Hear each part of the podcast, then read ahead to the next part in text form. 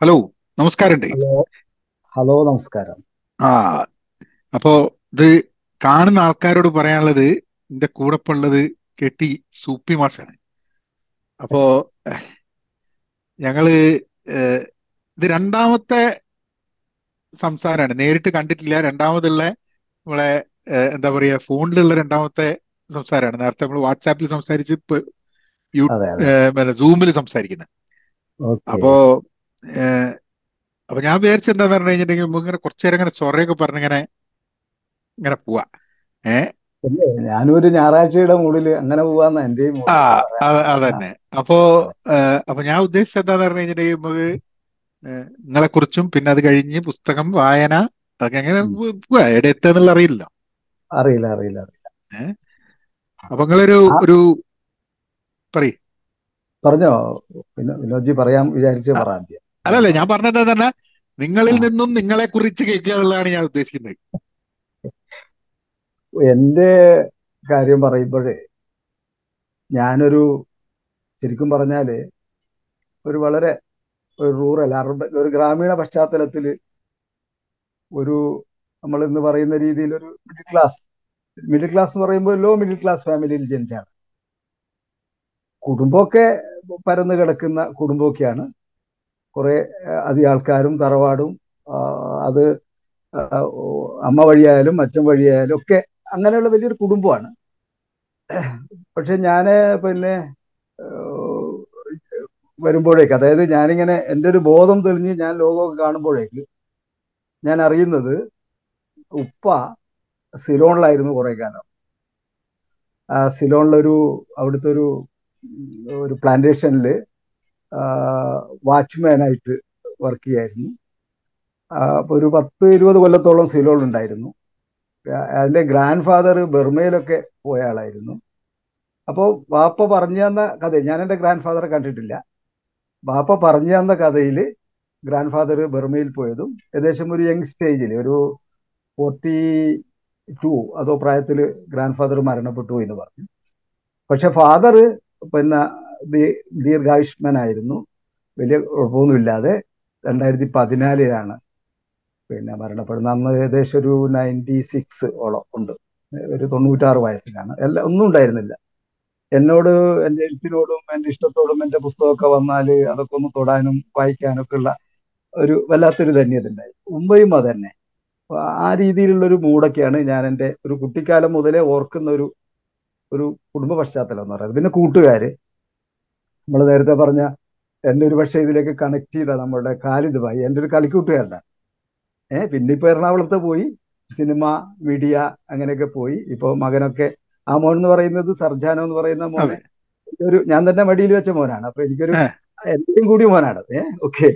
അത് ഞാനിങ്ങനെ പേഴ്സണലായിട്ട് പറയുന്ന കാര്യങ്ങൾ വരുമ്പോൾ എനിക്ക് വേറെ ഒരുപാട് കൂട്ടുകാരുണ്ട്. ഇപ്പൊ ആരെങ്കിലും അങ്ങനെയൊക്കെ ഉണ്ട്. പക്ഷെ എനിക്ക് കാലത്തിനെ കുറിച്ച് പറയാതിരിക്കാൻ പറ്റില്ല. കാരണം പ്രത്യേകിച്ചിട്ടും ഖാലിദ് വിനോദ്ജിയായിട്ട് കണക്ഷൻ ഉള്ള ആളാണ് അതെ അതെ. കാരണം നമ്മളെ കണക്ട് ചെയ്തത് ഖാലിദിനോട് പറഞ്ഞിങ്ങനെ ആ ഗ്രൂപ്പിൽ ചേരണം അത് കഴിഞ്ഞിട്ട് ഇതാക്കണം എന്ന് പറഞ്ഞപ്പോ അപ്പൊ പിന്നെ പിന്നെ നമുക്ക് അങ്ങനെയാണല്ലോ.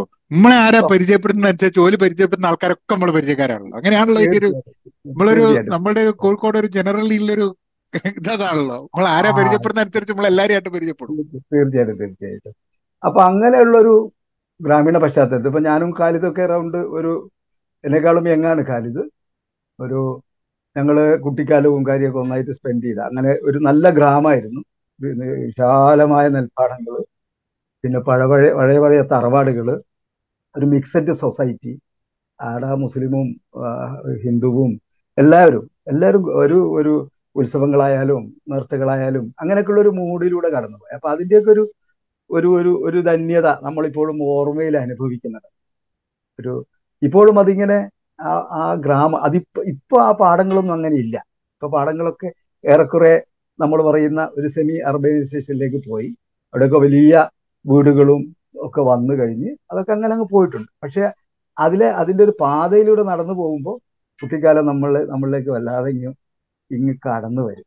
അതൊരു എന്താ പറയാ ഒരു നമുക്ക് ഗ്രാമം എന്ന് പറയുമ്പോൾ ഒരു ഒരു കന്യക ഒരു വിശുദ്ധ കന്യകയുടെ ഒരു ഇതാണല്ലോ നമ്മുടെ മനസ്സിലുണ്ടാക്കുക ഒരു ഗ്രാമം എന്ന് പറയുന്നത്. അപ്പൊ ആ ഒരു ധന്യതയും ആ കുട്ടിക്കാലത്തിന്റെ എനർജിയും പിന്നെ എൽ പി ക്ലാസ്സുകളിൽ മുതൽ പഠിപ്പിച്ച അധ്യാപകർ പറയുമ്പോൾ ഒരു നാരായണക്കുറുപ്പ് മാഷ് ഒക്കെ മനസ്സിലിങ്ങനെ വരികയാണ്. നാരായണക്കുറുപ്പ് മാഷ് എന്റെ ഒരു കവിതയിൽ വന്നിട്ടുണ്ട്. നമുക്ക് ആ കവിത വരുന്ന വഴി വന്നിട്ടുണ്ട് നമുക്ക് പറയാം. ഓക്കെ? അപ്പോൾ നമുക്ക് പറയാം. അപ്പോൾ അങ്ങനെ. പിന്നെ ഹൈസ്കൂളിലൊക്കെ എത്തിയപ്പോൾ ഒരു ജോസഫ് മാഷ് പിന്നെ ഒരു ചന്ദ്രമതി ടീച്ചർ ഇവരൊക്കെയാണ് എന്റെ ഒരു എന്നെ എന്നിലൊരു എഴുത്തിന്റെ വഴിയുണ്ടെന്നൊക്കെ ഐഡന്റിഫൈ ചെയ്ത് തരുന്ന അങ്ങനെ ഉണ്ടല്ലോ നമുക്കൊരു അപ്പൊ എന്തൊക്കെയോ ഒരു അന്ന് പിന്നെ പിന്നെ മലയാള സാഹിത്യ പാഠങ്ങളൊക്കെ പഠിക്കുമ്പോൾ ജോസഫ് മാഷ് അതിമനോഹരമായി ചങ്ങമ്പുഴയുടെ പിന്നെ എട്ടാം ക്ലാസ്സിൽ ഒമ്പതാം ക്ലാസ്സിൽ പഠിക്കുമ്പോൾ തോന്നുന്നു. ഈ ആരു വാങ്ങും ആരു വാങ്ങും ആരാമത്തിന്റെ രോമാഞ്ചം എന്നുള്ള കവിത.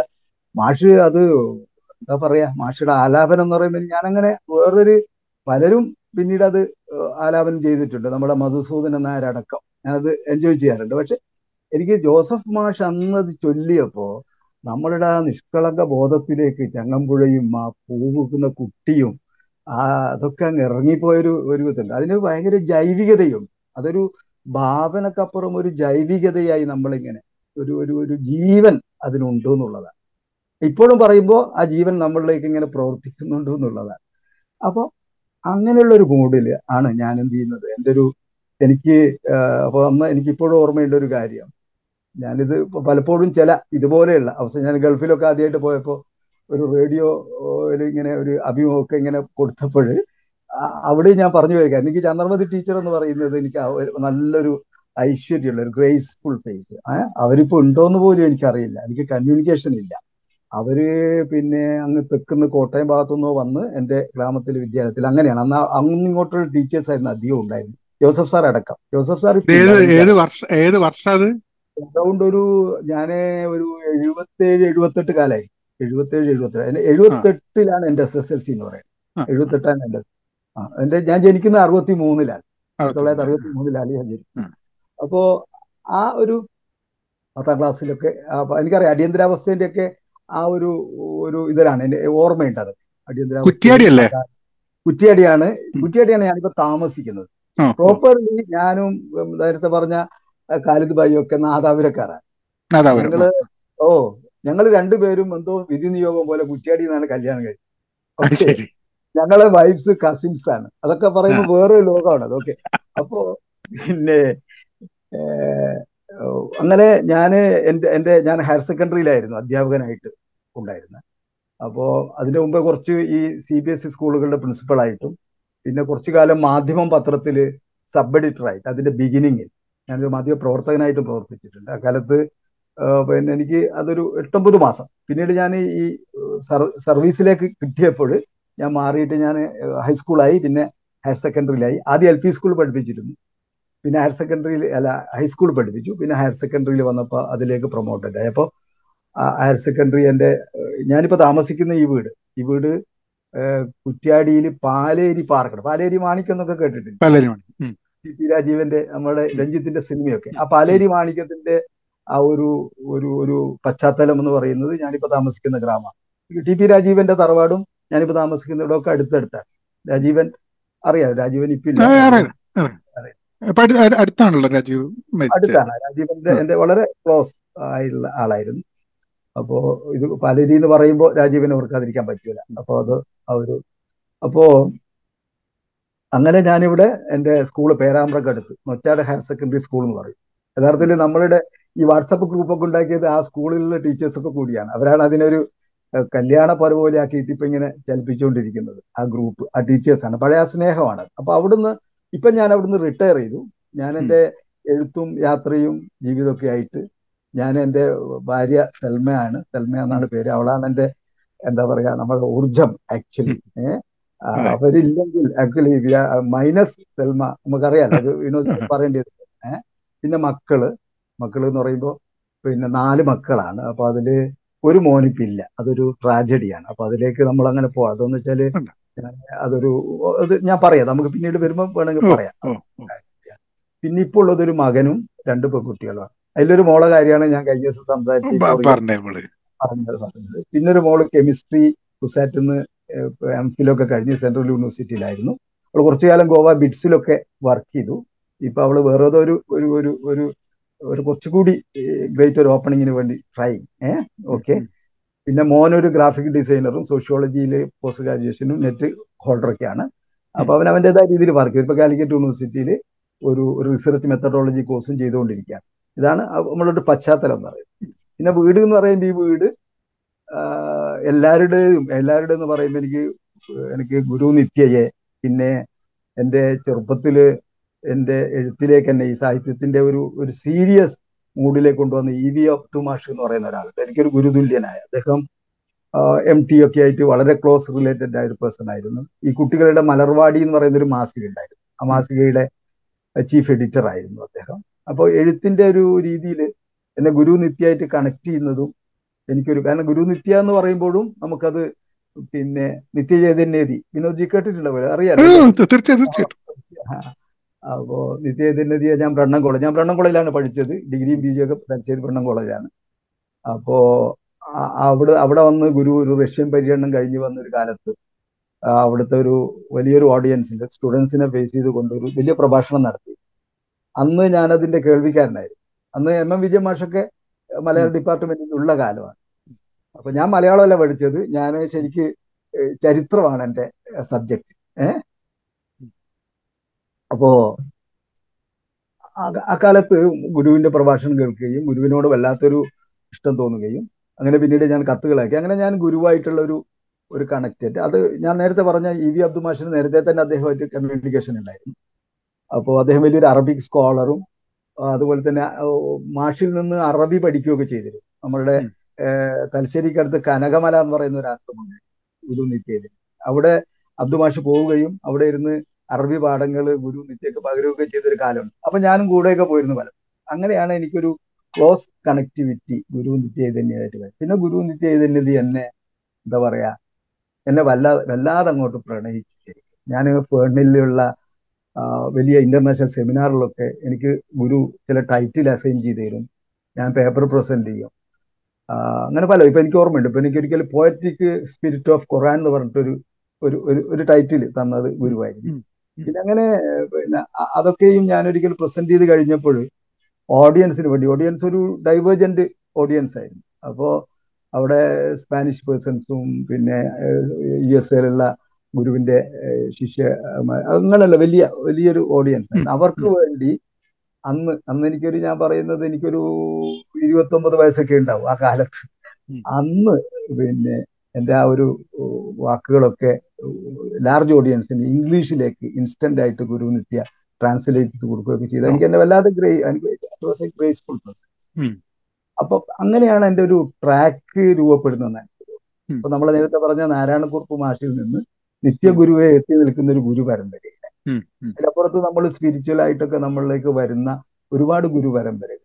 അങ്ങനെയൊക്കെയുള്ള ഒരു ഒരു ഒരു മൂഡ് സെറ്റ് ഉണ്ട്. അപ്പൊ എനിക്ക് എന്റെ ഏറ്റവും ഗുരു എന്ന് വെച്ചാൽ ഉമ്മയായിരിക്കും ആദ്യത്തെ ഗുരു. പിന്നെ ഉപ്പയാകും. പിന്നെ നമ്മളെ പിന്നെ എനിക്ക് രണ്ട് ബ്രദേഴ്സാണ് ഉള്ളത്. ഒരു പെങ്ങളുമാണ് കുടുംബത്തിൽ. ഞങ്ങൾ അടിസ്ഥാനപരമായി. മൂത്ത മൂത്തവരാണ് എന്റെ ബ്രദേഴ്സ് ഞാൻ സഹോദരന്മാരിൽ ഇളയവനാണ്. അതിന്റെ ഒരു പാമ്പറിങ്ങിന്റെ ദോഷമൊക്കെ എനിക്ക് ഉണ്ട് താൻ അപ്പൊ അതിങ്ങനെ അതിങ്ങനെ വൈഫ് പറയും. നിങ്ങളെ വല്ലാതെ താലോലിച്ചു എന്നൊക്കെ പറയും. അപ്പോ പിന്നെ അതുണ്ട്. പക്ഷെ അത് അത് പറയുമ്പോഴും എനിക്ക് എന്താ പറയാ പിന്നെ എനിക്ക് തോന്നുന്നത് നിശബ്ദമായിട്ട് ഒന്നും പറയാതെ ഉമ്മയായാലും ഉപ്പയായാലും അവരെന്നെ വല്ലാതെ എന്റെ ഹൃദയത്തിലേക്ക് തൊട്ട് എന്നിലെ ഈ കവിതയുടെയും ഈ സൗന്ദര്യബോധത്തിന്റെയും ഒക്കെ വിത്തുകൾ ഇട്ട് തന്നിരിക്കുന്നു എന്നത് ഉറപ്പാണ്. അത് ഉറപ്പാണ്. അപ്പൊ അത് അവരെ നമിച്ചുകൊണ്ടേ നമുക്ക് എന്തെങ്കിലും പറയാൻ പറ്റും. ഏഹ് എനിക്ക് ആക്ച്വലി ആക്ച്വലി എന്താ പറയാ നമുക്ക് ഇപ്പൊ എന്റെ എന്റെ അച്ഛന്റെ ഭാഗത്ത് എനിക്ക് തോന്നുന്നത് ജനറേഷൻസ് ബിഫോർ പേരാമ്പ്രയാണ് ആവള ആവള. പക്ഷെ എന്റെ അച്ഛന്റെ സ്ഥലമൊക്കെ കരുമലയാണ്. എകരൂൽ എഗരൂൽ കരുമല വാൽശ്ശേരി അടുത്തല്ലേ? എനിക്കറിയാം ആ പിന്നെ പിന്നെ അച്ഛന്റെ ഒരു പെങ്ങൾ ഒക്കെ വിവാഹം കഴിഞ്ഞ് പോയിട്ടുള്ള കുറ്റ്യാടിയാണ് അവരൊക്കെ അതെ. അപ്പം ആ പ്രദേശമാണ് ഇപ്പം. പക്ഷെ ഞാനൊക്കെ വളർന്നതെന്ന് പറഞ്ഞു കഴിഞ്ഞിട്ടുണ്ടെങ്കിൽ കോഴിക്കോടായിരുന്നു.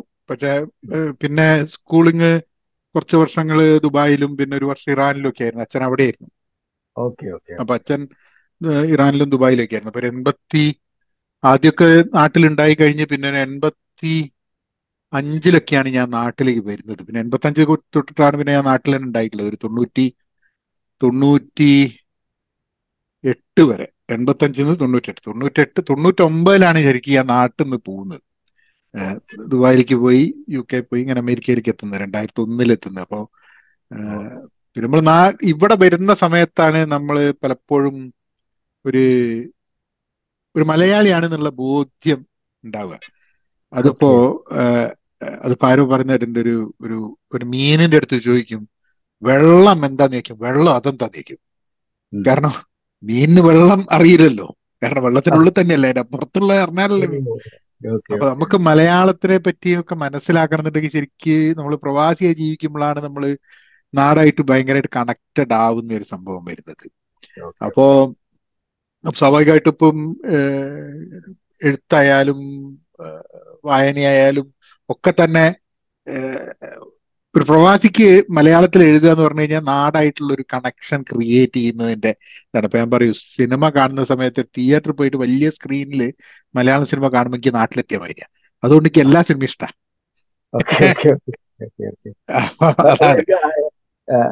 ഗെറ്റിംഗ് എനിക്കത് ശരിക്കും മനസ്സിലാവുന്നുണ്ട് എന്താ പറയാ അപ്പൊ എന്താന്ന് പറഞ്ഞു കഴിഞ്ഞാൽ നമുക്ക് വലിയ സ്ക്രീനിൽ നമ്മളുടെ അത്ര തന്നെ വലുപ്പത്തിൽ മലയാളികൾ നാടും കേരളവും നമുക്കൊരു ഒരു ഒരു വൺ ടു വൺ മാച്ചിങ്ങിൽ നമുക്കത് കാണാൻ പറ്റുന്ന സമയത്ത് ഉണ്ടാവുന്ന ഒരു ഇതുണ്ടല്ലോ അപ്പൊ ആ ഒരു സംഭവം. അപ്പൊ ഞാൻ ആക്ച്വലി ഇത് വളരെ റെലവെന്റ് ആണ് ആ പറഞ്ഞൊരു സംഭവം. ഒരു കാലത്ത് എങ്ങനെയായിരുന്നു ഇപ്പൊ കേരളത്തിന്റെ ബാക്കി സ്ഥലങ്ങൾ എനിക്ക് അറിഞ്ഞുകൂടാ പക്ഷെ അറ്റ്ലീസ്റ്റ് കോഴിക്കോട് ഇപ്പൊ ഞാനൊക്കെ ഞാൻ സ്കൂളിൽ പഠിക്കുന്നത് ഞാൻ എൺപത്തി ഏഴിലാണ് എന്റെ എസ് എസ് എൽ സി കഴിയുന്നത് എൺപത്തി ഏഴ് അപ്പൊ അതായത് ഒരു ഒമ്പത് വർഷം കഴിഞ്ഞിട്ട്. അപ്പൊ എൺപത്തി ഏഴിൽ എസ് എൽ സി കഴിഞ്ഞ അന്നൊന്നും ഇല്ലാത്തൊരു ഒരു ഒരു സിറ്റുവേഷൻ ആണ് ഇന്നൊക്കെ ഇപ്പൊ നാട്ടിലെ ഇതിന്റെ എല്ലാ എല്ലായിടത്തും ആണെങ്കിൽ നമ്മൾ ആൾക്കാർക്ക് ഞാൻ ഞാനൊക്കെ വളരുന്ന സമയത്ത് ഒരാളുടെ മതം വിശ്വാസം ഇതൊന്നൊരു ഇതൊന്നൊരു വിഷയമായിരുന്നില്ല. ഇതൊക്കെ ഇതൊക്കെ അവരുടെ പേഴ്സണൽ സാധനമായിട്ടാണ് വരിക. അതായത് ഇപ്പോ ഒരു വീട്ടിൽ സാമ്പാറാണ് വേറൊരു വീട്ടിൽ രസമാണെന്നുള്ള മാതിരി. അവർക്ക് രസം കഴിക്കാൻ തോന്നുന്നുണ്ട് ഇവർക്ക് സാമ്പാർ കഴിക്കാൻ തോന്നുന്നുണ്ട്. അത് അതെ അതല്ലാണ്ട് അതിപ്പോ സാമ്പാർ ഇപ്പുറത്ത് പോയി സാമ്പാർ രുചിക്കാനും അപ്പുറത്ത് പോയി രസം കഴിക്കാനും തൊട്ടപ്പുറത്ത് ചിക്കൻ കറി ഉണ്ടെങ്കിൽ അതെടുക്കാൻ ഇപ്പുറത്ത് മീൻ വറുത്ത് കഴിക്കാനും ഒന്നും ആർക്കും ഒരു പ്രശ്നമില്ല ഇതൊക്കെ അങ്ങോട്ടും ഇങ്ങോട്ടും കൊടുത്തുകൊണ്ടുള്ള ഒരു സംവിധാനമായിരുന്നു ഓ അതിൽ അത് അപ്പൊ അത് എനിക്ക് തോന്നുന്നത് ഇന്നും ഒരു പരിധി വരെ കുറെ ആൾക്കാരുടെ ഉള്ളിൽ അത് തന്നെയാണ്. അപ്പൊ ഞാൻ ഈ ഒരു ഈ ഒരു കോൺവെർസേഷൻ ചെയ്യാനുള്ള കാരണം എനിക്ക് തോന്നിയതിന്റെ കാരണം എന്ന് പറഞ്ഞാൽ നമ്മളൊക്കെ ഒരു ഒരു സ്പേസ് ആൻഡ് ടൈമിൽ ജീവിച്ചുകൊണ്ടിരിക്കുന്ന ഒരു വ്യക്തികളാണ്. അതിൽ നമ്മൾ രണ്ടാളും സംസാരിക്കുന്നത് ഇന്ന് ആരെങ്കിലും കേൾക്കൂ എന്നുള്ളതല്ല എന്നെങ്കിലും ആൾക്കാർ കേൾക്കും. ഏ അപ്പോൾ ആൾക്കാർക്ക് ഇപ്പൊ നമുക്ക് ഇപ്പൊ നിങ്ങൾ വളർന്ന സാഹചര്യത്തിലുള്ള സംഭവങ്ങൾ എഴുതിയിട്ടുണ്ടാവും. ആ സമയത്ത് വീഡിയോ ക്യാമറ ഒന്നും ഇല്ലാത്തതുകൊണ്ട് നമുക്ക് എടുക്കാൻ പറ്റിയിട്ടില്ല. അപ്പം അപ്പൊ ഈ ആൾക്കാർ സംവദിക്കുന്നത് കൂടിയാണ് ഈ സ്വറപറച്ചിലൂടെയാണ് ശരിക്കും പറഞ്ഞു കഴിഞ്ഞിട്ടുണ്ടെങ്കിൽ നമുക്ക് കാര്യങ്ങളൊക്കെ ഇതാക്കുക. ഏഹ് അത് നഷ്ടപ്പെട്ടുകൊണ്ടിരിക്കുകയാണ് നമുക്ക്. ഈ സൊറ പറയാൻ വേണ്ടി ഒന്നെങ്കിൽ സമയമല്ല. അല്ലെങ്കിൽ സൊറ പറയുമ്പോൾ അജണ്ടകളുണ്ട്. അപ്പൊ അതുകൊണ്ടാണ് ഞാൻ പറഞ്ഞത് ഇതിന് യാതൊരു അജണ്ടകൾ ഇല്ലാത്ത ഒരു സൊറ പറച്ചിലാണ് പറഞ്ഞത്. എവിടെ എത്തണം? എനിക്കല്ല എനിക്ക് ഏറ്റവും പ്രിയം തോന്നിയത് വിനോദ് എന്നോട് ആദ്യം തന്നെ നമുക്കങ്ങനെ പറഞ്ഞു പോകാന്ന് പറഞ്ഞ ഒരു ഇൻസ്പിറേഷൻ ആക്ച്വലി അങ്ങനെ അല്ലെങ്കിൽ നമ്മളിപ്പോ ഒരു വളരെ ഡെലിബറേറ്റ് ആയിട്ട് വളരെ പ്ലാൻഡ് ആയിട്ട് ഇന്ന ഇന്ന കാര്യങ്ങളൊക്കെ എന്നോട് ചോദിക്കും. ഞാൻ ഇന്ന ഇന്ന രീതി പറയണം. ഇന്നെടുത്ത് തൊടണം. ഇന്നെടുത്ത് തൊടാൻ പാടില്ല. ഇങ്ങനൊക്കെ ഒരു ഒരു കൺഫൈൻഡ് ഫ്രെയിമിലാണെങ്കിൽ നമ്മൾ ഇല്ല അവിടെ. നമ്മളവിടെ ഇല്ല. നമ്മൾ വേറെ ആരൊക്കെയോ ആയിട്ട് സംസാരിക്കുകയാണ്. നമ്മൾ നമ്മളുടെ റെപ്രസെന്റേഷനോ പ്രതിനിധാനോ അവിടെ സംഭവിക്കുന്നില്ല. അപ്പൊ ഇതിന്റെ ഒരു സുഖം എന്താന്ന് പറഞ്ഞാൽ എന്താ പറയാ നമ്മളിപ്പോ ഇനിയിപ്പോ പറയാ നമ്മളിപ്പോ ഭാഗ്യം കൊണ്ട് നമ്മൾ എന്തെങ്കിലും നേരിൽ കണ്ടു എന്ന് വിചാരിച്ചു. നമ്മൾ കോഴിക്കോട്ട് പിന്നെ എന്താ പറയാ അവിടെയുള്ള ഏതെങ്കിലും ഒരു ഹോട്ടലിലോ അല്ലെങ്കിൽ എവിടെയെങ്കിലും ഒരു പുറത്തോ അല്ലെങ്കിൽ ബീച്ചിലോ ഒക്കെ ഇനി നമ്മളിങ്ങനെ പറയുന്ന ഒരു വർത്താനം ഉണ്ടല്ലോ. ആ വർത്താനം വരുമ്പോഴുള്ള ഒരു സംഭവം ഉണ്ടല്ലോ. അതിന്റെ ഒരു മൂഡ് തന്നെയാണ് ഞാനും എന്റെയും മൂഡാണ് അതെ പറയും ആ അതിലൊരു ഹൃദയമുണ്ട്. പിന്നെ ഇത് നേരത്തെ നേരത്തെ ഈ ഒരു കാലത്തിന്റെ ആ ഒരു ടൈമിലുള്ള ഒരു സംഭവം പറഞ്ഞപ്പോൾ ഞാനൊരു ഒരു കാര്യം എനിക്ക് പെട്ടെന്ന് ഓർമ്മ വരികയാണ്. ഞാനിപ്പോൾ നേരത്തെ പറഞ്ഞ എന്റെ ഒരു ഫാമിലിയും ബാക്ക്ഗ്രൗണ്ടും ഒക്കെ പറയുമ്പോൾ എന്റെ മനസ്സിൽ നിറഞ്ഞു വരുന്ന വേറൊരു അമ്മയുണ്ട്. റോണി അമ്മ എന്ന് പറയുന്നത്. റോണി റോഹിണി എന്നാണ് അവരുടെ പേര്. ഞങ്ങളൊക്കെ റോണി എന്നാണ് ഉമ്മ റോണി എന്ന് വിളിക്കും. അപ്പൊ നമ്മൾ റോണിയമ്മ എന്ന് വിളിക്കും. ഈ റോണിയമ്മ ഇപ്പൊ അടുത്ത് മരിച്ചുപോയി. ഈ റോണി അമ്മ എന്നെ മടിയിൽ എനിക്ക് മൊലിയൊക്കെ തന്നിട്ടുണ്ട് എന്ന്. അപ്പം റോണിയമ്മയുടെ മക്കൾ എന്റെ സിസ്റ്റേഴ്സാണ് ഓക്കെ നമ്മൾ ഇത് ശരിക്കും പറഞ്ഞാൽ ഒരു മുസ്ലിം ട്രഡീഷനിലുള്ള സംഭവമാണ്. ആര് മുല ഏത് ജാതിയിൽപ്പെട്ട ആൾക്കാരായാലും അവർ അവരും അമ്മമാരാണ്. അവരുടെ മക്കൾ നമ്മുടെ സിസ്റ്റേഴ്സും ബ്രദേഴ്സുമാണ് അപ്പൊ എനിക്ക് ഇപ്പോഴും വസന്ത ശാന്ത സരോജിനി എന്നൊക്കെ പറയുന്ന അവരുടെ മക്കൾ എന്റെ അടുത്ത് വളരെ ഫ്രീ ആയിട്ട് വളരെ എന്റെ പെങ്ങളെ പോലെ വന്നിട്ട് നമ്മൾ ഇതൊരു കൾച്ചറൽ സ്പേസ് അന്നുണ്ടായിരുന്നു ഓക്കെ ഇപ്പൊ നേരത്തെ പറഞ്ഞ പോലെ ആ ഒരു കാലത്തെ നമ്മൾ ഓർക്കുക എന്ന് പറയുന്നതിന് വലിയ രാഷ്ട്രീയമാണെന്നാണ് എനിക്ക് തോന്നുന്നത്. ഏറ്റവും വലിയ ഓഫ് കോഴ്സ് അതാണ്. അത് അതിപ്പോ നമ്മളിപ്പോ പ്രളയകാലത്തൊക്കെ ഏറെക്കുറെ നമ്മൾ വേറൊരു മൂഡിൽ അത് കണ്ടിട്ടുണ്ട്. വേറൊരു മൂഡിൽ നമ്മളത് വളരെ ഇതായിട്ട് കണ്ടിട്ടുണ്ട്. നമ്മളത് നമുക്ക് അത്രയ്ക്കും ദാഹിക്കുന്നുണ്ടായിരുന്നു. അത്രയ്ക്കും ദാഹിക്കുന്നതുകൊണ്ട് ചെറിയൊരു ഇവന്റ് പോലും നമ്മളുണ്ടല്ലോ. ഈ വലേന്ദ്രൻ ബാലേന്ദ്രൻ ചുള്ളിക്കാണ്ടിന്റെ കവിതയിൽ അന്നം എന്നുള്ള കവിതയിൽ പറഞ്ഞ പോലെ അത്രക്കുള്ളൊരു ദാഹം ഉണ്ടല്ലോ. ഒരു ഒരു ഒരു വിശപ്പിന്റെ ഒരു ദാഹത്തിന്റെ. അപ്പൊ ആ ഒരു മൂഡിലേക്ക് മലയാളി വന്നൊരു കാലമായിരുന്നു ശരിക്കും പ്രളയം എന്ന് പറയുന്നത്. ഓക്കെ? അപ്പോ ആ ഒരു സംഭവം നമ്മുടെ എന്റെയൊക്കെ കുട്ടിക്കാലത്ത് വളരെ സുലഭമായി ആ തെളിനീര് കുടിക്കാനും ആ പ്രണയം അനുഭവിക്കാനും ഒക്കെ ഭാഗ്യമുള്ളായിട്ടുണ്ട് നമ്മൾ അതെനിക്ക് വളരെ സന്തോഷം തോന്നി. വിനോദ്ജി അത് അങ്ങനെ ആ രീതിയിലുണ്ടല്ലോ. ആ സ്പേസ് പറഞ്ഞിട്ടുണ്ട്. ടൈം ആൻഡ് സ്പേസ് എന്ന് പറയുമ്പോൾ. അപ്പൊ ആ കാലത്ത് നമ്മൾ വാക്കുകളിലേക്ക് ഇപ്പം പറയുമ്പോൾ ഇപ്പം നമ്മളത് ഇങ്ങനെ സ്വറ പറഞ്ഞിങ്ങനെ പോകുമ്പോൾ ഏതോ കാലത്ത് ഏതോ ജനറേഷനിലുള്ള ഒരു നല്ല ഒരു ചെറുപ്പക്കാരൻ ഇത് കാണുകയും ഓ ഇങ്ങനെയൊരു അങ്ങനെ ഉണ്ടല്ലോ ഒരു മൂഡിലേക്ക് വന്ന്. അറ്റ്ലീസ്റ്റ് ഒരു ഒരു ഒരു എക്സിസ്റ്റൻസിന്റെ അസ്തിത്വത്തിന്റെ ഒരു ഒരു വിറയൽ ആർക്കും അനുഭവിക്കാനാവും ആ സമയത്ത്. ആക്ച്വലി കവിത എന്ന് പറയുന്നത് ഇതൊക്കെ തന്നെയാണ് ശരിക്കും എനിക്ക് തോന്നുന്നത്. നമ്മളിങ്ങനെ ആ നമ്മൾ എഴുതുക എന്നുള്ളത് അല്ലെങ്കിൽ എഴുതി ചിലതൊക്കെ നമ്മൾ ആ രീതിയിൽ അക്ഷരങ്ങൾ വാക്കുകളൊക്കെ വന്നൊരു പുസ്തകമൊക്കെ ആയി വരുന്നു എന്നതിന്റെ അപ്പുറത്ത് കവിത എന്ന് പറയുന്നത്. അതാണല്ലോ ശരിക്കും. അപ്പോ നമ്മൾ നമ്മളിപ്പോ സംസാരിക്കുമ്പോൾ നമ്മളിലുള്ള ഒരു കമ്മ്യൂണിക്കേഷന്റെ ഒരു മാധ്യമം എന്ന് പറയുന്നത്. നമ്മളിപ്പോ ഒരു ഒരു മാത്തമെറ്റിക്കലായിട്ട് നമ്മൾ ആലോചിക്കുകയാണെങ്കിൽ നമ്മളുടെ ടൈം നിങ്ങളുടെ ടൈം നമുക്ക് ഈ അവസരത്തിൽ വേറെ പലതും ചെയ്യാം. നമുക്ക് വേണമെങ്കിൽ പണം ഉണ്ടാക്കാം അല്ലെ? നമുക്ക് പല വഴി ഉണ്ടാക്കാം പക്ഷെ നമ്മൾ ഇത്ര കണ്ട് നമ്മൾ എന്തിനാ ഇരിക്കുന്നത് നേരത്തെ പറഞ്ഞ പോലെ നമുക്കിങ്ങനെ നമ്മുടെ ഓർമ്മകളിലൂടെ പോകാം നമ്മൾ ആ ഓർമ്മകൾ നിറയുന്ന എന്താ പറയാ നല്ല മനുഷ്യരെയൊക്കെ കാണണം. നല്ല മനുഷ്യർ മാത്രമല്ല അതിൽ ചീത്ത മനുഷ്യരുണ്ടാവും നമ്മൾ ബന്ധപ്പെട്ടവരുണ്ടാവും ആരും ഉണ്ടാവും. ഇരുട്ടുണ്ടാവും വെളിച്ചം ഉണ്ടാവും. പക്ഷെ നമ്മൾ ഇരുട്ടിനെ നമ്മൾ പ്രസരിപ്പിക്കേണ്ടതില്ല. കാരണം ഇരുട്ട് സ്വയം അതിന്റെ പ്രസരണം നടത്തിക്കൊണ്ടേ ഇരിക്കുന്നുണ്ട്. നമ്മൾ അതിനെ നമ്മളിലുള്ളൊരു വെളിച്ചം കൊണ്ട് നമ്മൾ പ്രതിരോധിക്കുന്നു എന്നതാണ് ഈ ഓർമ്മകളുടെ ലോകത്തിലൂടെ നമ്മൾ സഞ്ചരിക്കുമ്പോൾ കിട്ടുന്നത്. ഇത് തന്നെയാണ് കവിതയുടെ ഒരു വഴി കവിതയുടെ ഒരു വഴി. ഇത് മാത്രമാണെന്നല്ല ഒരു വഴി ഇതായിരിക്കാം എന്ന് ഞാൻ വിചാരിക്കുന്നു. ഓക്കെ തീർച്ചയായിട്ടും. ഞാനതിൽ ഇടപെട്ട് പറഞ്ഞത് പറഞ്ഞോട്ടാ പറഞ്ഞു. തീർച്ചയായിട്ടും തീർച്ചയായിട്ടും. ഞാൻ അങ്ങനെ ആക്ച്വലി ഇന്ന് ഇന്ന്. ഞാനിങ്ങനെ ബാലേന്ദ്രൻ ചുള്ളിക്കാടിന്റെ ഒരു ഒരു പ്രഭാഷണം കേൾക്കുകയായിരുന്നു. ഈ മുപ്പര് എനിക്ക് തോന്നുന്നു കുറച്ച് വർഷങ്ങൾ മുമ്പേ ഏതാനും മാസങ്ങൾക്ക് മുമ്പേ കാക്കനാടന്റെ എന്തോ ഒരു എന്തോ ഒരു അങ്ങനെ ഒരു പരിപാടിക്ക് ഒരു പറഞ്ഞു കാക്കനാടന്റെ കൃതികളെ വിമർശിക്കാൻ ഞാൻ ഞാൻ ചെയ്യുന്നില്ല. കാരണം അതിൽ വലിയ പ്രസക്തി ഇല്ല അതിനെപ്പറ്റി പറയും നിങ്ങൾക്ക് ആ കൃതികളുണ്ട്. ആർക്ക് വേണേ വായിക്കാം. അവരവരുടെ രീതിയിൽ വിമർശിക്കാം അഭിപ്രായം പറയാം. അല്ലേ? പക്ഷെ പറഞ്ഞു പക്ഷെ കാക്കനാട് എന്നുള്ള വ്യക്തിയെ പരിചയപ്പെട്ട ആൾക്കാർ അറിയുന്ന നേരിട്ട് അറിയുന്ന ചില ആൾക്കാരിൽ പെട്ടതാണ് ഞാനൊക്കെ. അപ്പൊ ആ മനുഷ്യനെ കുറിച്ച് നിങ്ങളെ കാണാത്ത ഒരാൾക്ക് പറയാൻ പറ്റില്ല. പരിചയമുള്ള ഞങ്ങൾക്കേ പറയാൻ പറ്റുള്ളൂ എന്നുള്ളത്. അപ്പം അതിന് ആ ഒരു മനുഷ്യനെ കുറിച്ച് പറയുന്നതിലാണ് താല്പര്യം. കാരണം കൃതി എല്ലാവർക്കും വായിക്കാൻ വേണ്ടി അവൈലബിൾ ആണ് എന്നുള്ളത്. നമുക്ക് പലപ്പോഴും നമ്മൾ ഇപ്പൊ ഞാൻ എനിക്ക് തോന്നിയിട്ടുണ്ട്. ഞാൻ അങ്ങനെ എന്റെ അതായത് വീഡിയോ ചെയ്തു എന്നുള്ളതിൽ ഇങ്ങനെ എപ്പോഴും ആലോചിക്കും ഇങ്ങനെ.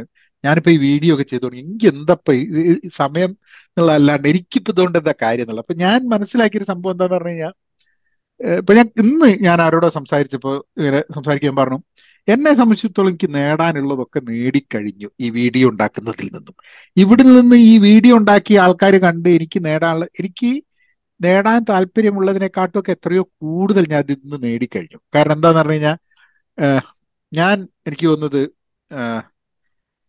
ഇത് എന്താ പറയുക ആനന്ദിന്റെ പുസ്തകങ്ങൾ വായിക്കുമ്പോൾ ഞാൻ അങ്ങനെ ആലോചിച്ചിട്ടുണ്ട്. എപ്പോഴെങ്കിലുമൊക്കെ ആനന്ദിനെ ഒന്ന് കാണാൻ പറ്റിയ നന്നായിരുന്നു എന്നൊക്കെ വിചാരിക്കും. ഏഹ് അത് കഴിഞ്ഞിട്ട് കെ എൽ എഫിന്റെ പരിപാടിക്ക് ആനന്ദിനെ കാണാനും ആനന്ദിനോട് എനിക്കൊരു ചോദ്യം ചോദിക്കാണ്ടായിരുന്നു അതായത് വ്യാസനും വിഘ്നേശ്വരനും എന്നുള്ള പുസ്തകത്തിലാണെന്ന് തോന്നുന്നു മൂപ്പര് ഒരു ഒരു നിഷാദ പുരാണം എന്നുള്ള ഒരു കോൺസെപ്റ്റിനെ പറ്റിയിട്ട് ഇങ്ങനെ പറയുന്നുണ്ട്. അതായത് അഭിമന്യു ചക്രവ്യൂഹം കടന്ന് ഉള്ളിൽ കയറുമ്പോൾ മൂപ്പര് ഉള്ളിൽ കയറാൻ അറിഞ്ഞൂട് പുറത്തേക്ക് പോകാൻ അറിഞ്ഞൂടല്ല മൂപ്പര് അതിന്റെ ഉള്ളിൽ കുടുങ്ങി കിടക്കുന്ന സമയത്ത് ഏകലവ്യം പ്രത്യക്ഷപ്പെടും. ഏകലവ്യം രണ്ടു ദിവസം മുമ്പേ മൂന്ന് ദിവസം മുമ്പേ ആരെ മരി ഇതിൽ യുദ്ധത്തിൽ കൊല്ലപ്പെട്ടാണ്. അപ്പോൾ ഏകലവ്യം വന്ന് ഇവർ വിദ്യയെ കുറിച്ചിട്ടുള്ള ഒരു ഒരു ഡയലോഗാണ്. അതായത് അപൂർണമാവുന്ന വിദ്യയെ കുറിച്ച് ഇപ്പൊ ഏകലവ്യന്റെ കേസിലും എന്തായിരുന്നു എന്ന് പറഞ്ഞു കഴിഞ്ഞാൽ ആ വിരൾ തമ്പ് വാങ്ങുന്നതോട് കൂടിയിട്ട് മൂപ്പർക്ക് പഠിച്ചത് ഉപയോഗിക്കാം. വിദ്യ അറിയാമെന്നുണ്ടെങ്കിലും അത് അത് ഉപയോഗിക്കാൻ പറ്റാത്ത രീതിയിൽ ഏകലവ്യൻ നിൽക്കുകയാണ്. അഭിമന്യുവിനാണെങ്കിൽ ചക്രവ്യൂഹത്തിന്റെ പകുതി അറിയുള്ളൂ. അപ്പൊ ഇവർ രണ്ടാളും കൂടിയിട്ട് അപ്പൊ ആ കോൺവെർസേഷൻ വെച്ചിട്ടുള്ള പുസ്തകമാണ് നിഷാദ പുരാണം എന്ന് പറഞ്ഞിട്ട് ഇങ്ങനെ എനിക്കൊന്ന് വ്യാസനം വിഘ്നേശൻ എന്നുള്ള പുസ്തകത്തിലാണെന്ന് തോന്നുന്നു. അപ്പൊ അങ്ങനെ ഒരു സാധനം ഉണ്ടെന്ന് പറയാം അപ്പൊ ഞാൻ ആനന്ദിനെ ചോദിച്ചു അങ്ങനെ ഒരു സംഭവം ഉണ്ട്. അപ്പൊ അതിന് മുമ്പ് ഞാൻ സേതു അവിടെ ഉണ്ടായിരുന്നു. സേതുവിനെ ചോദിച്ചു ഉണ്ടാവാൻ വഴിയില്ല. ആനന്ദായോണ്ട് ഉണ്ടാക്കി പറയുന്നതായിരിക്കും. അത് തിക്കും അങ്ങനെയാണ് പറഞ്ഞു അപ്പൊ ഞാൻ എന്നിട്ട് ആനന്ദിന്റെ അടുത്ത് ചോദിച്ചു ഇങ്ങനെ. ഇങ്ങനെ ഒരു സാധനം ഉണ്ട്. അത് ശരിക്കുള്ളതാണ്. ഞാൻ കുറച്ച് ഗൂഗിളൊക്കെ ചെയ്തു നോക്കിയതാണ് ചിരിച്ചു ഉപരി പറഞ്ഞു അതൊന്നുമില്ല അതൊക്കെ അതൊക്കെ തോ പക്ഷെ ഞാൻ പറഞ്ഞത് ഭയങ്കര കോൺസെപ്റ്റ് ആണ്. കാരണം എന്താ വെച്ചാ വിദ്യയെ കുറിച്ച് മഹാഭാരതത്തിലെ രണ്ട് ക്യാരക്ടേഴ്സ് കൂടി സംസാരിക്കുക. അത് അപൂർണമാവുന്നതിന്റെ ഒരു ഒരു ആ ഒരു ആ ഒരു സിറ്റുവേഷൻ ഏഹ് ആവശ്യമുള്ളപ്പം ഉപയോഗിക്കാൻ പറ്റാതിരിക്കുന്ന വിദ്യയും ആവശ്യമുള്ളപ്പം പൂർണമായി ഉപയോഗിക്കാൻ പറ്റാതിരിക്കുന്ന വിദ്യയും രണ്ടും അപൂർണമായി പോകുന്ന ഒരു സംഭവം. അപ്പൊ എന്നെ സംബന്ധിച്ചിടത്തോളം ഇങ്ങനെയുള്ള കുറെ ആൾക്കാർ അത് കഴിഞ്ഞിട്ട് ഇപ്പൊ ഇന്ന് എനിക്കിപ്പം എന്ന് പറഞ്ഞു കഴിഞ്ഞാൽ എനിക്ക് നേരിട്ട് കാണണം പരിചയപ്പെടണം എന്നുള്ള ഒരുവിധ ആൾക്കാരെയൊക്കെ ഞാൻ കണ്ടിട്ടുണ്ട് കേരളത്തിലൊക്കെ. അപ്പം അതിനപ്പുറമായിട്ടൊന്നുമില്ല. അപ്പൊ അതോട് കൂടിയിട്ട് ഞാൻ വിചാരിച്ച് അപ്പൊ ഇനി എനിക്ക് ഇതുകൊണ്ട് ചെയ്യാനുള്ള എന്താന്ന് പറഞ്ഞു കഴിഞ്ഞാൽ ഇങ്ങനെ ഇപ്പൊ നിങ്ങളോട് സംസാരിക്കുന്ന മാതിരി കുറെ ആൾക്കാരുടെ പല പല മേഖലയിലുള്ള ആൾക്കാരോട് വെറുതെ അങ്ങനെ സ്വറ പറയുക. കാരണം എന്റെ ജീവിതത്തിന് കൂടുതൽ മാറ്റി കൂട്ടുന്ന ഒരു സംഭവം എന്ന് പറഞ്ഞാൽ അതാണ്.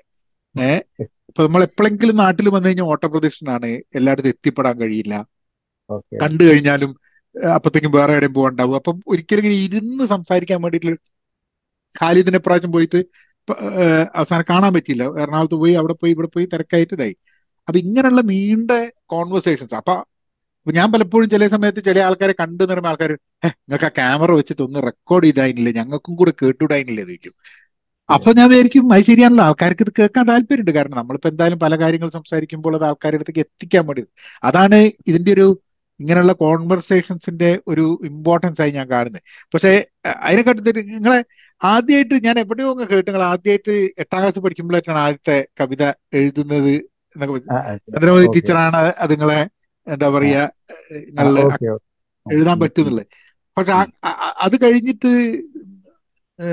കവിതയിലേക്കും ഇതിലേക്ക് അത് ഇതൊന്നും ഇങ്ങനെ സ്ഥിരമായിട്ട് എഴുതിക്കൊണ്ടിരിക്കണം എന്നുള്ള തോന്നാനുള്ള ഒരു കാരണം എന്താണ്? തോന്നാനുള്ള ഒരു കാരണം എന്ന് പറയുന്നത് ഒന്ന് നമുക്ക് അതായത് നമ്മളിപ്പോ ഞാനിപ്പോൾ ആക്ച്വലി ഞാൻ കുറച്ചൊക്കെ വായിക്കുകയും ചെയ്യുന്ന ഒരാളാണ്. വായന എന്ന് പറയുമ്പോൾ എനിക്ക് ചെറുപ്പത്തിലെ അതൊരു ശീലമാണ്. അപ്പോൾ ഈ എനിക്ക് ഒരു കാര്യം ഓർമ്മയുണ്ട്. അതായത് എന്റെ ജ്യേഷ്ഠൻ എന്റെ മൂത്താൾ എന്റെ ഏറ്റവും മൂത്താൾ അബ്ദുല്ല എന്നാണ് അയാളുടെ പേര്. അപ്പോൾ അദ്ദേഹം നല്ല നല്ലൊരു എന്നെക്കാളൊക്കെ എന്താ വേറൊരർത്ഥത്തിൽ പത്താം ക്ലാസ് പരീക്ഷയ്ക്കൊക്കെ മാത്തമെറ്റിക്സിനൊക്കെ സെൻ പെർസെന്റേജ് ഒക്കെ അന്ന് വാങ്ങിയ അങ്ങനെ ഒരു ഒരു മാത്തമാറ്റിക്കൽ മൂടൊക്കെ ഉള്ള ഒരാളാണ് ആ രീതി അപ്പോൾ അദ്ദേഹം പ്രീ ഡിഗ്രിക്ക് പഠിക്കുമ്പോൾ ഈ മാക്ബത്ത് എന്ന് പറയുന്ന ഷേക്സ്പിയറുടെ നാടകത്തിന്റെ അപ്പൊ ഞാനന്ന് എനിക്ക് തോന്നുന്നത് എട്ടാം ക്ലാസ്സിലോ ഒമ്പതാം ക്ലാസ്സിലോ. ഓക്കെ. മാക്ബത്ത് എന്ന് പറയുന്ന അല്ലെ ഏഴാം ഇ- ഇക്ക ഒരു പീഡിയിൽ ഡിഗ്രി കൊടുക്കുമ്പോൾ ഞാൻ ഏഴാം ക്ലാസ് അന്ന് ഈ മാക്ബത്ത് എന്ന് പറയുന്ന നാടകത്തിന്റെ ഒരു മലയാള പരിഭാഷ വീട്ടിലുണ്ടായിരുന്നു. ഒരു നാരായണ മേനോൻ നാരായണ മേനോൻ എന്നാണ് അതിന്റെ ആ പരിഭാഷ മനോഹരമായ പരിഭാഷയാണ് എന്നാണ് എന്റെ ഓർമ്മ. അതിലുള്ള ഒരു ഞാൻ ഇങ്ങനെ വായിക്കും. എനിക്ക് ആരും പ്രചോദിപ്പിച്ചിട്ടല്ല. ഞാനിങ്ങനെ അതിങ്ങനെ നോക്കുമ്പോൾ എന്നെ ഇങ്ങനെ ആകർഷിച്ചു. ഷേക്സ്പിയർ അന്നൊന്നും അറിയില്ല. ആ ഒരു വേൾഡ് ജീനിയസ് ആണ്. ഒന്നും എനിക്ക് ധാരണയില്ല. ഞാനിതിങ്ങനെ അതിലിങ്ങനെ പോകുമ്പോൾ അതിൽ മാക്ബത്തിലെ ഈ വിച്ചസിന്റെ മന്ത്രവാദിനികളുടെ ത്രീ വിച്ചസ് ഉണ്ടല്ലോ അത് മാക്ബത്തില. മാക്ബത്തിലെ അതിലതിൽ ഒരു മന്ത്രവാദിനി വേറൊരു മന്ത്രവാദിനിയോട് പറയാണ് എനിക്ക് വേഗം പോകണം. കാരണം ചന്ദ്രബിംബത്തിന്റെ ഒരു കോണിൽ ഒരു മഞ്ഞുതുള്ളി ഇങ്ങനെ തൂങ്ങിക്കിടക്കുന്നുണ്ട്. അത് ഭൂമിയിലേക്ക് എത്തുന്നതിന് മുമ്പേ എനിക്കത് ശേഖരിക്കണം. ഇതാണ് പറയുന്നത്. അത് അന്ന് അന്ന് ഞാനത് വായിക്കുന്നു. എന്റെ ഇമാജിനേഷൻ ഈ മന്ത്രവാദിനിക്കൊപ്പം തന്നെ അങ്ങ് പറന്നു പോയിട്ട് ഈ ചന്ദ്രബിംബത്തിൽ പോയിട്ട് ഇതിങ്ങനെ എടുക്കുന്ന ഒരു മൂടുണ്ടല്ലോ. അതെന്നെ വല്ലാതെ ഇൻസ്പയർ ഞാൻ ഇപ്പൊ തിരിഞ്ഞു നോക്കുമ്പോൾ ഇപ്പൊ ഞാൻ എന്റെ കവിതകളിലൊക്കെ തന്നെ ഞാൻ തന്നെ ചിലപ്പോൾ ഒരു വായനക്കാരനായിട്ട് വായിക്കുമ്പോൾ അന്ന് ചന്ദ്രബിംബത്തിൽ തൂങ്ങി നിന്ന മഞ്ഞുതുള്ളി സ്റ്റിൽ എന്റെ ഒപ്പം തന്നെ ഉണ്ട്. ഇത് ഒരു എഴുത്തിന്റെ ഒരു തുടക്കം എന്ന് പറയുമ്പോൾ ഞാനൊരു പക്ഷേ ഇത് ഈ രീതിയിൽ വേറൊരാളോട് ആദ്യമായിട്ട് പറയുന്നത് വിനോജിയുടെ എനിക്ക് തോന്നുന്നില്ല. ഞാൻ ഈ ഈ ഒരു എക്സ്പീരിയൻസ് അങ്ങനെ പറഞ്ഞിട്ടുണ്ട്. അപ്പം അത് അതൊരു തുടക്കമാണ്. പിന്നെ ആ ഒരു മൂഡിൽ ഞാൻ ക്ലാസ്സുകളിലും കാര്യങ്ങളിലും ഇങ്ങനെ ഓരോന്നും ഇങ്ങനെ ഓരോ ഡിവിഷനൊക്കെ മാറി പ്രൊമോട്ടഡ് ആയി പോകുന്ന ഒരു വേളയിൽ എട്ടാം ക്ലാസ്സിൽ വെച്ചിട്ടാണ് നേരത്തെ പറഞ്ഞ ചന്ദ്രപതി ടീച്ചറെ ഞാൻ കാണുന്നത്. അന്ന് ഈ ചങ്ങമ്പുഴയുടെ ഏതൊരു കവിതയൊക്കെ വെച്ച് നമ്മളന്നിങ്ങനെ ഓരോ കവിതയൊക്കെ കേൾക്കുമ്പോൾ നമ്മളിങ്ങനെ ഇമിറ്റേറ്റ് ചെയ്യും. അതിങ്ങനെ അനുകരിക്കണം. അനുകരിച്ചിങ്ങനെ അങ്ങനെ ഒരിക്കലും ഞാൻ പിന്നെ വീട്ടിൽ വന്നിട്ട് അങ്ങനെ ഉണ്ടല്ലോ സ്വകാര്യമായിട്ട് ആരോടാണെന്നില്ല എന്തോടാണെന്നില്ല ഞാനിങ്ങനെ കുറെ വരികൾ എനിക്കിപ്പോഴും ഓർമ്മയുണ്ട് അതിന്റെ ആദ്യ വരികളൊക്കെ. നീലമാനത്തിൻ നീലക്കയങ്ങളിൽ നീന്തി നീന്തി കുളിക്കുന്ന ശാലീന സുന്ദരി നിൽക്കൂ ഒരു നിമിഷം എനിക്ക് വേണ്ടി നിർമാല്യം തൊഴാൻ എന്നെ മാരുതം വീശുന്ന കുളിരുള്ള രാത്രിയിൽ മാതകാരൂപിണി നിന്നെ ഞാൻ കണ്ടുപോയി. എന്റെ മനസ്സിൽ അന്നൊരു മാതക ആരും ആരുമില്ല. ആരാ കാണുന്നത് ചന്ദ്രമണി ടീച്ചറെ. ഓക്കെ. അപ്പൊ ഞാനിത് ടീച്ചർ അപ്പൊ എന്റെ കൂട്ടുകാരനായ ഏതോ ഒരാൾ എനിക്ക് ഓർമ്മയില്ല. കുറെ കൂട്ടുകാർ അതിലുണ്ട്. അപ്പൊ നമ്മളുടെ പഴയ സഹപാഠികളൊക്കെ. അപ്പൊ നമുക്ക് ഈ ഗ്രൂപ്പ് വന്നപ്പോൾ ഒരൊക്കെ ഇതിലേക്ക് ഇപ്പൊ വന്നിട്ടുണ്ട് എന്നുള്ള ആരോ ഒരാൾ പറഞ്ഞു ഇങ്ങനെ സൂഫി എന്തൊക്കെ എഴുതിയിട്ടുണ്ട് സാർ അങ്ങനെ ഇങ്ങനെ. അപ്പോൾ ടീച്ചർ എന്നോട് വിളിച്ചെന്നെ അന്നേരത്തൊക്കെ ഉണ്ടല്ലോ സ്നേഹത്തോടെ വിളിച്ചിട്ട് ടീച്ചറുടെ ടേബിളിന്റെയും കസലിന്റെ അടുത്തിരുന്ന ഒരു പരിപാടിയാണ് ഇങ്ങനെ നിർത്തിയിരിക്കുന്നത്. അപ്പൊ ആടെ ഞാൻ പോയി നോക്കി. ആ അപ്പന്റെ പുറത്തിങ്ങനെ ഒഴിഞ്ഞ് എന്നോട് പറഞ്ഞ് നീ വായിക്കണം കൂടുതൽ. ഒരു സിദ്ധി ഒളിഞ്ഞു കിടക്കുന്നുണ്ട് ഏഹ് എന്നൊക്കെ പറഞ്ഞു. അപ്പൊ എനിക്ക് വലിയ സന്തോഷം. അതാണ് അതിന്റെ ഒരു എഴുത്ത് വഴിയിലേക്ക് എനിക്ക് എന്റെതായ ഒരു മൂഡിലൂടെ വരാം എന്നുള്ള ഒരു ആത്മവിശ്വാസം ഉണ്ടായത് അങ്ങനെയാണ്. പക്ഷെ എന്റെ കുടുംബത്തിൽ നേരത്തെ പറഞ്ഞ പോലെ ഒക്കെ വായിക്കുന്നു ആ പുസ്തകം എന്നുള്ളതിൽ കവിഞ്ഞിട്ട് മുമ്പ് എന്റെ ഗ്രാൻഡ് പാരൻസിൽ ആരെങ്കിലും എന്തെങ്കിലും എഴുതിയിട്ടുണ്ടോ എന്ന് എനിക്ക് അറിഞ്ഞൂടാ. എന്റെ ഓർമ്മയിൽ ഇങ്ങനെ ഒരു വൈജ്ഞാനിക സാഹിത്യവും കാര്യമൊന്നുമല്ല. അതൊരു സർഗാത്മക സാഹിത്യം കവിത നോവൽ മറ്റു ചെറുകഥകൾ ആ മൂഡിലേക്ക് അങ്ങനെ ആരും അങ്ങനെ ഉള്ളതായിട്ട് അറിയില്ല ഞാൻ തന്നെയായിരിക്കാം എന്റെ വീട്ടിൽ ആദ്യമായിട്ട് നല്ലൊരു അത്യാവശ്യം ഒരു കുറച്ച് പുസ്തകങ്ങളൊക്കെ ശേഖരിക്കുകയും ഒരു ഹോം ലൈബ്രറി കോൺസെപ്റ്റ് ഒക്കെ കൊണ്ടുവന്ന ഞാനായിരുന്നു. അത് പിന്നീട് പക്ഷെ അത് ആ അത് ഒരുക്കുന്നതിലൊക്കെ എല്ലാവരും സഹകരിച്ചു എന്നുള്ള ഇപ്പൊ എന്റെ ഒരു ഇക്കാക്ക ദുബായിലായിരുന്നു. ഷാർജയിൽ കുറെ കാലം വർഷങ്ങൾക്ക് മുമ്പ് പോയി അവരെനിക്ക് പിന്നെ വർഷത്തിൽ അന്നൊരു പിന്നെ കുറച്ച് പൈസ തരുമായിരുന്നു. നീ ഇഷ്ടമുള്ള പുസ്തകം വാങ്ങിക്കുന്നു അപ്പൊ അത് അതൊക്കെ ഒരു വലിയ സംഭവമാണ്. കാരണം അയാൾ ഒന്നും വായിക്കുന്ന ആളല്ല. പുള്ളി അതിനോട് ഇഷ്ടമില്ല. മൂപ്പരുടെ വായന മനുഷ്യ വായന കച്ചവട വായനയാണ് പക്ഷെ അതിന്റെ ഒരു അതുണ്ടല്ലോ ആ ഒരു ഒരു ഹൃദയം. അപ്പോൾ അബൂബക്കർക്ക എന്ന് പറയുന്ന എനിക്ക് ഓർമ്മയില്ല. ഇപ്പോഴും സ്റ്റിൽ എന്നോട് വല്ലാതെ എന്നെ ഇങ്ങനെ ഇപ്പോഴും കെയർ ചെയ്യുന്ന ഒരു അനുജനായിട്ട് കെയർ ചെയ്യുന്ന ഒരു മൂഡാണ്. ഓക്കെ ഹലോ അങ്ങനെ. അപ്പോൾ പിന്നെ ഇതാണ് എന്റെ ഒരു എഴുത്തു വഴിയിലേക്കുള്ള ഒരു ആരംഭവും. പിന്നെ പലരെയും കാണാൻ പറ്റി. നേരത്തെ നമ്മൾ പറഞ്ഞ ബാലേന്ദ്രൻ ചുള്ളിക്കാടൊക്കെ പോലെയുള്ള വലിയ പ്രതിഭാധന എഴുത്തരക്കായിട്ട് അവരൊക്കെ ഞാൻ പിന്നെ ചുള്ളിക്കാടിന്റെ പിന്നെ വീട്ടിൽ പോയിട്ടുണ്ട്. അവിടുന്ന് വിജയലക്ഷ്മിയോ ഒക്കെ സ്നേഹത്തോടുണ്ടാക്കിയ ഭക്ഷണം കഴിച്ചിട്ടുണ്ട്. കാലിദ് ഒന്ന് കൂടെ ഉണ്ടായി ഈ കാലിദ് എവിടെയും എന്റെ കൂടെ ഉണ്ട്. അതുപോലെ കാലിദ് നമുക്ക് ഒന്നും ചെയ്യാൻ പറ്റില്ല. ഓക്കെ. അപ്പോ അതാണ് അതിന്റെ ഒരു മൂഡ് എന്ന് പറയുന്നത്. ഓക്കെ. അപ്പൊ കവിതകൾ അപ്പൊ അന്ന് എഴുതി ഇതായി ഇപ്പൊ ഞാൻ ചോദിക്കാൻ കാരണം എന്റെ എന്റെ വീട് ഞാൻ വളർന്നത് എൻ എം കക്കാടിന്റെ വീട്ടിന്റെ തൊട്ട് പിന്നില. നമ്മളെ കോഴിക്കോട് ഹിൽവ്യൂ കോളനിയിൽ എൻ എം കക്കാടിന്റെ വീട്ടിന്റെ തൊട്ട് പിന്നില. തൃക്കുറ്റശ്ശേരി തൃക്കുറ്റശ്ശേരി. അല്ലല്ല കോഴിക്കോട്. കോഴിക്കോട് കോഴിക്കോട്. കോഴിക്കോട് ടൗണിൽ. ജന്മസ്ഥല അല്ല മറ്റേ കോഴിക്കോട് ടൗണിൽ നമ്മൾ പ്രസന്റേഷൻ സ്കൂളിന്റെ അടുത്ത് കാവ് കയറിയിട്ട് ആകാശവാണി ആകാശവാണിയില്ല അപ്പൊ അവിടെ ഇങ്ങനെ വരും ഇവരൊക്കെ? എന്താ വിഷ്ണാനന്ദ നമ്പൂരി സ്ഥിരമായിട്ട് വരും. പിന്നെ അവിടെയുള്ള ഒരുവിധം കവികളൊക്കെ ചെറുപ്പത്തിൽ ഞാൻ അവിടെ ക്രിക്കറ്റ് കളിച്ച് തിരിഞ്ഞളിക്കുന്ന സമയത്ത് ഇങ്ങനെ വരും. അപ്പൊ അന്നൊന്നും എനിക്കിത് ഞാനൊന്നും തീരെ വായിക്കുന്ന കൂട്ടത്തിലുള്ള ഒരു മനുഷ്യനല്ല. പക്ഷെ എന്റെ പുസ്തകം വായന തുടങ്ങിയത് ഞാൻ അവിടെ ഒരു വലിയ ലൈബ്രറി ഉള്ളതുകൊണ്ട് അവിടുന്നാണ് ഞാൻ ആദ്യമായിട്ട് സി രാധാകൃഷ്ണ വായിക്കുന്നതും മലയാറ്റൂരിന്റെ യന്ത്രം വായിക്കുന്നതും ഒ വിജയന്റെ സാക്കിന്റെ ഇതിഹാസം വായിക്കുന്നതൊക്കെ അവിടുന്നാണ്. ഞാൻ മലയാളം അധികം പഠിച്ചിട്ടില്ല. ഞാൻ മലയാളം ഏതാണ്ട് ഒരു മൂന്ന് നാല് നാല് വർഷം അഞ്ച് വർഷമൊക്കെ പഠിച്ചിട്ടുള്ളൂ മലയാളം. അപ്പൊ എന്റെ മലയാളം വായനയൊക്കെ വളരെ മെല്ലെയാണ് ഇതിന്റെ അപ്പം അപ്പൊ ഞാനൊന്നും ഒരിക്കലും എഴുതുക എന്നുള്ളതോ അല്ലെങ്കിൽ ഭാഷയുമായിട്ടോ അതിനോടൊക്കെ ഒരു താല്പര്യം ഉണ്ടാവുന്നൊന്നും ഞാനൊന്നും ഒരിക്കലും പ്രതീക്ഷിക്കുന്നുണ്ടല്ല. ഏഹ് അത് പിന്നെ ഈ ഇന്റർനെറ്റിൽ എഴുതാൻ തുടങ്ങുമ്പോഴാണ് നമുക്ക് പിന്നെ ഞാൻ ഇപ്പൊ കഴിഞ്ഞ ദിവസം ആരോടോ പറഞ്ഞു അമേരിക്കയിൽ എത്തിയോണ്ടാണ് ഞാൻ സത്യം പറഞ്ഞു കഴിഞ്ഞിട്ടുണ്ടെങ്കിൽ മലയാളത്തിൽ എന്തെങ്കിലും എഴുതാൻ നോക്കിയത് തന്നെ. കാരണം എന്താന്ന് പറഞ്ഞു കഴിഞ്ഞാൽ നാട്ടിലാവുമ്പോൾ ചിലപ്പോൾ ആൾക്കാർ നമ്മളെ ഗുണദോഷിച്ച് ഉപദേശിച്ച് നമ്മളെ എഴുത്തില്ലാണ്ടാക്കും അപ്പൊ അപ്പൊ ഇവിടെ ആവുന്ന സമയത്ത് നമ്മൾ ആൾക്കാർ ആ അമേരിക്ക നല്ലേ? അമേരിക്ക ഇത്ര തന്നെ മോനെ എഴുതുന്നുണ്ടല്ലോ. അതന്നെ വലിയ കാര്യം. പറഞ്ഞ ആൾക്കാർ വിടും. അപ്പൊ നമുക്ക് ഇവിടെ ഇവിടെ അമേരിക്കയിലൊക്കെ തെറ്റ് വരുത്താൻ ബുദ്ധിമുട്ടില്ല ആൾക്കാർക്ക്.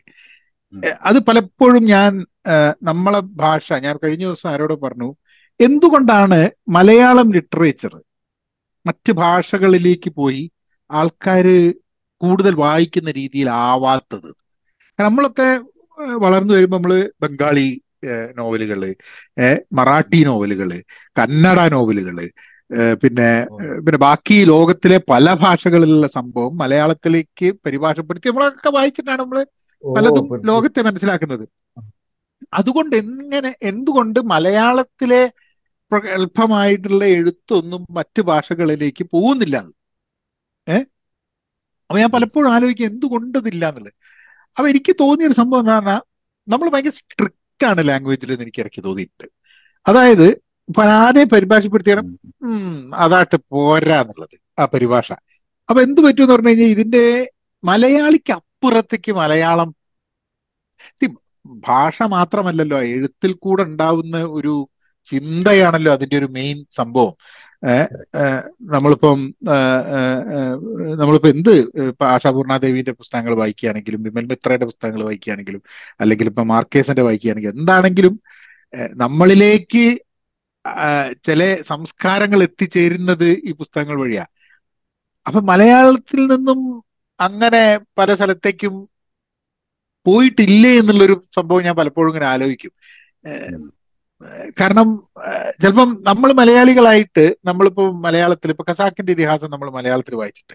അതിന്റെ ഇംഗ്ലീഷ് വായിച്ച് ഒരിക്കലും നമുക്ക് മലയാളത്തിന്റെ അത്ര ഇഷ്ടപ്പെടില്ല.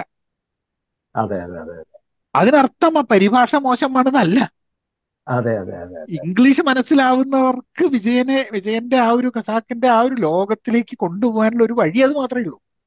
തീർച്ചയായിട്ടും തീർച്ചയായിട്ടും. അത് വിജയൻ തന്നെയാണ് വിജയം തന്നെയാണല്ലോ ട്രാൻസ്ലേറ്റ് ചെയ്തത് അല്ലേ? തന്നെയാണ്. വിജയൻ തന്നെയാന്ന് തോന്നുന്നു. പക്ഷെ ഞാൻ ഉദ്ദേശിക്കുന്നത് എന്താ പറഞ്ഞെങ്കിൽ എന്തുകൊണ്ട് പലപ്പോഴും വൈസ് നമ്മൾ എന്തുകൊണ്ട് ഭാഷയെ ഒരു ജനകീയമാക്കുന്നില്ല എന്നുള്ളത് അത് അത് കാലാകാലമായിട്ട് എപ്പോഴും നവീകരിച്ചുകൊണ്ടിരിക്കുകയാണല്ലോ. ഒരു പുതിയ ഒരാളൊരു സാധനം എഴുതി കഴിഞ്ഞിട്ടുണ്ടെങ്കിൽ ആ എഴുത്ത് ശരിയല്ല എന്ന് പറയാനാണ് നമുക്ക് പലപ്പോഴും തോന്നുക.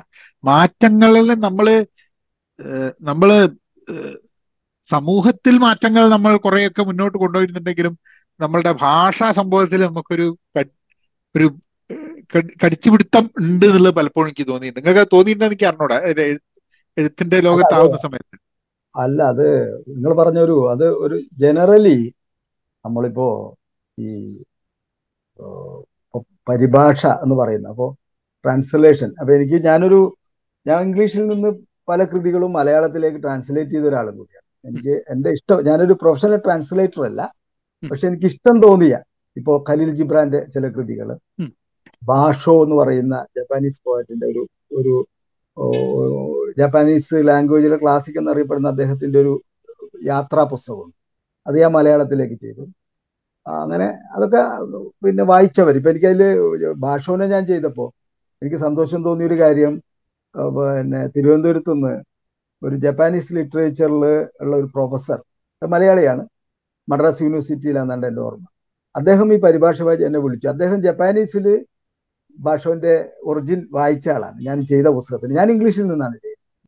അപ്പൊ വിളിച്ച് എന്നോട് പറഞ്ഞു ജപ്പാനീസ് അറിയാവോ? എന്ന് ചോദിച്ചു. നമ്മളതിന് ഞാൻ പറയുമ്പോൾ സെൽഫ് കോപ്പിങ് പോലെ തോന്നും. എന്റെ സന്തോഷം പറയാണ്. ഞാൻ പറഞ്ഞു എനിക്ക് ഒന്നും അറിയില്ല ജപ്പാനീസ്. അല്ല നിങ്ങളല്ലേ ഭാഷവിന്റെ ചെയ്തത്? ഞാൻ പറഞ്ഞു അതെ. ആ ഞാൻ പറഞ്ഞല്ലോ സാർ കുഴപ്പമായോ? ഞാനാകെ ഞാൻ ഇംഗ്ലീഷിൽ നിന്നാണ് ഇത് ചെയ്തു വെച്ചിരിക്കുന്നത്. ഏഹ് അപ്പൊ ഞാൻ അല്ല ഞാൻ നിങ്ങളെ അഭിനന്ദിക്കാൻ വേണ്ടി വിളിച്ചാണ്. നല്ല നിങ്ങളൊരു ജപ്പാനീസ് അറിഞ്ഞ ഒരാളെ പോലെ തന്നെ അത് ചെയ്തിട്ടുണ്ടെന്ന്. അപ്പൊ ഞാൻ പറഞ്ഞു എനിക്ക് സന്തോഷം. എനിക്കിതിന് കിട്ടിയ വലിയൊരു അവാർഡാണ് നിങ്ങളുടെ ഈ ഒരു അപ്രീസിയേഷൻ കാരണം പിന്നെ അത് ഇത്തിരിയെങ്കിലും അതിന്റെ ആത്മാവ് എന്റെ മൊഴിയിൽ വന്നിട്ടുണ്ടെങ്കിൽ അത് തന്നെ വലിയ കമ്മ്യൂണിക്കേഷനാണ് ഓക്കെ അപ്പൊ ഇപ്പൊ ഇപ്പൊ പുസ്തകം രണ്ടാം പതിപ്പായിട്ട് ഓടിക്കൊണ്ടിരിക്കുകയാണ്. മലയാളത്തിൽ കുറെ ആൾക്കാർ ഇത് വായിക്കും. ചില പുതിയ എഴുത്തിലുള്ള ചില നമ്മളുടെ സുഹൃത്തുക്കളൊക്കെ ആ പുസ്തകത്തെ ആ രീതിയിൽ ഒരു ടെക്സ്റ്റ് പോലെ താലോലിക്കുന്ന ചില ആൾക്കാരൊക്കെ. അപ്പൊ ഞാൻ പറയുന്നത് അത് ചെയ്തു കഴിഞ്ഞപ്പോൾ എനിക്ക് ഞാൻ ജപ്പാനി ഇപ്പൊ ഞാനിങ്ങനെ വിചാരിച്ചു പോയ കാര്യമുണ്ട്. ഏതെങ്കിലും കാലത്ത് എന്റെ ഏതെങ്കിലും ഒരു കവിതകൾ ജപ്പാനീസ് ഭാഷയിൽ ആരെങ്കിലും ചെയ്തിരുന്നെങ്കിൽ എന്റെ ലോകം എന്ന് പറയും. ഞാൻ എന്റെ എന്ന് പറയുന്നത് മലയാളിയില്ല ഞാൻ ആ സെൻസിലാണ്. എന്റെത് ചെയ്യാന്നുള്ളതല്ല. അങ്ങനെ ഉണ്ട്. പക്ഷെ ഇന്നിപ്പോഴും മലയാളത്തിലുള്ള പല കൃതികൾ ഇപ്പോൾ ഞാൻ മനസ്സിലായി. ഇന്നലെ ഞാനൊരു ഇന്നലെ ഞാൻ രാവിലെ പറഞ്ഞല്ലോ നമ്മൾ പരിപാടി പോയപ്പോൾ അവിടെ ഞാനൊരു കന്നഡയിലെ ഒരു വിശുദ്ധനായ ഒരു എഴുത്തുകാരൻ. അദ്ദേഹം ഒരു റിട്ടയർഡ് ഇൻകം ടാക്സ് അഡ്മിനിസ്ട്രേറ്റീവ് ഒരാളാണ്. പക്ഷേ is himself a poet academy award വിന്നറൊക്കെയാണ് Chinnaswamy മുതുകാ മുതുകടി എന്നിട്ടാണ് അദ്ദേഹത്തിന്റെ പേര് ശരി. അദ്ദേഹം അവിടുന്ന് ഇങ്ങനെ ഞങ്ങൾ പേഴ്സണലായിട്ട് സംസാരിക്കുമ്പോൾ അപ്പൊ എം ടിയുടെയും ബഷീറിന്റെയും ഒക്കെ കൃതികളൊക്കെ തന്നെ കന്നഡ ലാംഗ്വേജിൽ വരുന്നുണ്ട് ഞങ്ങൾ വായിക്കുന്നുണ്ട് എന്നൊക്കെയുള്ള സന്തോഷമൊക്കെ പറഞ്ഞു. ഓക്കെ അപ്പോ എനിക്ക് വളരെയധികം അത് അങ്ങനെ ഉണ്ടല്ലോ. ആ ഒരു മൂഡ് അപ്പൊ വിനയ ചൈതന്യ എന്ന് പറയുന്ന ഗുരു നിത്യയുടെ ഒരു ശിഷ്യൻ വർഷങ്ങൾക്ക് മുമ്പ് എന്റെ ഒരു കവിത കന്നഡയിലേക്ക് ട്രാൻസ്ലേറ്റ് ചെയ്ത് അഭിനവ് മാഗസിനിലൊക്കെ വന്നു. അപ്പൊ ഞാനത് അപ്പോൾ എനിക്ക് ഓർമ്മയായി ഇത് പറഞ്ഞപ്പോൾ. അപ്പൊ അദ്ദേഹത്തിന് വലിയ ഇൻട്രസ്റ്റഡ് ആയി അപ്പൊ അഭിനവിന്റെ ഒക്കെ ഒരു സ്ഥിരം റീഡേഴ്സൊക്കെയാണ് ഇവരൊക്കെ ആ ഒരു മാഗസിന്റെ ഒക്കെ. അപ്പോൾ നമുക്ക് ചെറിയ സന്തോഷങ്ങൾ കൂടി ഒരു അതർ കമ്മ്യൂണിറ്റിയിലേക്ക് പോകുമ്പോൾ. ഓക്കെ അപ്പൊ നമ്മൾ അത് അപ്പൊ ശരിക്കും ശരിക്കും അത് അതിന്റെ പൂർണമായിട്ട് അത് വേറൊരു ലാംഗ്വേജിൽ വരുന്നുണ്ടോ എന്നുള്ളതല്ല. ആ ചിന്തയുടെ ഒരു സ്ഫുലിംഗമെങ്കിലും വേറൊരു കൾച്ചറിലേക്ക് വരുമ്പോൾ അതിന്റെ ഒരു ബോണ്ട് എന്ന് പറയുന്നത് വളരെ വലുതാണ്. വളരെ വലുതാണ്. തീർച്ചയായിട്ടും. അപ്പോ വിനോദ്ജി പറഞ്ഞ കാര്യത്തിൽ അതിന് വലിയ ഒരു ഒരു ലിറ്റററി ഇമ്പോർട്ടൻസ് മാത്രമല്ല അതൊരു ഒരു കൾച്ചറൽ സ്പേസ് ആണ്. വലിയ സ്പേസിലേക്കാണ് കാരണം എനിക്ക് തോന്നുന്നു ഉംബർട്ടോ പറഞ്ഞാണ് തോന്നുന്നു ട്രാൻസ്ലേഷനെ പറ്റിയിട്ട്. അതായത് രണ്ട് സംസ്കാരങ്ങൾ തമ്മിലുള്ള ഒരു കണക്ഷനാണ് ഈ ട്രാൻസ്ലേഷന്റെ സമയത്ത്. അതിലൊരു ഒരു പ്രത്യേകത എന്താണെന്ന് പറഞ്ഞാൽ നമ്മളിപ്പോ ഒരു ഭാഷയിലുള്ള ഒരു കൃതി വേറൊരു ഭാഷയിലേക്ക് ട്രാൻസ്ലേറ്റ് ചെയ്യുമ്പോൾ നമ്മൾ അതിൽ നമ്മളുടെ സംസ്കാരത്തിന്റെ അംശങ്ങൾ ഇടും. കാരണം എന്താന്ന് പറഞ്ഞു കഴിഞ്ഞാൽ നമ്മളുടെ വായനക്കാർക്ക് മനസ്സിലാക്കാൻ വേണ്ടിയിട്ട്. കാരണം അത് അത് ചില സംഭവങ്ങൾ വായിക്കുന്ന സമയത്ത് നമ്മൾ അതിനെ ഉപയോഗിക്കുന്ന വാക്കുകൾ അതിന് പല രീതിയിലും പറയാമെന്നുണ്ടെങ്കിലും ഇങ്ങനെ പറയാൻ കാരണം അതിന്റെ ധ്വനി കൃത്യമായിട്ട് നമ്മളുടെ ആൾക്കാർക്ക് മനസ്സിലാവുന്നുള്ളതിന്റെ അപ്പൊ ട്രാൻസ്ലേഷൻ ശരിക്കും ഒരു ട്രാൻസ്ലേഷൻ എന്ന് പറയുന്നത് ഈ മാറ്റി എഴുതല്ല വേറെ ഭാഷയിലേക്ക്. അത് റീക്രിയേറ്റ് ചെയ്യാണ് അതിന്റെ എന്റയർ സാധനം റീക്രിയേറ്റ് ചെയ്യാണ്. ട്രാൻസ്ക്രിയേഷൻ ആണ്. ട്രാൻസ്ക്രിയേഷൻ ആണ്. ഒരിക്കലും ട്രാൻസ്ലേഷൻ ആയിട്ട് വരില്ല കാരണം ട്രാൻസ്ലേറ്റ് ചെയ്യാന്ന് പറയുമ്പോൾ ഗൂഗിൾ ട്രാൻസ്ലേറ്റ് കൊടുത്തു കഴിഞ്ഞാൽ നമുക്ക് അറിയാതെ ഒരു കവിത എടുത്ത് നിങ്ങൾ ഗൂഗിൾ ട്രാൻസ്ലേറ്റ് കൊടുത്തു കഴിഞ്ഞാൽ അതും ട്രാൻസ്ലേറ്റ് തരും. പക്ഷെ അത് ജീവൻ നഷ്ടപ്പെട്ടു പോകും പിന്നെ അതപ്പം എപ്പോഴും നമ്മൾ അങ്ങനെ ഒരു ട്രാൻസ്ലേഷൻ എടുത്തു കഴിഞ്ഞ് ട്രാൻസ്ക്രിയേഷൻ വഴിയാണ് നമ്മൾ അതിലേക്ക് ലൈഫ് ഇൻഫ്യൂസ് ചെയ്യുന്നത്. അതിൽ അതിൽ നമ്മളുടെ പരിമിതികളും ഉണ്ടാവും. നമ്മളുടെ അറിവും ഉണ്ടാവും. നമ്മളുടെ ചോയ്സ് ഓഫ് വേർഡ്സിന്റെ സ്വഭാവവും ഒക്കെ ഉണ്ടാവും ഇതിൽ. ഞാനിപ്പോൾ പറയും ട്രാൻസ്ലേഷന്റെ ഒരു കാര്യം പറയുമ്പോൾ ഒന്ന് രണ്ട് ചെറിയ അനുഭവം ഞാൻ പറയാം. നമുക്ക് രസകരം രസകരം തോന്നും ഇപ്പൊ ഞാനിപ്പോഴ് മലയാളത്തിൽ ഇപ്പോൾ ഒരു പക്ഷേ ഏറ്റവും കൂടുതൽ ആൾക്കാർ വായിക്കുന്ന ഒരു ഒരു പ്രൊഫറ്റ് മുഹമ്മദിന്റെ ഒരു ബയോഗ്രഫി അത് ശരിക്കും മാർട്ടിൻ ലിങ്സ് എന്ന് പറയുന്ന ഒരു ഇംഗ്ലീഷ് പേഴ്സൺ ആണ് ഒറിജിനൽ ആയിട്ട് അത് ചെയ്തത്. അയാൾ കാംബ്രിഡ്ജ് ഓക്സ്ഫോർഡ് യൂണിവേഴ്സിറ്റിയിൽ ഷേക്സ്പിയർ ലിറ്ററേച്ചർ പ്രൊഫസറൊക്കെ ആയിരുന്നു. അദ്ദേഹം ഒരു ഈ ഒരു സ്പിരിച്വൽ ഒരു സൂഫി വഴിയിലൂടെയൊക്കെ ഇങ്ങനെ പോയ ഒരാളാണ് അപ്പോൾ അപ്പൊ ഞാൻ ഈ ഒരു കോഴിക്കോട്ടുള്ള ഒരു അതർ ബുക്സ് എന്ന് പറയുന്ന ഒരു പ്രസാദ ആൽ അവരിങ്ങനെ ഈ രീതിയിലുള്ള ചില വർക്കുകൾ ഇങ്ങനെ അപ്പൊ അവരെന്നോട് ഈ പുസ്തകം ട്രാൻസ്ലേറ്റ് ചെയ്യാൻ വേണ്ടിയിട്ട് പറ്റുമോ എന്ന് ചോദിച്ചു. അപ്പൊ ഞാൻ ആ പുസ്തകം ആദ്യമൊക്കെ എനിക്ക് അതൊരു പിന്നെ എന്റെ ഒരു മൂഡിലേക്കൊന്നും വന്നില്ല. അപ്പൊ ഞാൻ പറഞ്ഞു ഞാനൊരു പ്രൊഫഷണൽ ട്രാൻസ്ലേറ്റർ ഒന്നുമല്ല. പക്ഷേ ഞാൻ അപ്പൊ അവരെ ഇങ്ങനെ വല്ലാതെ സ്നേഹത്തോടു കൂടി ഇങ്ങനെ കമ്പൽ നിങ്ങൾ ചെയ്തു നോക്കൂ ചെയ്തു നോക്കൂ എന്നൊക്കെ പറഞ്ഞു. അങ്ങനെ ഞാനത് നന്നായിട്ട് വായിച്ചു. ഞാൻ അതിനെ കുറിച്ചിട്ടൊക്കെ ഒന്ന് വായിച്ചു ഞാൻ ഈ ഓദർ കുറിച്ചിട്ടൊക്കെ ഒന്ന് അറിഞ്ഞു. അപ്പൊ എനിക്കൊരു കുറച്ചുകൂടി ഒരു ഒരു ക്ലോസ് ഒരു അങ്ങനെ ഉണ്ടല്ലോ അത് കിട്ടിയപ്പോൾ ഞാനത് ചെയ്തു. ഒന്നര വർഷത്തെ അധ്വാനമാണ് ആ പുസ്തകത്തിന്റെ ട്രാൻസ്ലേഷൻ പറയുന്നത്. ഞാനും എന്റെ മിസ്സിസും ഇരുന്ന് ഞാൻ കുറെ പറയും ഡിക്റ്റേറ്റ് അങ്ങനെ ഇങ്ങനെ കടലാസിൽ മാനുസ്ക്രിപ്റ്റിലൂടെ ചെയ്താണ്. അപ്പോ മാനുവലായിട്ട് തന്നെ ചെയ്താണ് അതൊക്കെ ഒരു ഒന്നര വർഷം ഇതൊക്കെ തോന്നുന്നു രണ്ടായിരത്തി പത്ത് കാലത്തിലായിരിക്കും അത്. ഓക്കെ. അപ്പോൾ ഒരു ഒന്നര വർഷം കൊണ്ട് ഞാൻ ചെയ്തു. രണ്ടായിരത്തി പതിമൂന്നിലെ പുസ്തകം വന്നു. ഇപ്പൊ മലയാളികൾ എന്ത് ചെയ്യാണ് ആ പുസ്തകം എല്ലാവരും എല്ലാവരും വെച്ചാൽ എല്ലാ നമ്മൾ പറയുന്ന കമ്മ്യൂണിറ്റിയോട് ചില വായിക്കുന്നു. അവരതിന്റെ ഒരു ഫീഡ്ബാക്ക് ഒക്കെ തരുന്നു. വിയോജിപ്പുള്ള ആൾക്കാരുണ്ട്. അവരത് പറയുന്നു. അപ്പൊ ഞാൻ പറഞ്ഞു ഞാൻ ട്രാൻസ്ലേറ്റർ ആണ്. ഞാൻ അതിന്റെ സ്പിരിറ്റ് ട്രാൻസ്ലേറ്റ് ചെയ്തു. ഓക്കെ എനിക്ക് സന്തോഷം തോന്നുക സന്തോഷം തോന്നുക. അല്ല അതൊക്കെ പറയാം. അതിന് ഒരുപാട് ഘടകങ്ങൾ ഉണ്ടാകാം. അപ്പൊ എനിക്കാവൂ അതിപ്പോ ഒമ്പതാം പതിപ്പായിട്ട് ആ പുസ്തകം പോകുന്നു. ഓക്കെ അപ്പോൾ ഒരു ട്രാൻസ്ലേ അതിന് ഞാൻ പറയാൻ പോകുന്ന കാര്യം ഈ മലയാളി ഇതിങ്ങനെ വായിച്ച് വായിച്ചപ്പോൾ ഈ പലരും വിചാരിക്കുന്നത് ഞാനാണ് ഈ പുസ്തകം എഴുതിയതാണ് അപ്പൊ ഇവർ ഈ പബ്ലിഷേഴ്സ് ഇതിന്റെ ഒറിജിനൽ അവരോട് റൈറ്റ് ഒക്കെ വാങ്ങിയിട്ട് ഒറിജിനൽ എന്ത് ചെയ്തു? അവർ പബ്ലിഷ് ചെയ്തു. അപ്പോൾ ഒരു വായനക്കാരൻ പോയിട്ട് അവിടെ നിന്ന് അന്വേഷിച്ചു. കെ ടി സുപ്പിയുടെ ഈ മുഹമ്മദ് ഉണ്ടല്ലോ അത് ഇംഗ്ലീഷിൽ വന്നിട്ടുണ്ടെന്ന് പറഞ്ഞിട്ടുണ്ടല്ലോ അതൊന്ന് വേണം.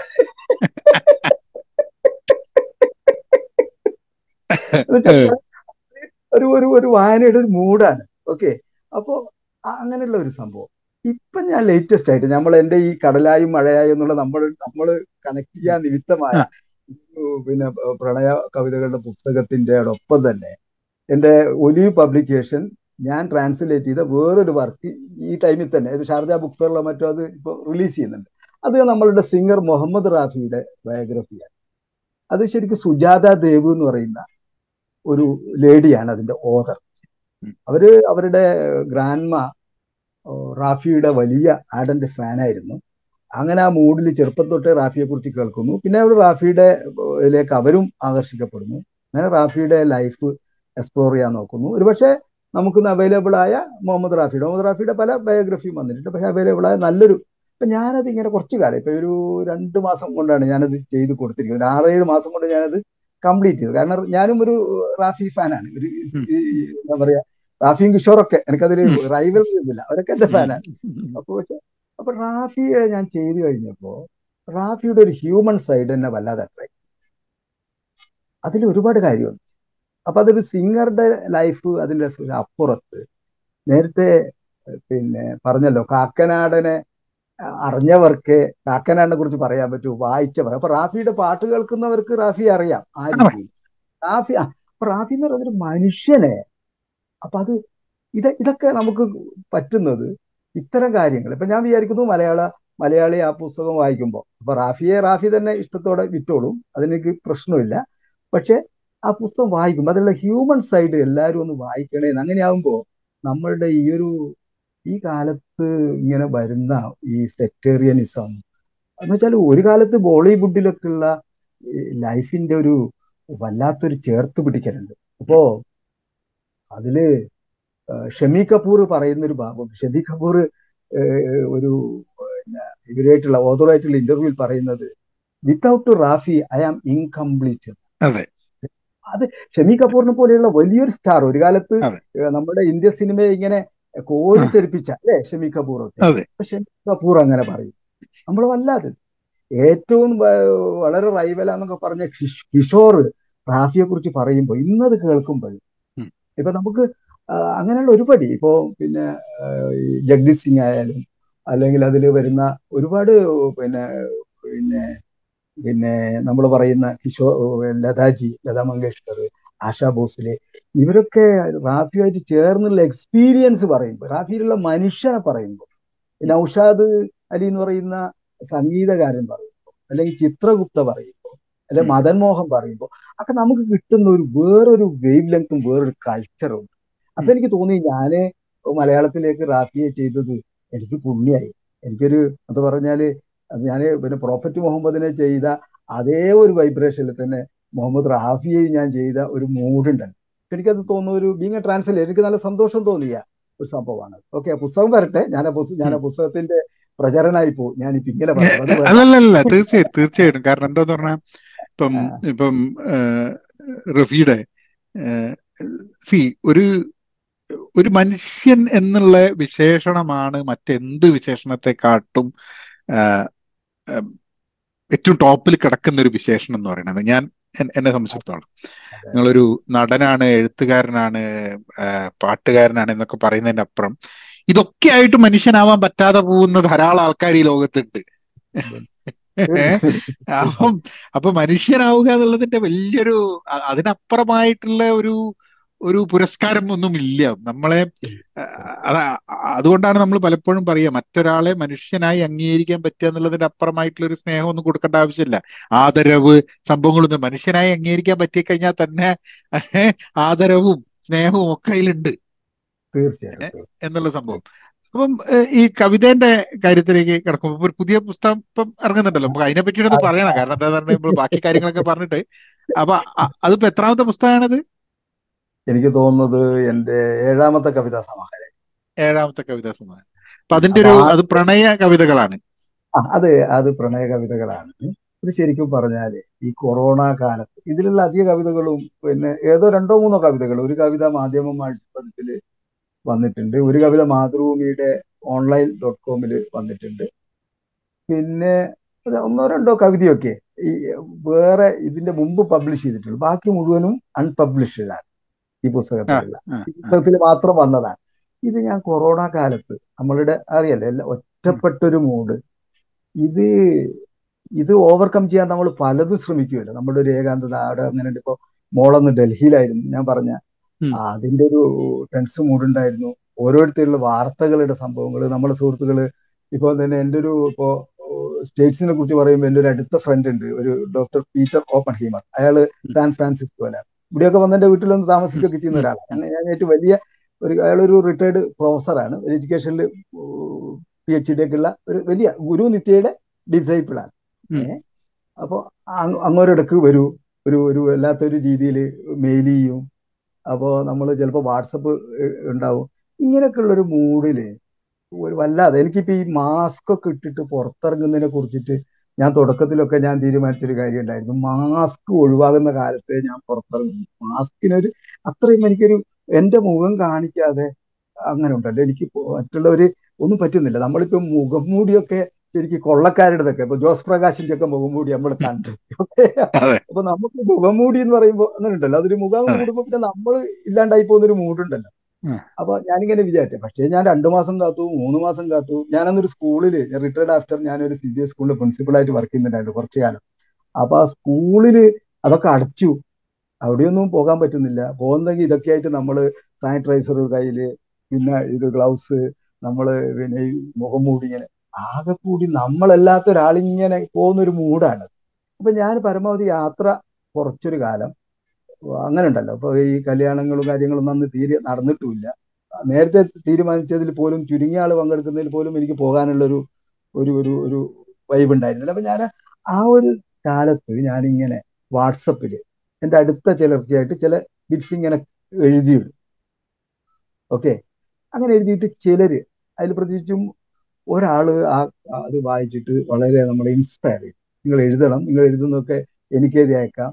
അപ്പൊ അത് ഇതൊരു വേറൊരു രീതിയിൽ വരുന്നുണ്ട്. ഞാനത് റെക്കോർഡ് ചെയ്ത് വെക്കാം എന്നൊക്കെ പറഞ്ഞു. അങ്ങനെ ഉണ്ടാവില്ല. അത് നമുക്ക് വലിയ സുഹൃതാണ് അങ്ങനെ അപ്പൊ അപ്പോഴൊന്നും ഞാൻ ആലോചിച്ചിട്ടില്ല അങ്ങനെ. ഞാൻ എത്ര കവിതകൾ എഴുതുന്നുണ്ടോ അങ്ങനെ. അങ്ങനെയാണ് ഞാൻ എഴുതിയത് മുഴുവൻ ഒരു ഫയലായിട്ട് എനിക്ക് തിരിച്ചയച്ചത്. ഒരു ഇപ്പൊ ഒരു ഏകദേശം ഒരു വർഷം മുമ്പ്.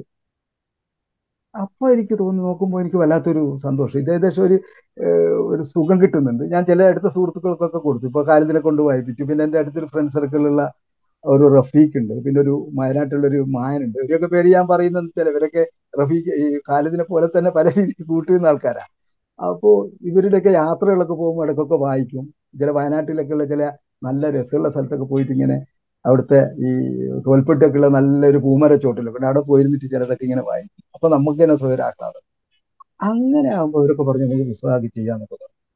അപ്പൊ ഇത് ഈ കവിതകൾ ഞാൻ പറഞ്ഞു ഞാൻ ഈ കവിതകൾ ചെയ്യണമെങ്കിൽ എനിക്കൊരു നല്ലൊരാൾ നല്ലൊരു കവി ഇപ്പൊ മലയാളത്തിൽ അപ്പൊ ഒരു പറഞ്ഞ നമുക്ക് റഫീഖ് അഹമ്മദിനെ അപ്പൊ മലയാളം ഉണ്ട് റഫീഖ് അഹമ്മദ്? അപ്പൊ റഫീഖ് അഹമ്മദിനെ എനിക്ക് അത്ര നേരിട്ട് പരിചയമില്ല. എന്റെ കവിതകളൊക്കെ അദ്ദേഹവും എന്റെ ഒക്കെ ഒന്നായിട്ട് മാതൃഭൂമിയിലൊക്കെ വന്നിട്ടുണ്ട് എന്നല്ലാതെ എനിക്ക് നേരിട്ട് അങ്ങനെ പരിചയം ആംസ്റ്റർഡാം.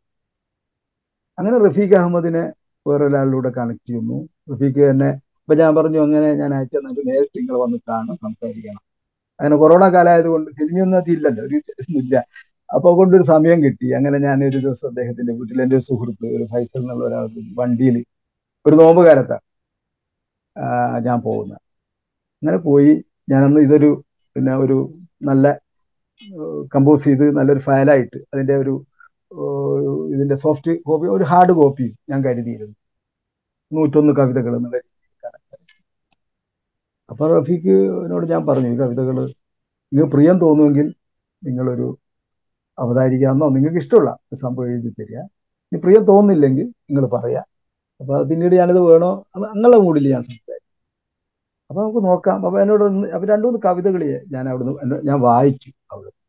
വായിച്ചു കഴിഞ്ഞപ്പോൾ റഫീക്ക് എനിക്ക് തോന്നി. നമുക്ക് മനസ്സിലാവുമല്ലോ ജലാലയുടെ ഒരു റെസ്പോൺസ് എന്ന്. ഏഹ് ഒരു ഒരു ഇമ്പ്രസ് ഇടാൻ തോന്നി. ഇമ്പ്രസ് ഇടാൻ തോന്നിയപ്പോൾ പിന്നെ വളരെ ഫ്രീ ആയി.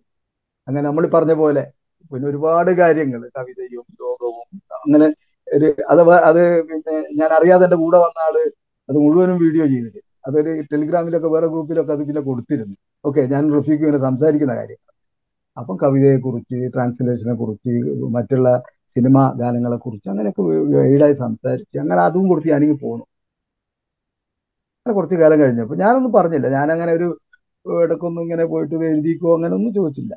അവൻ അയാൾക്ക് തോന്നുമ്പോൾ തോന്നുന്നുണ്ടെങ്കിൽ വരട്ടെ എന്നുള്ള ഒരു മൂഡിൽ അപ്പോൾ ഒരു മൂന്നാൽ മാസം കഴിഞ്ഞപ്പോൾ പിന്നെ ഞാൻ വെറുതെ ഒരു മെസ്സേജ് ഇട്ട് ഇങ്ങനെ ഒരു ഒരു ഒരു ഒരു ഇമോജി ഇട്ട് ഞാൻ ഇങ്ങനെ അപ്പോൾ പിന്നെ എന്നോട് പറഞ്ഞു ഉടനെ ചെയ്യുന്നുണ്ട് എന്ന് പറഞ്ഞു. ഓക്കെ ഞാനത് പറഞ്ഞു ഞാൻ ജസ്റ്റ് ഒന്ന് ജെന്റിൽ റിമൈൻഡർ ആ ഓക്കെ എനിക്കറിയാം. അങ്ങനെ അത് പറഞ്ഞൊരു വിതിൻ വൺ മന്ത് അദ്ദേഹം എനിക്ക് അദ്ദേഹത്തിന്റെ എഴുത്ത് മെയിൽ ചെയ്ത് തന്നു. അത് കിട്ടിക്കഴിഞ്ഞപ്പോൾ എനിക്ക് വലിയ സന്തോഷം തോന്നി. അതൊരു എന്റെ ഈ ഈ കവിതകളിലേക്കുള്ള ഒരു വാതിലായിട്ട് അതിപ്പോൾ മാറിയിട്ടുണ്ട് എന്നുള്ളതാണ്. അതിന്റെ ഒരു ഒരു ഒരു അനുഭവം എന്ന് പറയുന്നത്. പിന്നെ അങ്ങനെയാണ് love love at time of corona എന്ന് പറയാം അല്ലേ? എന്നൊക്കെ പറയുന്നത് പറയാം. നമ്മളുടെ ഇയാളുടെ മാർക്കേസിന്റെ അതെ അതെ അതെ അതെ ആ മൂഡ് പോലെ. അതിലൊരു ഒരു കവിത ഒന്ന് വായിക്കും. ആ ഞാൻ ഞാൻ നോക്കാം ഞാൻ ഒരു പുസ്തകമാണ്. എനിക്ക് ഓതേഴ്സ് കോപ്പി ഇന്നലെ ഇന്നലെ കിട്ടി. ഓക്കെ?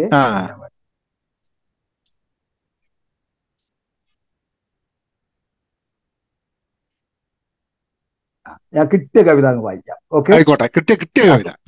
ആ കിട്ടിയ കവിത. കാലം എന്നാണ് ഈ കവിതയുടെ പേര്. കാലം.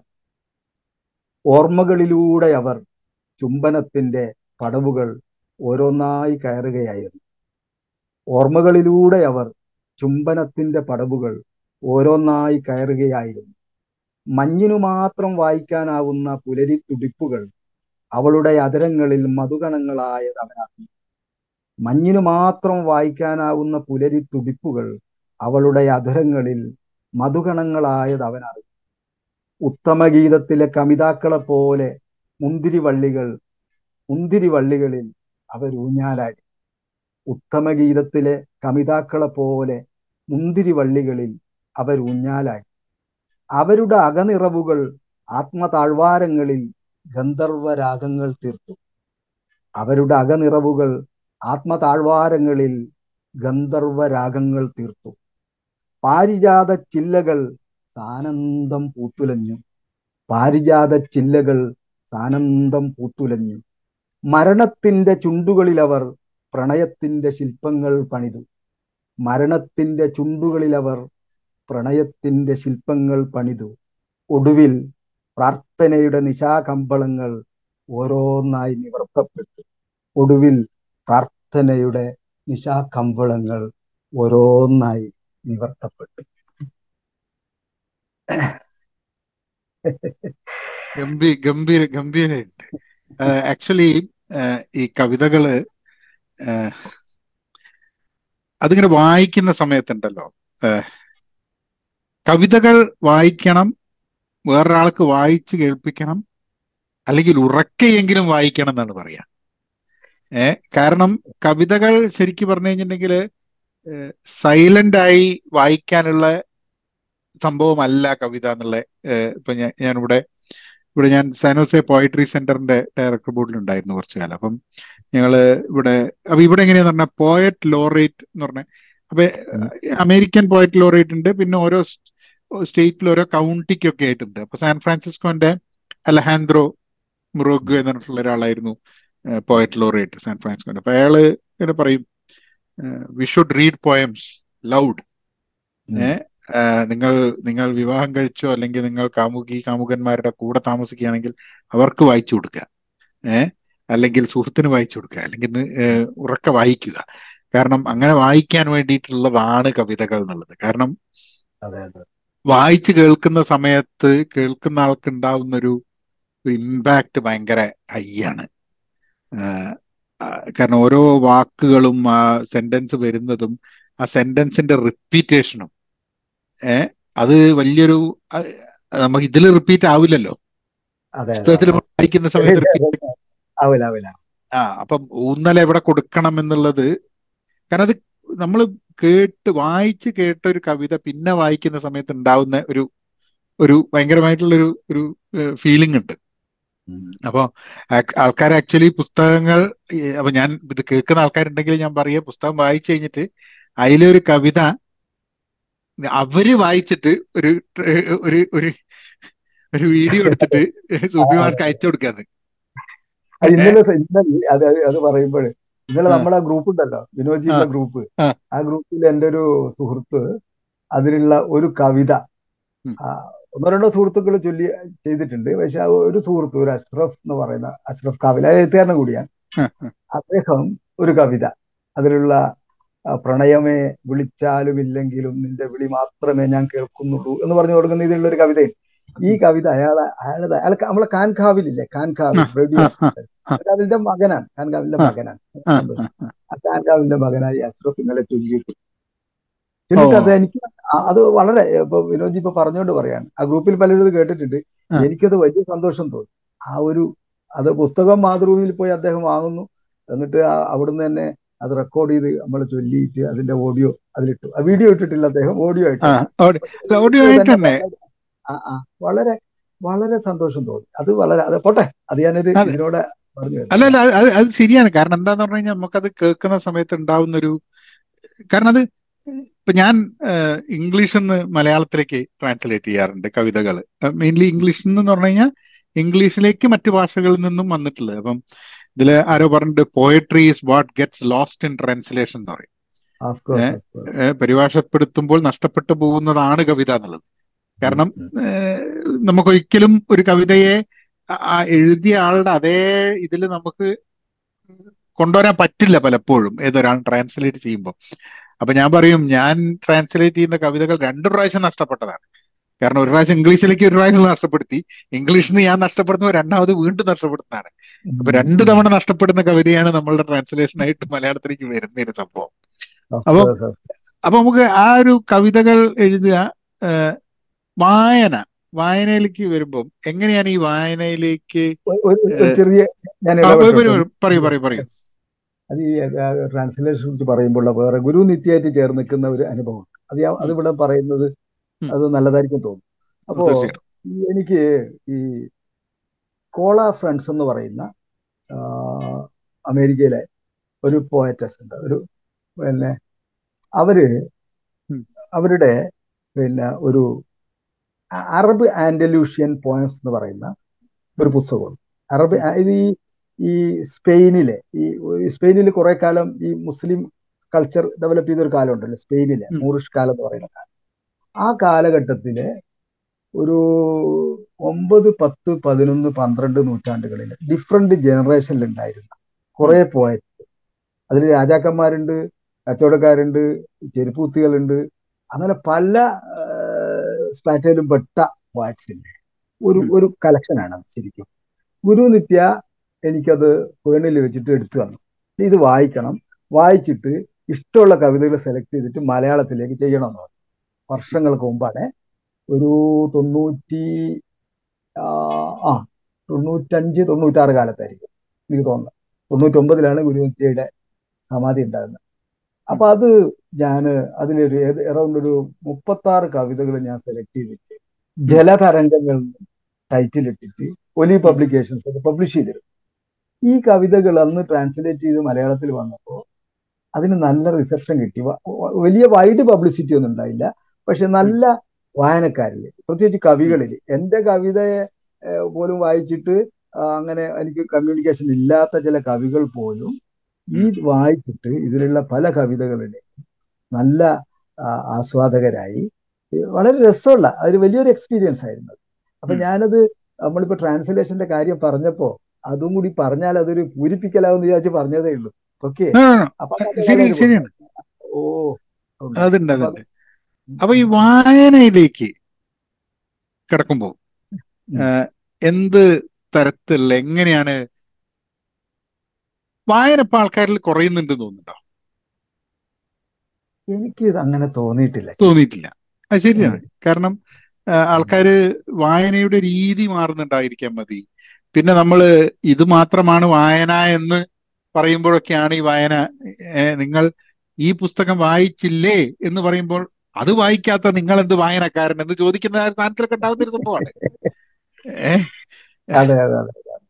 കാരണം ഞാനിവിടെ ഈ പോയിട്രി ഈ പോയിട്രി ഫെസ്റ്റിവലിനോ അല്ലെങ്കിൽ നമ്മൾ വായന പോയിട്രി റീഡിംഗ് സെഷൻസിന് പോകുമ്പോൾ യങ്സ്റ്റേഴ്സ് വരും അവിടെ. ഈ കോളേജിലൊക്കെ പഠിക്കുന്ന കുട്ടികൾ വായിക്കും. ഭയങ്കര എന്താ പറയാ ആവേശത്തോടു കൂടിയിട്ട് ഇപ്പം എന്താ പറയുക ഭരണകൂടത്തിനെതിരെ അല്ലെങ്കിൽ അനീതിക്കെതിരെ ഇമിഗ്രേഷൻ അങ്ങനെ അങ്ങനെ കാര്യങ്ങളെ കുറിച്ചൊക്കെ അവർ അല്ലെങ്കിൽ അവരുടെ പേഴ്സണൽ സ്റ്റോറീസ് അതായത് അവരുടെ ജീവിതത്തിൽ നടക്കുന്നതും അവരുടെ അതിനെപ്പറ്റിയൊക്കെ വളരെ രസകരമായിട്ട് ഒരു പെർഫോമൻസ് ആണല്ലോ. കവിത എന്ന് പറയുന്നത് വായന എന്നുള്ളതിനേക്കാൾ ഒരു സ്പോക്കൺ വേർഡ് പെർഫോമൻസ് ആണല്ലോ കവിത എപ്പോഴും ഏഹ് നമ്മൾ പലപ്പോഴും ഒരു പ്രോസ് പോയട്രി അതിനെ ഒരു പ്രത്യേക രീതിയിൽ പറയുകയാണ് അതിന്റെ ഒരു പേര് സ്പോക്കൺ വേർഡ് ശരിക്കും പറഞ്ഞാൽ ഇന്ത്യയിലൊക്കെ തന്നെ എനിക്കറിയണ്ട മലയാളത്തിൽ പലപ്പോഴും കവിതയ്ക്ക് ഒരു കാലത്ത് മലയാളം നന്നായിട്ട് അറിയുന്ന വൃത്തം ഒക്കെ നോക്കി എഴുതണം എന്ന് പറയുന്ന ഒരു കാലം ഉണ്ടായിരുന്നു. എനിക്കാണെങ്കിൽ തീരെ പറ്റാത്തൊരു സംഭവമാണ്. എനിക്കിത് അറിഞ്ഞുകൂടാ സംഭവം എന്നാണ്. അപ്പം പറയുന്ന കാര്യങ്ങളെ എങ്ങനെ എഴുതാം എന്നുള്ളതാണ് നമുക്ക് പ്രൊഡ്യൂസ് ചെയ്യുന്നത്. ഏതൊരു സാധനം എഴുതിയാലും നമ്മൾ കുറെ കാലം കഴിഞ്ഞ് കഴിഞ്ഞിട്ട് വായിച്ചു കഴിഞ്ഞാൽ അതിനൊന്നും കൂടെ ഒന്ന് മാറ്റായിരുന്നല്ലോ എന്ന് തോന്നും. കാരണം എന്താന്ന് പറഞ്ഞു കഴിഞ്ഞിട്ടുണ്ടെങ്കിൽ എന്നും ഇവോൾവ് ചെയ്തുകൊണ്ടിരിക്കുന്ന ഒരു സംഭവമാണ് നമ്മൾ എഴുതുന്ന കവിത. ഒരിക്കലും അതിനൊരു പൂർണത അച്ചീവ് ചെയ്യുന്ന സാധനമല്ല. നമുക്ക് ഒന്നെങ്കിൽ നമ്മൾ പൂർണതയാണ്. നമ്മൾ തുടക്കത്തിൽ പറഞ്ഞ അപൂർണത്തിലാണ് അപൂർണതയിലാണ്. അതിന്റെ ഒരു ഇതിലാണ് അപ്പം ഇപ്പം വായനയിലേക്ക് വരുമ്പോ എങ്ങനത്തെ പുസ്തകങ്ങളാണ് വായിച്ചിട്ട് ഇൻഫ്ലുവൻസ് ചെയ്ത പുസ്തകങ്ങൾ എങ്ങനത്തെ എഴുത്താണ്? അപ്പൊ എങ്ങനത്തെ ഇപ്പൊ ആൾക്കാർ ഞാൻ പലപ്പോഴും എന്നോട് ചോദിക്കും ഞാൻ പുസ്തകം വായിച്ചു തുടങ്ങി വളരെ ലേറ്റ് ആയിട്ടാണ്. പുസ്തകം വായിക്കാറുണ്ടായിരുന്നെങ്കിൽ ഞാനൊരു എന്റെ ജീവിതത്തിന്റെ ഭാഗമാക്കിയത് വളരെ കഴിഞ്ഞിട്ടാണ്. അപ്പൊ എന്താ വെച്ചാൽ കുറെ ക്ലാസിക്സും സാധനങ്ങളൊന്നും ഞാൻ വായിച്ചിട്ടില്ല. അപ്പോൾ കാച്ചപ്പ് ചെയ്യാൻ വേണ്ടിയിട്ടുള്ള കുറെ ഉണ്ട്. അപ്പൊ ഞാൻ ആൾക്കാരെന്നോട് ചോദിക്കും ഇങ്ങനെ എന്ത് പുസ്തകമാണ് ഞാൻ വായിക്കുന്നത് ഞാൻ പറഞ്ഞു സി നിങ്ങൾ ഇതുവരെ അപ്പൊ ഞാൻ അങ്ങനെ വായിക്കാറില്ല എന്ത് പുസ്തകം വായിക്കണം. ഞാൻ നിങ്ങൾ എന്ത് അങ്ങനെ വായിക്കാറില്ലെങ്കിൽ ഏത് പുസ്തകം വായിച്ചാലും കണക്കാ. വായിച്ചോളൂ. എടുക്കണം വായിക്കണം എന്നല്ലേ ഉള്ളൂ. ഇപ്പം അല്ല നിങ്ങൾ വിചാരിക്കണമെന്ന് വെച്ചാൽ എനിക്ക് ഈ ഒരു മണിക്കൂർ ഉണ്ട്. ആ ഒരു മണിക്കൂർ ഏറ്റവും നന്നായിട്ട് ഉപയോഗിക്കാൻ ഈ പുസ്തകം വായിക്കണമെന്നൊന്നുമില്ല കാരണം എന്ത് വായിച്ചാലും കുഴപ്പമില്ല. പക്ഷെ എന്നാലും നമ്മളിങ്ങനെ ചില പുസ്തകങ്ങൾ നമ്മളെ ഭയങ്കരമായിട്ട് സ്വാധീനിക്കും. ചില പുസ്തകങ്ങളിലെ ചില കഥകൾ സ്വാധീനിക്കും ചില കവിതകൾ സ്വാധീനിക്കും. അങ്ങനെയുള്ളത് സൂഫി മാഷിന്റെ മനസ്സിൽ വരുന്ന സംഭവങ്ങൾ. അത് കുറെ ഉണ്ടാവും അറിയാം. എന്നാലും പറയാൻ പറ്റുന്ന ചിലത്. അത് നമ്മൾ എന്താ പറയാ ഒരു ഞാനൊരു എന്റെതായ രീതിയിൽ ഒരു സെലക്റ്റഡ് റീഡറാണ് ഞാൻ സെലക്റ്റീവാണ് എന്റെ റീഡിങ് സെലക്റ്റീവാണ് പക്ഷെ വായനയിൽ ഒരു ഒരു മാഗസിനൊക്കെ കിട്ടും. ഇപ്പൊ മാതൃഭൂമി ആഴ്ചപ്പതിപ്പ് വന്നാൽ ഞാൻ ആദ്യം അതിലെ കവിതയാണ് നോക്കുക. ആദ്യം കവിത നോക്കുക. കവിതകളാണ് വായിക്കുക. പിന്നെ കഥകൾ വായിക്കും പിന്നെ ഒരു ഒരു എന്താ പറയുക നമ്മളൊരു സമകാലികമായ റീഡിംഗ് എന്ന് പറയുമ്പോൾ ആ മൂഡിലേക്കാണ് വായന സെന്റർ ചെയ്യുക. അപ്പം അതിലേതെങ്കിലും ഒരു കവിതയാണെങ്കിൽ പെട്ടെന്ന് നോക്കി അപ്പം എനിക്ക് വളരെ പ്രിയം തോന്നുകയാണെങ്കിൽ ഞാനത് അവിടെ തൽക്കാലം അവിടെ വെച്ച് പിന്നെ എന്റെതായ ഒരു ആ ഒരു മൂഡിലാണ് ഞാൻ വീണ്ടും അത് വായിക്കും ആ ഒരു മൂഡിൽ വായിക്കും. കാരണം ഈ കവിതയൊക്കെ കവിത വായിക്കുമ്പോൾ അത് പിന്നെ ഈ മഹമ്മൂദ് ദർവിഷിന്റെ ഒരു രസകരമായ ഒരു സംഭവമുണ്ട്. ഞാനത് ഒരു പിന്നെ ഈ അദ്ദേഹത്തിന്റെ ഒരു കവിതയുണ്ട്. ഞാനത് മലയാളത്തിലേക്ക് ചെയ്തിട്ടുണ്ട്. അതെവിടെ പബ്ലിഷ് ചെയ്യാൻ കൊടുത്തിട്ടില്ല. അപ്പോൾ അപ്പോ ആ കവിത എന്താന്ന് പറഞ്ഞാൽ മരിക്കുന്നതിന്റെ മരിക്കുന്നതിന്റെ ഒരു ദിവസം മുമ്പ് റിമൈൻഡർ ഓഫ് എ ലൈഫ് അത് അത് അതിന്റെ റിമൈൻഡർ ഓഫ് ലൈഫ് അതിന് വേറൊരു ഞാൻ കണ്ട ഞാൻ കണ്ട ട്രാൻസ്ലേഷനിൽ ഒരു അതിന്റെ പേര് പിന്നെ the last the last poetry അങ്ങനെ മറ്റുമാണ് അതിന്റെ ഒരു പേര് ഞാൻ കണ്ടത്. അതിന്റെ അപ്പൊ അതിൽ പിന്നെ അതെ നിങ്ങൾ പറഞ്ഞ പേരാണ്. നിങ്ങൾ പറഞ്ഞൊരു പേരാണ് അതിന്റെ തോന്നുന്നത് correct correct reminder of life ഞാൻ ഞാനത് ഞാൻ മലയാളത്തിലേക്ക് ചെയ്തത് ജീവിതത്തിന്റെ ഒടുവിലത്തെ ചീന്ത് എന്നോ അങ്ങനെ പറഞ്ഞിട്ടുണ്ട് പറഞ്ഞിട്ടാണ് ഞാനതിന്റെ ഒരു ഒരു ഞാനും ട്രാൻസ്ലേറ്റ് ചെയ്തിട്ടുള്ള ഒരു വെരി ഗുഡ് വെരി ഗുഡ് അപ്പൊ ഞാൻ കൂടുതൽ പറയേണ്ടതില്ലല്ലോ. നമുക്ക് ജനറൽ ആയിട്ട് പറയാം. അപ്പൊ അതിൽ എന്താണ് നിങ്ങൾ ചെയ്യാന്ന് ചോദിക്കുമ്പോൾ പലതും പറയുന്നുണ്ട്. ഞാനിങ്ങനെ എനിക്ക് സമയമുണ്ടെങ്കിൽ ഞാൻ വിശദമായിട്ട് കുളിക്കും. ഞാൻ ഷേവ് ചെയ്ത് വിശദമായിട്ട് കുളിക്കും. പിന്നെ ഞാൻ കുറച്ചൊരു ഒരു ആപ്പിൾ കഴിക്കും. അത് കടിച്ചിട്ട് അവിടെ വെക്കും. പിന്നെ ഞാൻ പിന്നെ അങ്ങനെയൊക്കെ പറഞ്ഞ കൂട്ടത്തിലൊരു കാര്യം പറയുന്നുണ്ട്. പിന്നീട് ഞാൻ അവസാനം എന്റെ കവിത എഴുതും. എന്റെ കവിത എഴുതും. കവിത എഴുതുമ്പോൾ ഞാൻ എനിക്ക് പ്രിയങ്കരമായ നല്ലൊരു ഒരു ബ്ലൂ ഷർട്ട് എടുത്ത് ഇട്ടിട്ട് ഞാൻ നല്ല ആ അങ്ങനെ പറയുന്നുണ്ടല്ലോ കവിത അപ്പോ ആ അതുപോലെ തന്നെയാണ് ഈ കവിതയെ എഴുത്തും കവിതയിലെ വായന എന്ന് പറയുമ്പോൾ നമ്മൾ ഏറ്റവും ഒരു പ്രിയങ്കരമായ. ഇതിപ്പോ ഞാൻ നിങ്ങളോട് സംസാരിക്കുമ്പോൾ വരും. സത്യം പറഞ്ഞാൽ ഈ ഇപ്പൊ ഞാനിപ്പോ ഇട്ട കുപ്പായ എന്റെ മോളെ എനിക്ക് എടുത്താന്ന് കുപ്പായ. അപ്പൊ ഞാനിത് എനിക്ക് ഭയങ്കര ഇഷ്ടമാണ് ഈ കുപ്പായത്തോട് ഈ പുള്ളിക്കുപ്പായത്തോട്. ഓക്കെ. അപ്പൊ ഞാനിന്ന് വിചാരിച്ചു നിങ്ങൾ ആ വിനോജിയോട് സംസാരിക്കുമ്പോൾ ഈ പുള്ളിക്കുപ്പായ തന്നെ ആവണം അപ്പൊ പുള്ളിക്കുപ്പായത് ഓക്കെ അപ്പൊ നമ്മൾ അങ്ങനത്തെ ഒരു ഒരു മൂഡിലൂടെയാണ് സംസാരിക്കുക എന്നുള്ളതാണ്. അപ്പൊ നമ്മളിപ്പോ ഒരു വേറൊരു മൂഡിൽ നമ്മൾ സംസാരിക്കുന്നിടത്ത് പോവാണെങ്കിൽ നമ്മൾ നമ്മൾ നമ്മ- അതിന്റെ ഒരു ഇണക്കമുണ്ട്. പക്ഷെ കവിതയുടെ സാഹിത്യത്തിന്റെ എന്ന് പറയുന്ന ഒരു സംഭവത്തിന് അങ്ങനെ ഒന്നുണ്ട്. അപ്പം നമ്മൾ ഒരു കവിത കണ്ടു കഴിഞ്ഞാൽ ആ കവിത നമുക്ക് ഏറ്റവും പ്രിയമായി തോന്നുമ്പോൾ നമ്മൾ എന്ത് ചെയ്യില്ല തൽക്കാലം നമ്മൾ അതിന്റെ ഒരു സിറ്റുവേഷനിൽ അല്ലെങ്കിൽ നമ്മൾ ഞാനത് വായിക്കില്ല. ഞാൻ നമ്മൾ പറയും പോലെ ഒരു എനിക്കൊരു ഒരു ഒരു പ്രാർത്ഥന നിർഭരമായ മൂഡിൽ ഞാൻ അതിനെ കണക്കാക്കും. ഞാൻ അതിനൊരു സ്പേസും ടൈമും കണക്കാക്കും. ആ സ്പേസും ടൈമും ഇന്ന് ഞാൻ മാതൃഭൂമി ആഴ്ച പതിപ്പിൽ നല്ലൊരു കവിത കണ്ടു ഉം, നമ്മൾ ഒരു കവിത നമ്മൾ കാണുന്നു. സച്ചിദാനന്ദ മാഷിയുടെ ഒരു കവിത. അല്ലെങ്കിൽ നമ്മൾ ആരെങ്കിലും കവിത. ഏഹ് അപ്പോ സച്ചിദാനന്ദൻ മാഷിയുടെ ഞാൻ സച്ചിദാനന്ദ മാഷിയുടെ കവിതകൾ പറഞ്ഞ പോലെ നേരത്തെ തന്നെ നമ്മൾ ബാലേന്ദ്രന്റെ ഒക്കെ പറഞ്ഞ പോലെ തന്നെ എന്നിലേക്ക് വന്നൊരു അങ്ങനെയാണ്. എനിക്ക് പേഴ്സണലായിട്ട് അറിയാവുന്ന ഒരു കമ്മ്യൂണിക്കേഷനുള്ള ഒരു കവി കൂടിയാണ്. അപ്പൊ അദ്ദേഹത്തിന്റെ ഒരു കവിത ഇപ്പൊ ഈ അദ്ദേഹം പ്രവാചകനും ഉറുമ്പും കണ്ട് കുറച്ചു മുമ്പ് ഒരു കവിത ആ കവിത ഞാൻ ഫസ്റ്റിൽ കണ്ടപ്പോൾ എനിക്ക് പിന്നെ ഞാനത് അവിടെ വെച്ചു. ഞാനും നാലഞ്ച് ദിവസം കഴിഞ്ഞിട്ടാണ് ആ കവിത വായിച്ചത്. ഓക്കെ അങ്ങനെ ചിലത് വരും. ഇപ്പൊ കൽപ്പനാരായണ മാഷിയുടെ ഒരു കവിത. അപ്പോ അങ്ങനെ നമ്മൾ ഇപ്പൊ വീരാൻകുട്ടി മാഷിയുടെ കവിത. അങ്ങനെയൊക്കെ ഉണ്ടാവില്ല നമ്മളിപ്പോ എഴുത്തിൽ വരുന്ന ഒരു മൂഡ്. നമ്മളൊരു പി എൻ ഗോപികൃഷ്ണൻ ഉണ്ട് നമുക്ക് അങ്ങനെ നമുക്ക് അങ്ങനെ പെട്ടെന്ന് വരുന്ന നമ്മുടെ പുതിയ ഇത് വരുമ്പോ ഇപ്പൊ റഫീഖ് അഹമ്മദ് അങ്ങനെയൊക്കെയുള്ള ഈ പുതിയതാണ്. നമ്മൾ ഞാൻ എന്റെ വായന എന്ന് പറയുമ്പോൾ നേരത്തെ പറഞ്ഞ പോലെ ഞാൻ ആവുന്നത്ര. എനിക്ക് കുഞ്ഞിരാമൻ നായർ എനിക്ക് വളരെ പ്രിയപ്പെട്ട കവിയാണ്.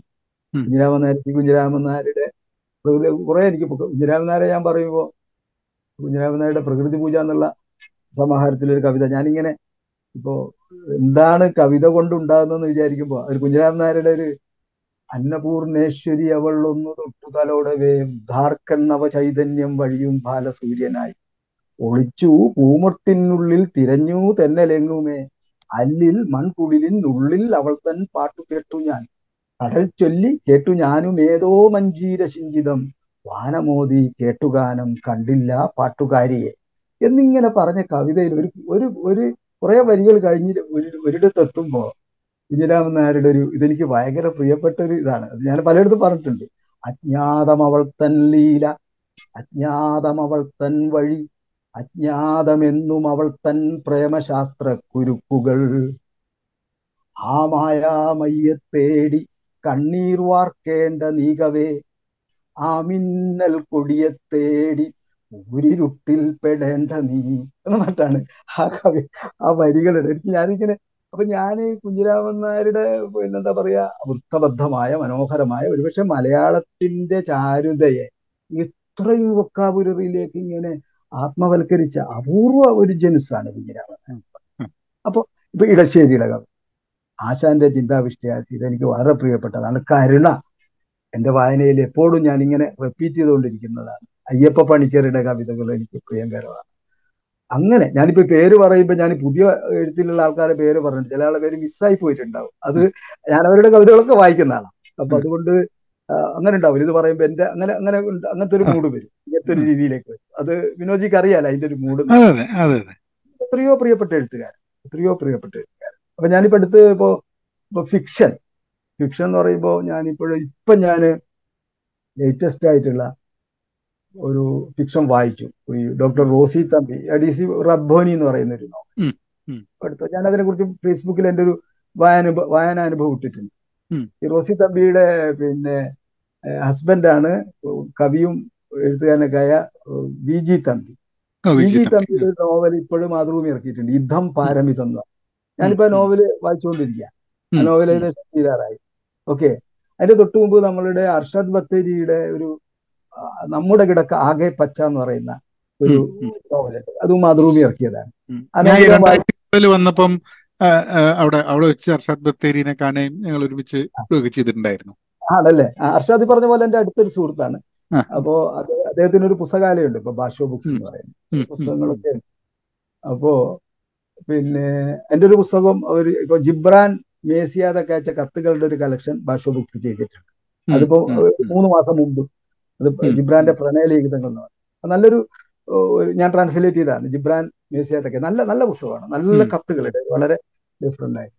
അപ്പൊ ഞാൻ പറഞ്ഞു വരുന്നതെന്ന് വെച്ചാൽ വായനയുടെ ഒരു ഒരു സംഭവം അങ്ങനെ ഏഹ് ആ രീതിയിൽ അങ്ങ് പോവാണ്. ഇപ്പൊ കഥകളിൽ പിന്നെ ചെറുകഥ എന്ന് പറയുമ്പോൾ ഞാൻ ഈ കോവിഡ് കാലത്ത് പറയുമ്പോൾ കോവിഡ് കാലത്ത് എന്റെ കൂടെ വല്ലാതെ ഉണ്ടായിരുന്ന ഞാൻ മാതൃഭൂമി ആഴ്ച പതിപ്പിൽ സീരിയലൈസ് ചെയ്ത് വന്നപ്പോൾ വായിച്ച അതായിരുന്നു കുറെയൊക്കെ പിന്നെ സുഭാഷ് ചന്ദ്രന്റെ മനുഷ്യനാവുക എന്ന് പറയുന്ന പക്ഷെ ഞാൻ പിന്നീട് അത് പുസ്തകം എന്റെ കയ്യിൽ ഞാൻ വായിച്ചു. പക്ഷെ കൊറോണ കാലത്ത് ഞാനത് വീണ്ടും വായിച്ചു. എനിക്ക് ഞാനത് രണ്ടാം വായനയിൽ എന്നിലേക്ക് അത് അതിലുള്ള ഒരു കുറെ കാര്യങ്ങൾ എനിക്കതിനെ കുറിച്ച് പലപ്പോഴും എഴുതണമെന്ന് തോന്നിയിട്ട് ഈ പറഞ്ഞ അപൂർണത്തിൽ നിൽക്കുന്നതുകൊണ്ട് എഴുതാൻ കഴിയാതിരിക്കുന്ന സംഭവമാണ്. എനിക്കത് അതിലുള്ള ഞാനതൊരു പോയട്രി ആയിട്ടാണ് ആ മനുഷ്യനാവുക എന്നുള്ള ഫിക്ഷൻ എന്നിലേക്ക് വന്നിരിക്കുന്നത്. ഓക്കെ ഏതാണ്ട് മനുഷ്യനാവുകം വായിക്കുന്ന അതേ ആ ഒരു കൊറോണ കാലത്ത് തന്നെയാണ് ഞാൻ ഓർഹാൻ പമൂക്കിന്റെ ദ മ്യൂസിയം ഓഫ് ഇന്നസെൻസ് എന്ന് പറയുന്ന വായിക്കുന്നത്. അതും വലിയ കുറച്ച് വലിയ ഫിക്ഷനാണ്. പക്ഷെ അതൊരു രണ്ടാഴ്ച കൊണ്ട് ഞാനത് വായിച്ചു തോന്നും എനിക്ക് പ്രിയം തോന്നുന്ന ഒരു കാര്യം വളരെ സ്പീഡി ആയിട്ട് മൂവ് ചെയ്യും മ്യൂസിയം ഓഫ് ഇന്നസെൻസ് എന്നെ വല്ലാതെ ആഹ്ലാദിപ്പിച്ച ഒരു ഫിക്ഷനാണ്. പിന്നെ ഞാൻ പമൂക്കിന്റെ ഏറെക്കുറെ ഇംഗ്ലീഷിൽ അവൈലബിൾ ആയ നോവലുകളൊക്കെ ഞാൻ വായിക്കാറുണ്ട്. എം ടിയുടെ മഞ്ഞ് ഞാനിങ്ങനെ ഇടക്കിടക്ക് വായിക്കുന്ന ഒരു കസാക്കിന്റെ ഇതിഹാസം ഞാൻ ഇടക്കിടക്ക് വായിക്കുന്ന ഒരു സംഭവമാണ്. നല്ല മഴക്കാലത്ത് ഞാൻ കസാക്കിന്റെ ഇതിഹാസം വായിക്കും. വിന്റർ ആകുമ്പോൾ മഞ്ഞ് വായിക്കും. പിന്നെ അങ്ങനത്തെ ചില മൂടൊക്കെ അപ്പൊ അത് അപ്പൊ വായന എന്ന് പറയുമ്പോൾ ഇപ്പോ നമ്മളുടെ പരമ്പ പാരമ്പര്യത്തിലുള്ള ക്ലാസിക്കുകൾ നമ്മൾ പിന്നെ സ്ഥിരീകൃതികളായാലും അല്ലെങ്കിൽ നമ്മൾ പറയുന്നു ഇപ്പോൾ വൈക്കം മുഹമ്മദ് ബഷീറിന്റെ കൃതികൾ പിന്നെ അല്ല മലയാളത്തിൽ കാരൂരിന്റെ കഥകൾ. പിന്നെ നമ്മൾ അങ്ങനെ ഉണ്ടാവില്ല. നമ്മളിലേക്ക് ഇപ്പൊ പുതിയ എഴുത്തിൽ വരുന്ന എസ് ഹരീഷിനെ പോലെയുള്ള ഹരീഷിന്റെ പിന്നെ ആഗസ്റ്റ് പതിനേഴ് ഇതൊക്കെ പുതിയ അദ്ദേഹത്തിന്റെ മീശ ഇതൊക്കെ നമ്മുടെ വായനയിൽ ഇങ്ങനെ സജീവമാകുന്ന അങ്ങനെ ഉണ്ടല്ലോ. നമ്മളിങ്ങനെ നമ്മൾ എന്ന് വെച്ചാൽ ചിലത് വായിക്കുമ്പോൾ നമുക്ക് നമ്മളുടെ കാലവും നമ്മളുടെ പിന്നെ ലോകവും എന്ററായിട്ട് എല്ലാറ്റിലേക്കും നമ്മളെ ഇങ്ങനെ കണക്ട് ചെയ്ത് നമ്മളിങ്ങനെ ആലിംഗനം ചെയ്യുന്നതായിട്ട് തോന്നും ചില കഥാപാത്രങ്ങളിലൂടെയൊക്കെ ഒരു അനശ്വരമായ ചില കഥാപാത്രങ്ങളുടെ ഒക്കെ സംഭവം അതിന്റെ ചില ആത്മാംശമൊക്കെ നമ്മളിലും ഉണ്ടാവുമല്ലോ. നമ്മളിൽ പല രീതിയിലും ഉണ്ടാവും. പറയുമ്പോൾ ആ രീതിയിൽ അല്ലേ? നമ്മൾ അപ്പോ ഓക്കെ.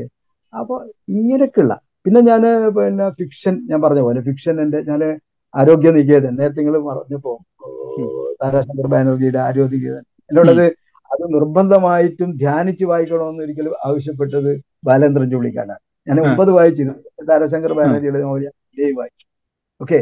അപ്പൊ വായനയിൽ തരുന്ന ഒരു വേറൊരു സംഭവമുണ്ട്. നമുക്ക് നമ്മളെ. നമ്മളിങ്ങനെ അങ്ങ് പിടിച്ചു നിർത്തുന്ന ചില മൊമെന്റ്സുകളുണ്ട്. ഏഹ് ഉം. പിന്നെ നേരത്തെ പറഞ്ഞ ബിബൽ മിത്ര എന്റെ വായനയിൽ വല്ലാതെ വന്ന ഒരു അതാണ് അതേപോലെ തന്നെ നമ്മൾ നേരത്തെ പറഞ്ഞ നേരത്തെ സൂചിപ്പിച്ചതൊക്കെ വായനയിൽ നേരത്തെ തന്നെ കടന്നു വന്നാണ്. ഏയാദിയായ അതുപോലുള്ള പിന്നെ വേൾഡ് ലിറ്ററേച്ചറിൽ ഈ പറഞ്ഞ പോലെ പിന്നെ എന്റെ എന്റെ എന്റെ അടുത്ത് ഒരു അമേരിക്കൻ പോയട്രിയുടെ ഒരു കംപ്ലീറ്റ് കളക്ഷൻ ഉണ്ട്. Anthology of American poetry. അത് ശരിക്കും അങ്ങ് അവിടെ അമേരിക്ക ഒരു പതിനഞ്ചാം നൂറ്റാണ്ട് മുതൽ ഇങ്ങ് ലേറ്റസ്റ്റ് ട്വന്റി സെഞ്ചുറി ലാസ്റ്റ് വരെയുള്ള. അതിൽ അതിലുള്ള കുറേ പോയറ്റ്സ് അത് പിന്നെ എനിക്ക് എനിക്ക് നേരത്തെ തന്നെ എനിക്ക് പ്രിയം തോന്നിയ കുറെ കവികൾ അതിലുണ്ട്. ഇപ്പൊ ഉദാഹരണമായിട്ട് വാൾട്ട് വിച്ച്മാൻ. വിച്ച്മാൻ എന്റെ വളരെ പിന്നെ എനിക്ക് ഇതാണ്. അദ്ദേഹത്തിന്റെ എന്താ പറയാ ലീവ്സ് ഓഫ് ഗ്രാസ് ഒക്കെ അതുണ്ടല്ലോ. അതിന്റെ മൂഡ് എനിക്ക് വളരെ രസമാണ്. അതിൽ കുറെ ഭാഗങ്ങളൊക്കെ തന്നെ അയ്യപ്പ പണിക്കരുടെ ട്രാൻസ്ലേഷനിലാണ് ഞാൻ ആദ്യം വായിക്കുന്നത്. പക്ഷെ ഞാൻ ഒറിജിനൽ ഞാൻ വിറ്റ്മാനെ കംപ്ലീറ്റ് കളക്ഷൻ എന്റെ കയ്യിലുണ്ട്. ഈ- പുസ്തകത്തിലും വിറ്റ്മാന് നല്ലൊരു ഭാഗം നീക്കി വെച്ചിട്ടുണ്ട്. പിന്നെ എനിക്ക് ഇഷ്ടപ്പെടുന്ന ഒരു ലിവിങ് പോയറ്റ് എനിക്ക് ഇപ്പൊ തോന്നിയ ഒരു പോയറ്റ് റോബർട്ട് ബ്ലൈ ആണ് റോബർട്ട് ബ്ലൈയെ റോബർട്ട് ഞാൻ ബ്ലേ. ഞാൻ വായിക്കുന്ന ആളാണ്. റോബർട്ട് ബ്ലൈ കുറെ കുറെ കവിതകൾ ട്രാൻസ്ലേറ്റ് ചെയ്തിട്ടുണ്ട് റോബർട്ട് ബ്ലൈ. കാരണം ഞാൻ ചിലക്ക് നമ്മൾ മലയാളത്തിലേക്ക് ട്രാൻസ്ലേറ്റ് ചെയ്യാൻ വേണ്ടി നോക്കുന്ന സമയത്ത് ആ കവിതയുടെ ഒക്കെ ഇംഗ്ലീഷ് ട്രാൻസ്ലേഷൻ റോബർട്ട് ബ്ലൈ. ചെയ്തിട്ടുള്ള കുറെ കേസ് അതെ അതെ അതെ. ഇപ്പോ നമ്മളുടെ ഇയാളുടെ തോമസ്. ട്രാൻസ്ഫോമറുടെ കൃതി റോബർട്ട് ബ്രൈ ആണല്ലോ ഇംഗ്ലീഷിലേക്ക് ട്രാൻസ്ലേറ്റ് പുസ്തകം എന്റെ കയ്യിലുണ്ട്. അത് നല്ല നല്ല നല്ല കളക്ഷൻ ഉണ്ട് പിന്നെ എനിക്ക് പോയറ്റ് എന്ന് പറയുമ്പോൾ എന്റെ മനസ്സിൽ നിൽക്കുന്ന ഒരു എപ്പോഴും ഞാനിങ്ങനെ ധ്യാനിക്കുന്ന ഒരു പോയറ്റാണ് റിൽക്കെ. മെരിയ റിൽക്കെ. എന്റെ. എന്റെ എനിക്ക് തോന്നുന്നത് റിൽക്കെ റിൽക്കെ ഞാനുമായിട്ടൊക്കെ ഒരു ബന്ധമുണ്ടെന്ന് എനിക്ക് തോന്നാം റിൽക്കെ എനിക്ക്. അത്രക്കും അത്രക്കും പ്രിയാണ്. അത്രക്കും പ്രിയാണ് റിൽക്കെ. റിൽക്കയുടെ തന്നെ ഞാൻ എന്താ പറയാ ഈ പറഞ്ഞ പോലെ ധ്യാനിക്കുന്നത്. പിന്നെ ജനറൽ ആയിട്ട് പറയാലോ റൂമി. റൂമി എന്റെ വലിയൊരു ഏരിയയാണ്. റൂമിയെ കുറിച്ച് മലയാളത്തിൽ ഞാനൊരു പുസ്തകം ചെയ്തിട്ടുണ്ട്. റൂമി ജീവിത കാലം എന്ന് പറയുന്നത്. ഡി സി ബുക്സ് ആണ് ആ പുസ്തകം പബ്ലിഷ് ചെയ്തത്. അത് അതിൽ ഞാൻ റൂമിയുടെ ചില കവിതകൾ കോൾമാൻ ബാക്സ് എന്ന് പറയുന്ന വേറൊരു റൂമിയെ ട്രാൻസ്ലേറ്റ് ചെയ്ത ആളുണ്ടല്ലോ. അമേരിക്ക തന്നെ. Coleman Barks. കോൾമാൻ ബാക്സിന്റെ കൃതികളും അതേപോലെ തന്നെ ഈ പെർഷ്യൻ അറബിക് കൃതികളുടെയൊക്കെ സഹായത്തോടു കൂടി റൂമിയുടെ ദീവാനിലുള്ള കുറച്ച് കവിതകൾ ഞാൻ ആ. പുസ്തകത്തിൽ ട്രാൻസ്ലേറ്റ് ചെയ്തിട്ടുണ്ട്. അപ്പൊ ഞാൻ പറയുന്നപ്പോ നമ്മൾ വരുമ്പോ ഇഖ്ബാൽ ഇഖ്ബാലിന്റെ ഏറെക്കുറെ അവൈലബിൾ ആയ കൃതികളൊക്കെ എന്റെ വായനയിൽ വന്ന.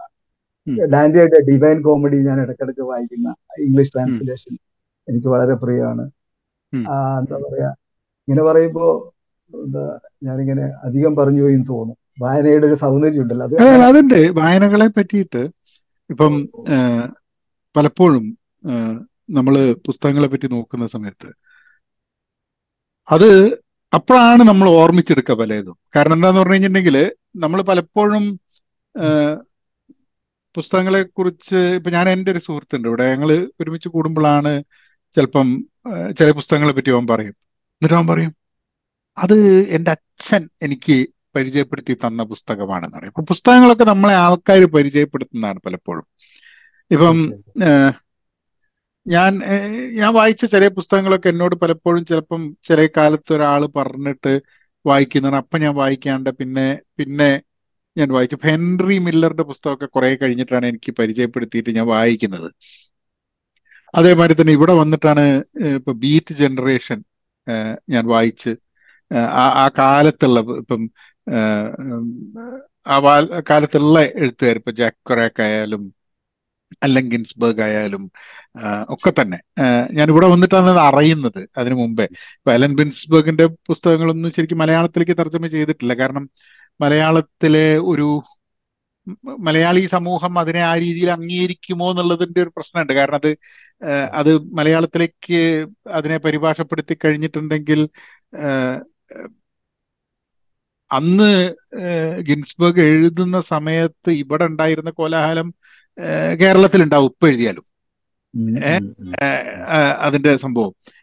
അത് കാരണം പ്രത്യേകിച്ച് ഹൗൾ എഴുതുന്ന സമയത്ത് ഹൗൾ എഴുതുന്ന സമയത്ത് അത് പിന്നെ ഞാൻ എവിടെയോ ഗിൻസ്ബർഗ് എഴുതിയത് ഞാൻ വായിച്ചിട്ടുണ്ട്. അതായത് ഹൗൾ ഞാൻ പറഞ്ഞ ഈ കളക്ഷനിലുണ്ട് ഹൗൾ ഞാൻ ഉണ്ട് ആ ഹൗൾ ഹൗളുണ്ട്. ഏഹ് I have seen the most എന്താ പറയുക ഏഹ്, എന്റെ എന്റെ ഹൗളിനെ പറ്റിയിട്ട് ഞാൻ പറയാം. പക്ഷെ ഹൗൾ അയാൾ എഴുതാൻ കാരണം അത് രണ്ട് വർഷമായിട്ടാണ് അതിന്റെ രണ്ട് ഭാഗങ്ങൾ എഴുതുന്നത്.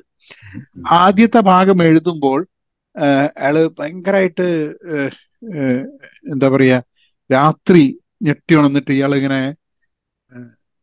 പുറത്തേക്ക് സാൻ ഫ്രാൻസിസ്കോ താമസിച്ച് ഇയാളിങ്ങനെ പുറത്തേക്ക് നോക്കുന്ന സമയത്ത് ഈ വലിയ ഈ ലൈറ്റുകൾ ഉണ്ടല്ലോ എന്താ പറയുക ഈ ബോർഡുകൾ ഉണ്ടല്ലോ അതൊരു രാക്ഷ കുട്ടികളെ തിന്നുന്ന രാക്ഷസനമാതിരി ഇയാൾക്ക് തോന്നുകയാണ്. അങ്ങനെയാണ് ഇത് എഴുതി തുടങ്ങുന്നത് ഇയാൾ അത് കഴിഞ്ഞിട്ട് ഇത് അവിടെ നിർത്തിയിട്ട് ഇയാൾ പിന്നെ ഒരു രണ്ട് വർഷം കഴിഞ്ഞിട്ട് പറ്റിയാണ് ഇതിന്റെ അതിന്റെ അടുത്ത ഭാഗം എഴുതുന്നത്.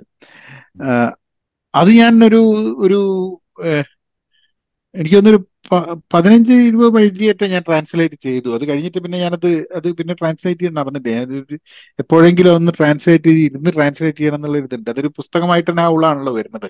തീർച്ചയായിട്ടും തീർച്ചയായിട്ടും തീർച്ചയായിട്ടും.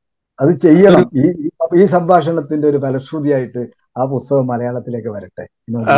അതൊന്ന് അതെ ഹൗളൊന്ന് മലയാളത്തിലേക്ക് ട്രാൻസ്ലേറ്റ് ചെയ്യണം എന്നുള്ളത് വലിയൊരു ആഗ്രഹമാണ് എന്റെ കാരണം ഇതിന്റെ അതേമാതിരി തന്നെ എനിക്ക് തോന്നുന്നത് ഇപ്പൊ നിങ്ങൾ ചിലപ്പോൾ ആ കളക്ഷനിൽ ചിലപ്പോൾ ഉണ്ടാവും.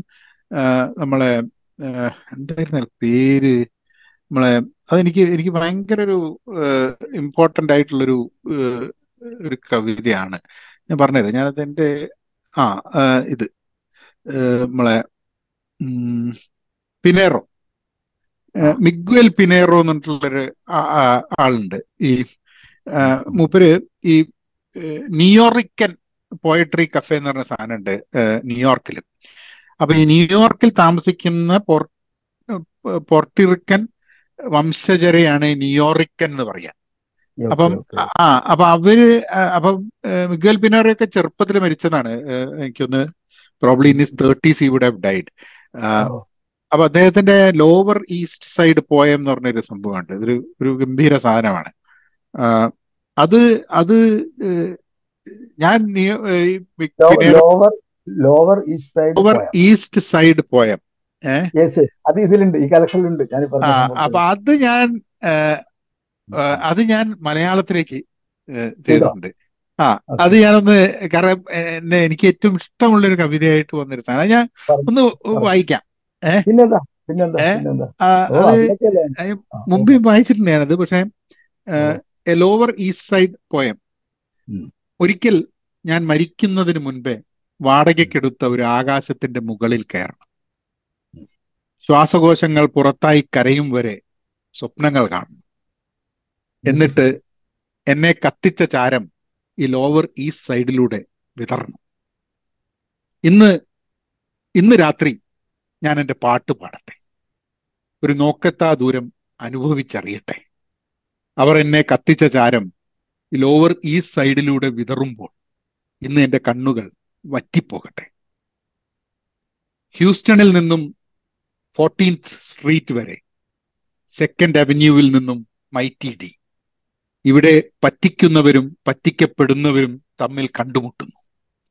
സമൂഹത്തിനാൽ പുറന്തള്ളപ്പെട്ടവരെല്ലാം ലോവർ ഈസ്റ്റ് സൈഡിൽ വിതറിയ ചാരത്തിന്റെ ലഹരിയിൽ മയങ്ങിയിരിക്കും എനിക്ക് പോകാൻ മറ്റൊരിടമില്ല. എനിക്ക് കാണാൻ കഴിവുള്ള എനിക്ക് കാണാൻ കഴിയുന്ന മറ്റൊരിടമില്ല. ഇതുപോലെ പൊക്കിയെടുക്കുകയും അതുപോലെ തന്നെ ചവിട്ടി താഴ്ത്തുന്ന മറ്റൊരു നഗരമില്ല. ഭക്ഷണമില്ലായ്മ. വിലപ്പെട്ട കാറുകളിൽ നിന്നും കൂട്ടിക്കൊടുപ്പുകാരിൽ നിന്നും അരിച്ചു കയറുന്ന വളരെ തുച്ഛമായ ചൂട്.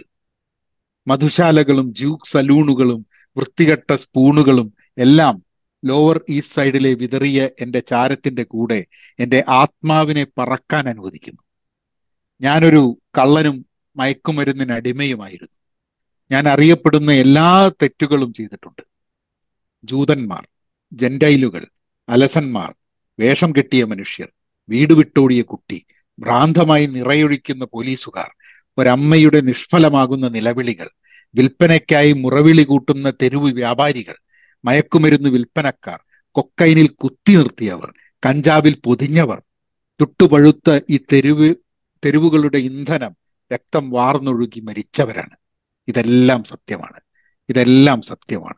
ഇതെല്ലാം സത്യമാണ്. ഞാൻ എന്റെ ചാരം ഈ ലോവർ ഈസ്റ്റ് സൈഡിൽ വിതരണം എന്ന് പറയുമ്പോൾ അതിൽ ഒരല്പം പോലും കള്ളമില്ല. അതുകൊണ്ട് ഇതാ ഞാൻ നിങ്ങളുടെ മുമ്പിൽ നിൽക്കുന്നു. എന്നെ നോക്കൂ. ഞാൻ അഭിമാനത്തോട് നിൽക്കുന്നത് നിങ്ങൾക്ക് കാണാം.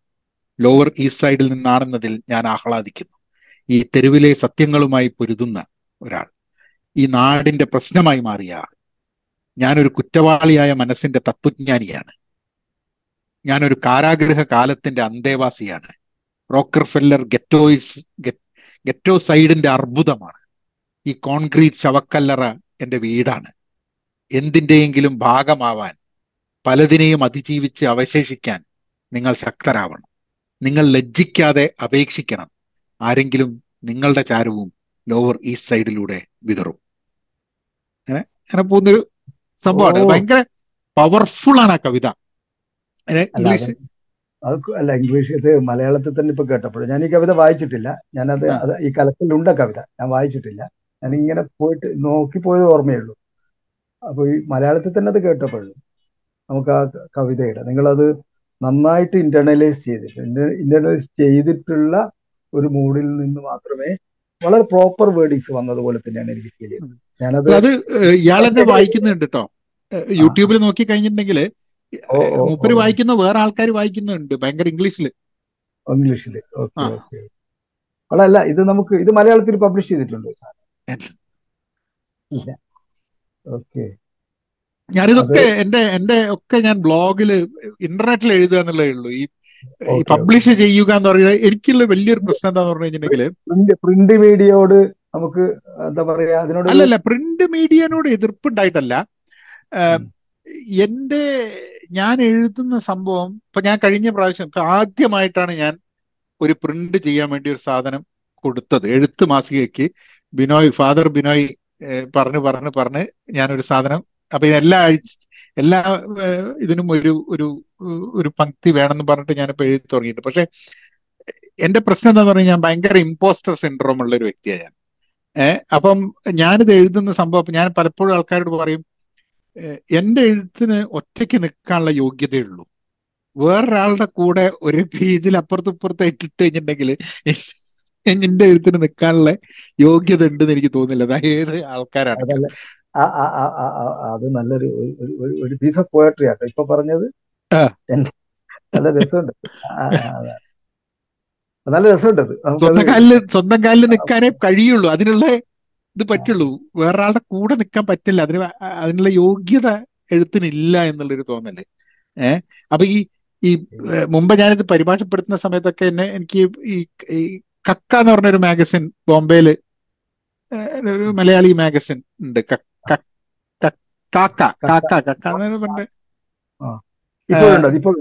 അത് മുമ്പുണ്ടായിരുന്നു. അപ്പൊ അവിടുന്ന് അവർ ഒരു മോഹൻ എന്ന് പറഞ്ഞ ഒരാൾ മൂപ്പര് അന്ന് ഞങ്ങൾക്ക് വീഡിയോ ഒക്കെ ചെയ്തു തുടങ്ങുന്നതിന് മുമ്പേ അപ്പൊ എന്നോട് പറഞ്ഞിട്ട് ഒരു ബംഗാളി പോയം ആ ഇതൊരു പോയം നിങ്ങളൊന്ന് മലയാളത്തിലേക്ക് ആക്കൂ. അങ്ങനെ ഞാൻ എന്നിട്ട് കാഫ്ക എഴുതിയ പ്രണയ ലേഖനങ്ങളുണ്ട്. കാഫ്കന്റെ പ്രണയ ലേഖനങ്ങളുണ്ട്. അതിൽ ഞാനൊരു പ്രണയലേഖനം ഇതേമാതിരി തന്നെ പരിഭാഷപ്പെടുത്തണം എന്ന് പറഞ്ഞിട്ട് പക്ഷെ അത് രസം എന്താ പറയുക ഈ പരിഭാഷപ്പെടുത്തുന്ന സമയത്ത് നമ്മൾ ഇതിന്റെ ഉള്ളിലേക്ക് പോകും. കാരണം നമ്മൾ തപ്പിത്തടയും. നമ്മൾ ഇതിനെ അപ്പൊ അപ്പൊ എന്താ പറയുക തപ്പി തടയുന്ന സമയത്ത് നമ്മൾ ഈ ഈ ഈ നീന്തി കളിക്കുന്ന മാതിരി അതിന്റെ ഉള്ളിൽ കിടന്നിട്ട് നമ്മൾ ഇങ്ങനെ നോക്കും. ഇതിന്റെ ഒരു അതിനെ മനസ്സിലാക്കാൻ വേണ്ടി ശ്രമമുണ്ട്. അതിന് കറക്റ്റ് ആയിട്ടുള്ള ഒരു വാക്ക് കിട്ടാൻ വേണ്ടിയിട്ട്. അതൊരു ഭയങ്കര ഒരു എക്സ്പീരിയൻസ് ആണ് ഈ ട്രാൻസ്ലേഷൻ എന്ന് പറയുന്നത്. തീർച്ചയായും നമുക്ക് എനിക്ക് പലപ്പോഴും അത് നേരത്തെ പറഞ്ഞ പോലെ തന്നെ ചില കവികൾ അപ്പൊ നമ്മൾ കാണുമ്പോൾ ഇപ്പൊ ഞാൻ ഈ അമേരിക്കൻ കളക്ഷനിലുള്ള കുറെ കവികൾ എനിക്കതിലുള്ള ചില കവിതകളൊക്കെ ഇപ്പോ അതിൽ ഞാൻ നേരത്തെ തന്നെ ഇഷ്ടപ്പെട്ട ഈ എമേഴ്സന്റെ എർത്ത് സോങ് എന്ന് പറയുന്ന കവി എമേഴ്സന്റെ. അപ്പൊ എമേഴ്സന്റെ കവിതകളൊക്കെ ഞാൻ ഇഷ്ടപ്പെടുന്ന എനിക്ക് തോന്നുന്നത് ഏറെക്കുറെ ഇമേജസ് ഞാൻ മലയാളത്തിൽ റീക്രിയേറ്റ് ചെയ്യാൻ ശ്രമിക്കുന്ന ചില ഇമേജസും കാര്യങ്ങളൊക്കെ തന്നെ വളരെ ഒരു ഒരു ഒരു ഡെപ്തിൽ ഇപ്പോൾ എം എസ് എല്ലും വിറ്റ്മാനിലൊക്കെ കാണുമ്പോൾ നമുക്കുള്ളൊരു ഒരു ഒരു ഇതുണ്ടല്ലോ. നമുക്കൊരു അത് ഒരേ ഒരേ സമയത്ത് നമുക്കൊരു ധൈര്യം പകരുകയും ഒരേ സമയത്ത് നമ്മളിൽ ഒരു അധീനത ഉണ്ടാക്കുകയും ചെയ്യുന്ന സംഭവമാണ്. കാരണം നമ്മളിപ്പോ ഒരു ഒരു കവിത ഇപ്പൊ ഇതിലിപ്പോ ഇപ്പൊ നമ്മളിപ്പോ ഇപ്പം പറയുന്ന ഈ ഒരു എഴുതിയ കവിതകൾ. എനിക്ക് തോന്നുന്നത് പുസ്തകത്തിലേക്ക് പ്രിന്റിലേക്ക് പോകുന്നതിന് ഇപ്പൊ ഞാൻ മാതൃഭൂമിയെ ഏൽപ്പിക്കുന്നതിന് മുമ്പ് ഞാനൊരു ഒരുപാട് തവണ എഡിറ്റിംഗ് അങ്ങനെ അങ്ങനെ ഉണ്ടല്ലോ. അതിന്റെ ഒരു മൂഡിന്റെ അപ്പോൾ ഒറ്റ എഴുത്ത് എന്നുള്ള അതല്ല. നമുക്കതൊരു ഒരു ഒരു ശില്പിയുടെ ഒരു ഒരു ഒരു ഒരു മനസ്സ് നമ്മൾക്ക് വാക്കുകളുടെ. കാരണം ചിലത് ഒരു കവിതയിൽ ഒരു വാക്കിന്റെ കല്ലുകടി മതി ആ കവിതയുടെ മൊത്തം ഭംഗിയെ നശിപ്പിക്കാൻ. അങ്ങനെ ഉണ്ട്. അപ്പൊ നമ്മൾ പരമാവധി എന്നാലും സംഭവിക്കും. ചില ആൾക്കാരുടെ വായനയിൽ നമ്മൾ വിചാരിക്കുന്ന അതൊന്നും സംഭവിക്കണമെന്നില്ല വായന എന്ന് പറയുമ്പോൾ നമ്മൾ പുസ്തകം ചെയ്തു.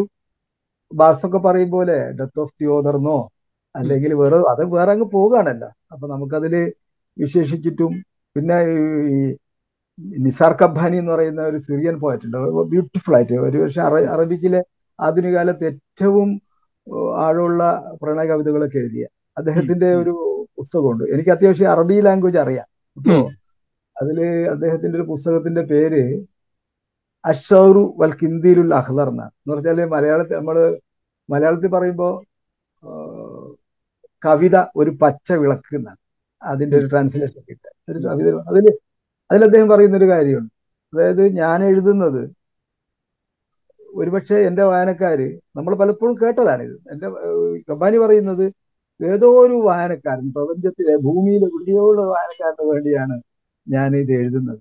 അത് ആ വായനക്കാരനോ വായനക്കാരിയോ കാണുന്നത് വരെ ഈ കവിത സഞ്ചരിക്കും. ആ കണ്ടു കഴിയുമ്പോൾ കവിത അവിടെ നിൽക്കും. എന്നിട്ട് അത് അവിടുന്ന് വേറൊരു കവിതയായിട്ട് അവരിലൂടെ പോകും. അതൊന്നും കാണാനുള്ള ഭാഗ്യവും നമുക്കുണ്ടാകില്ല.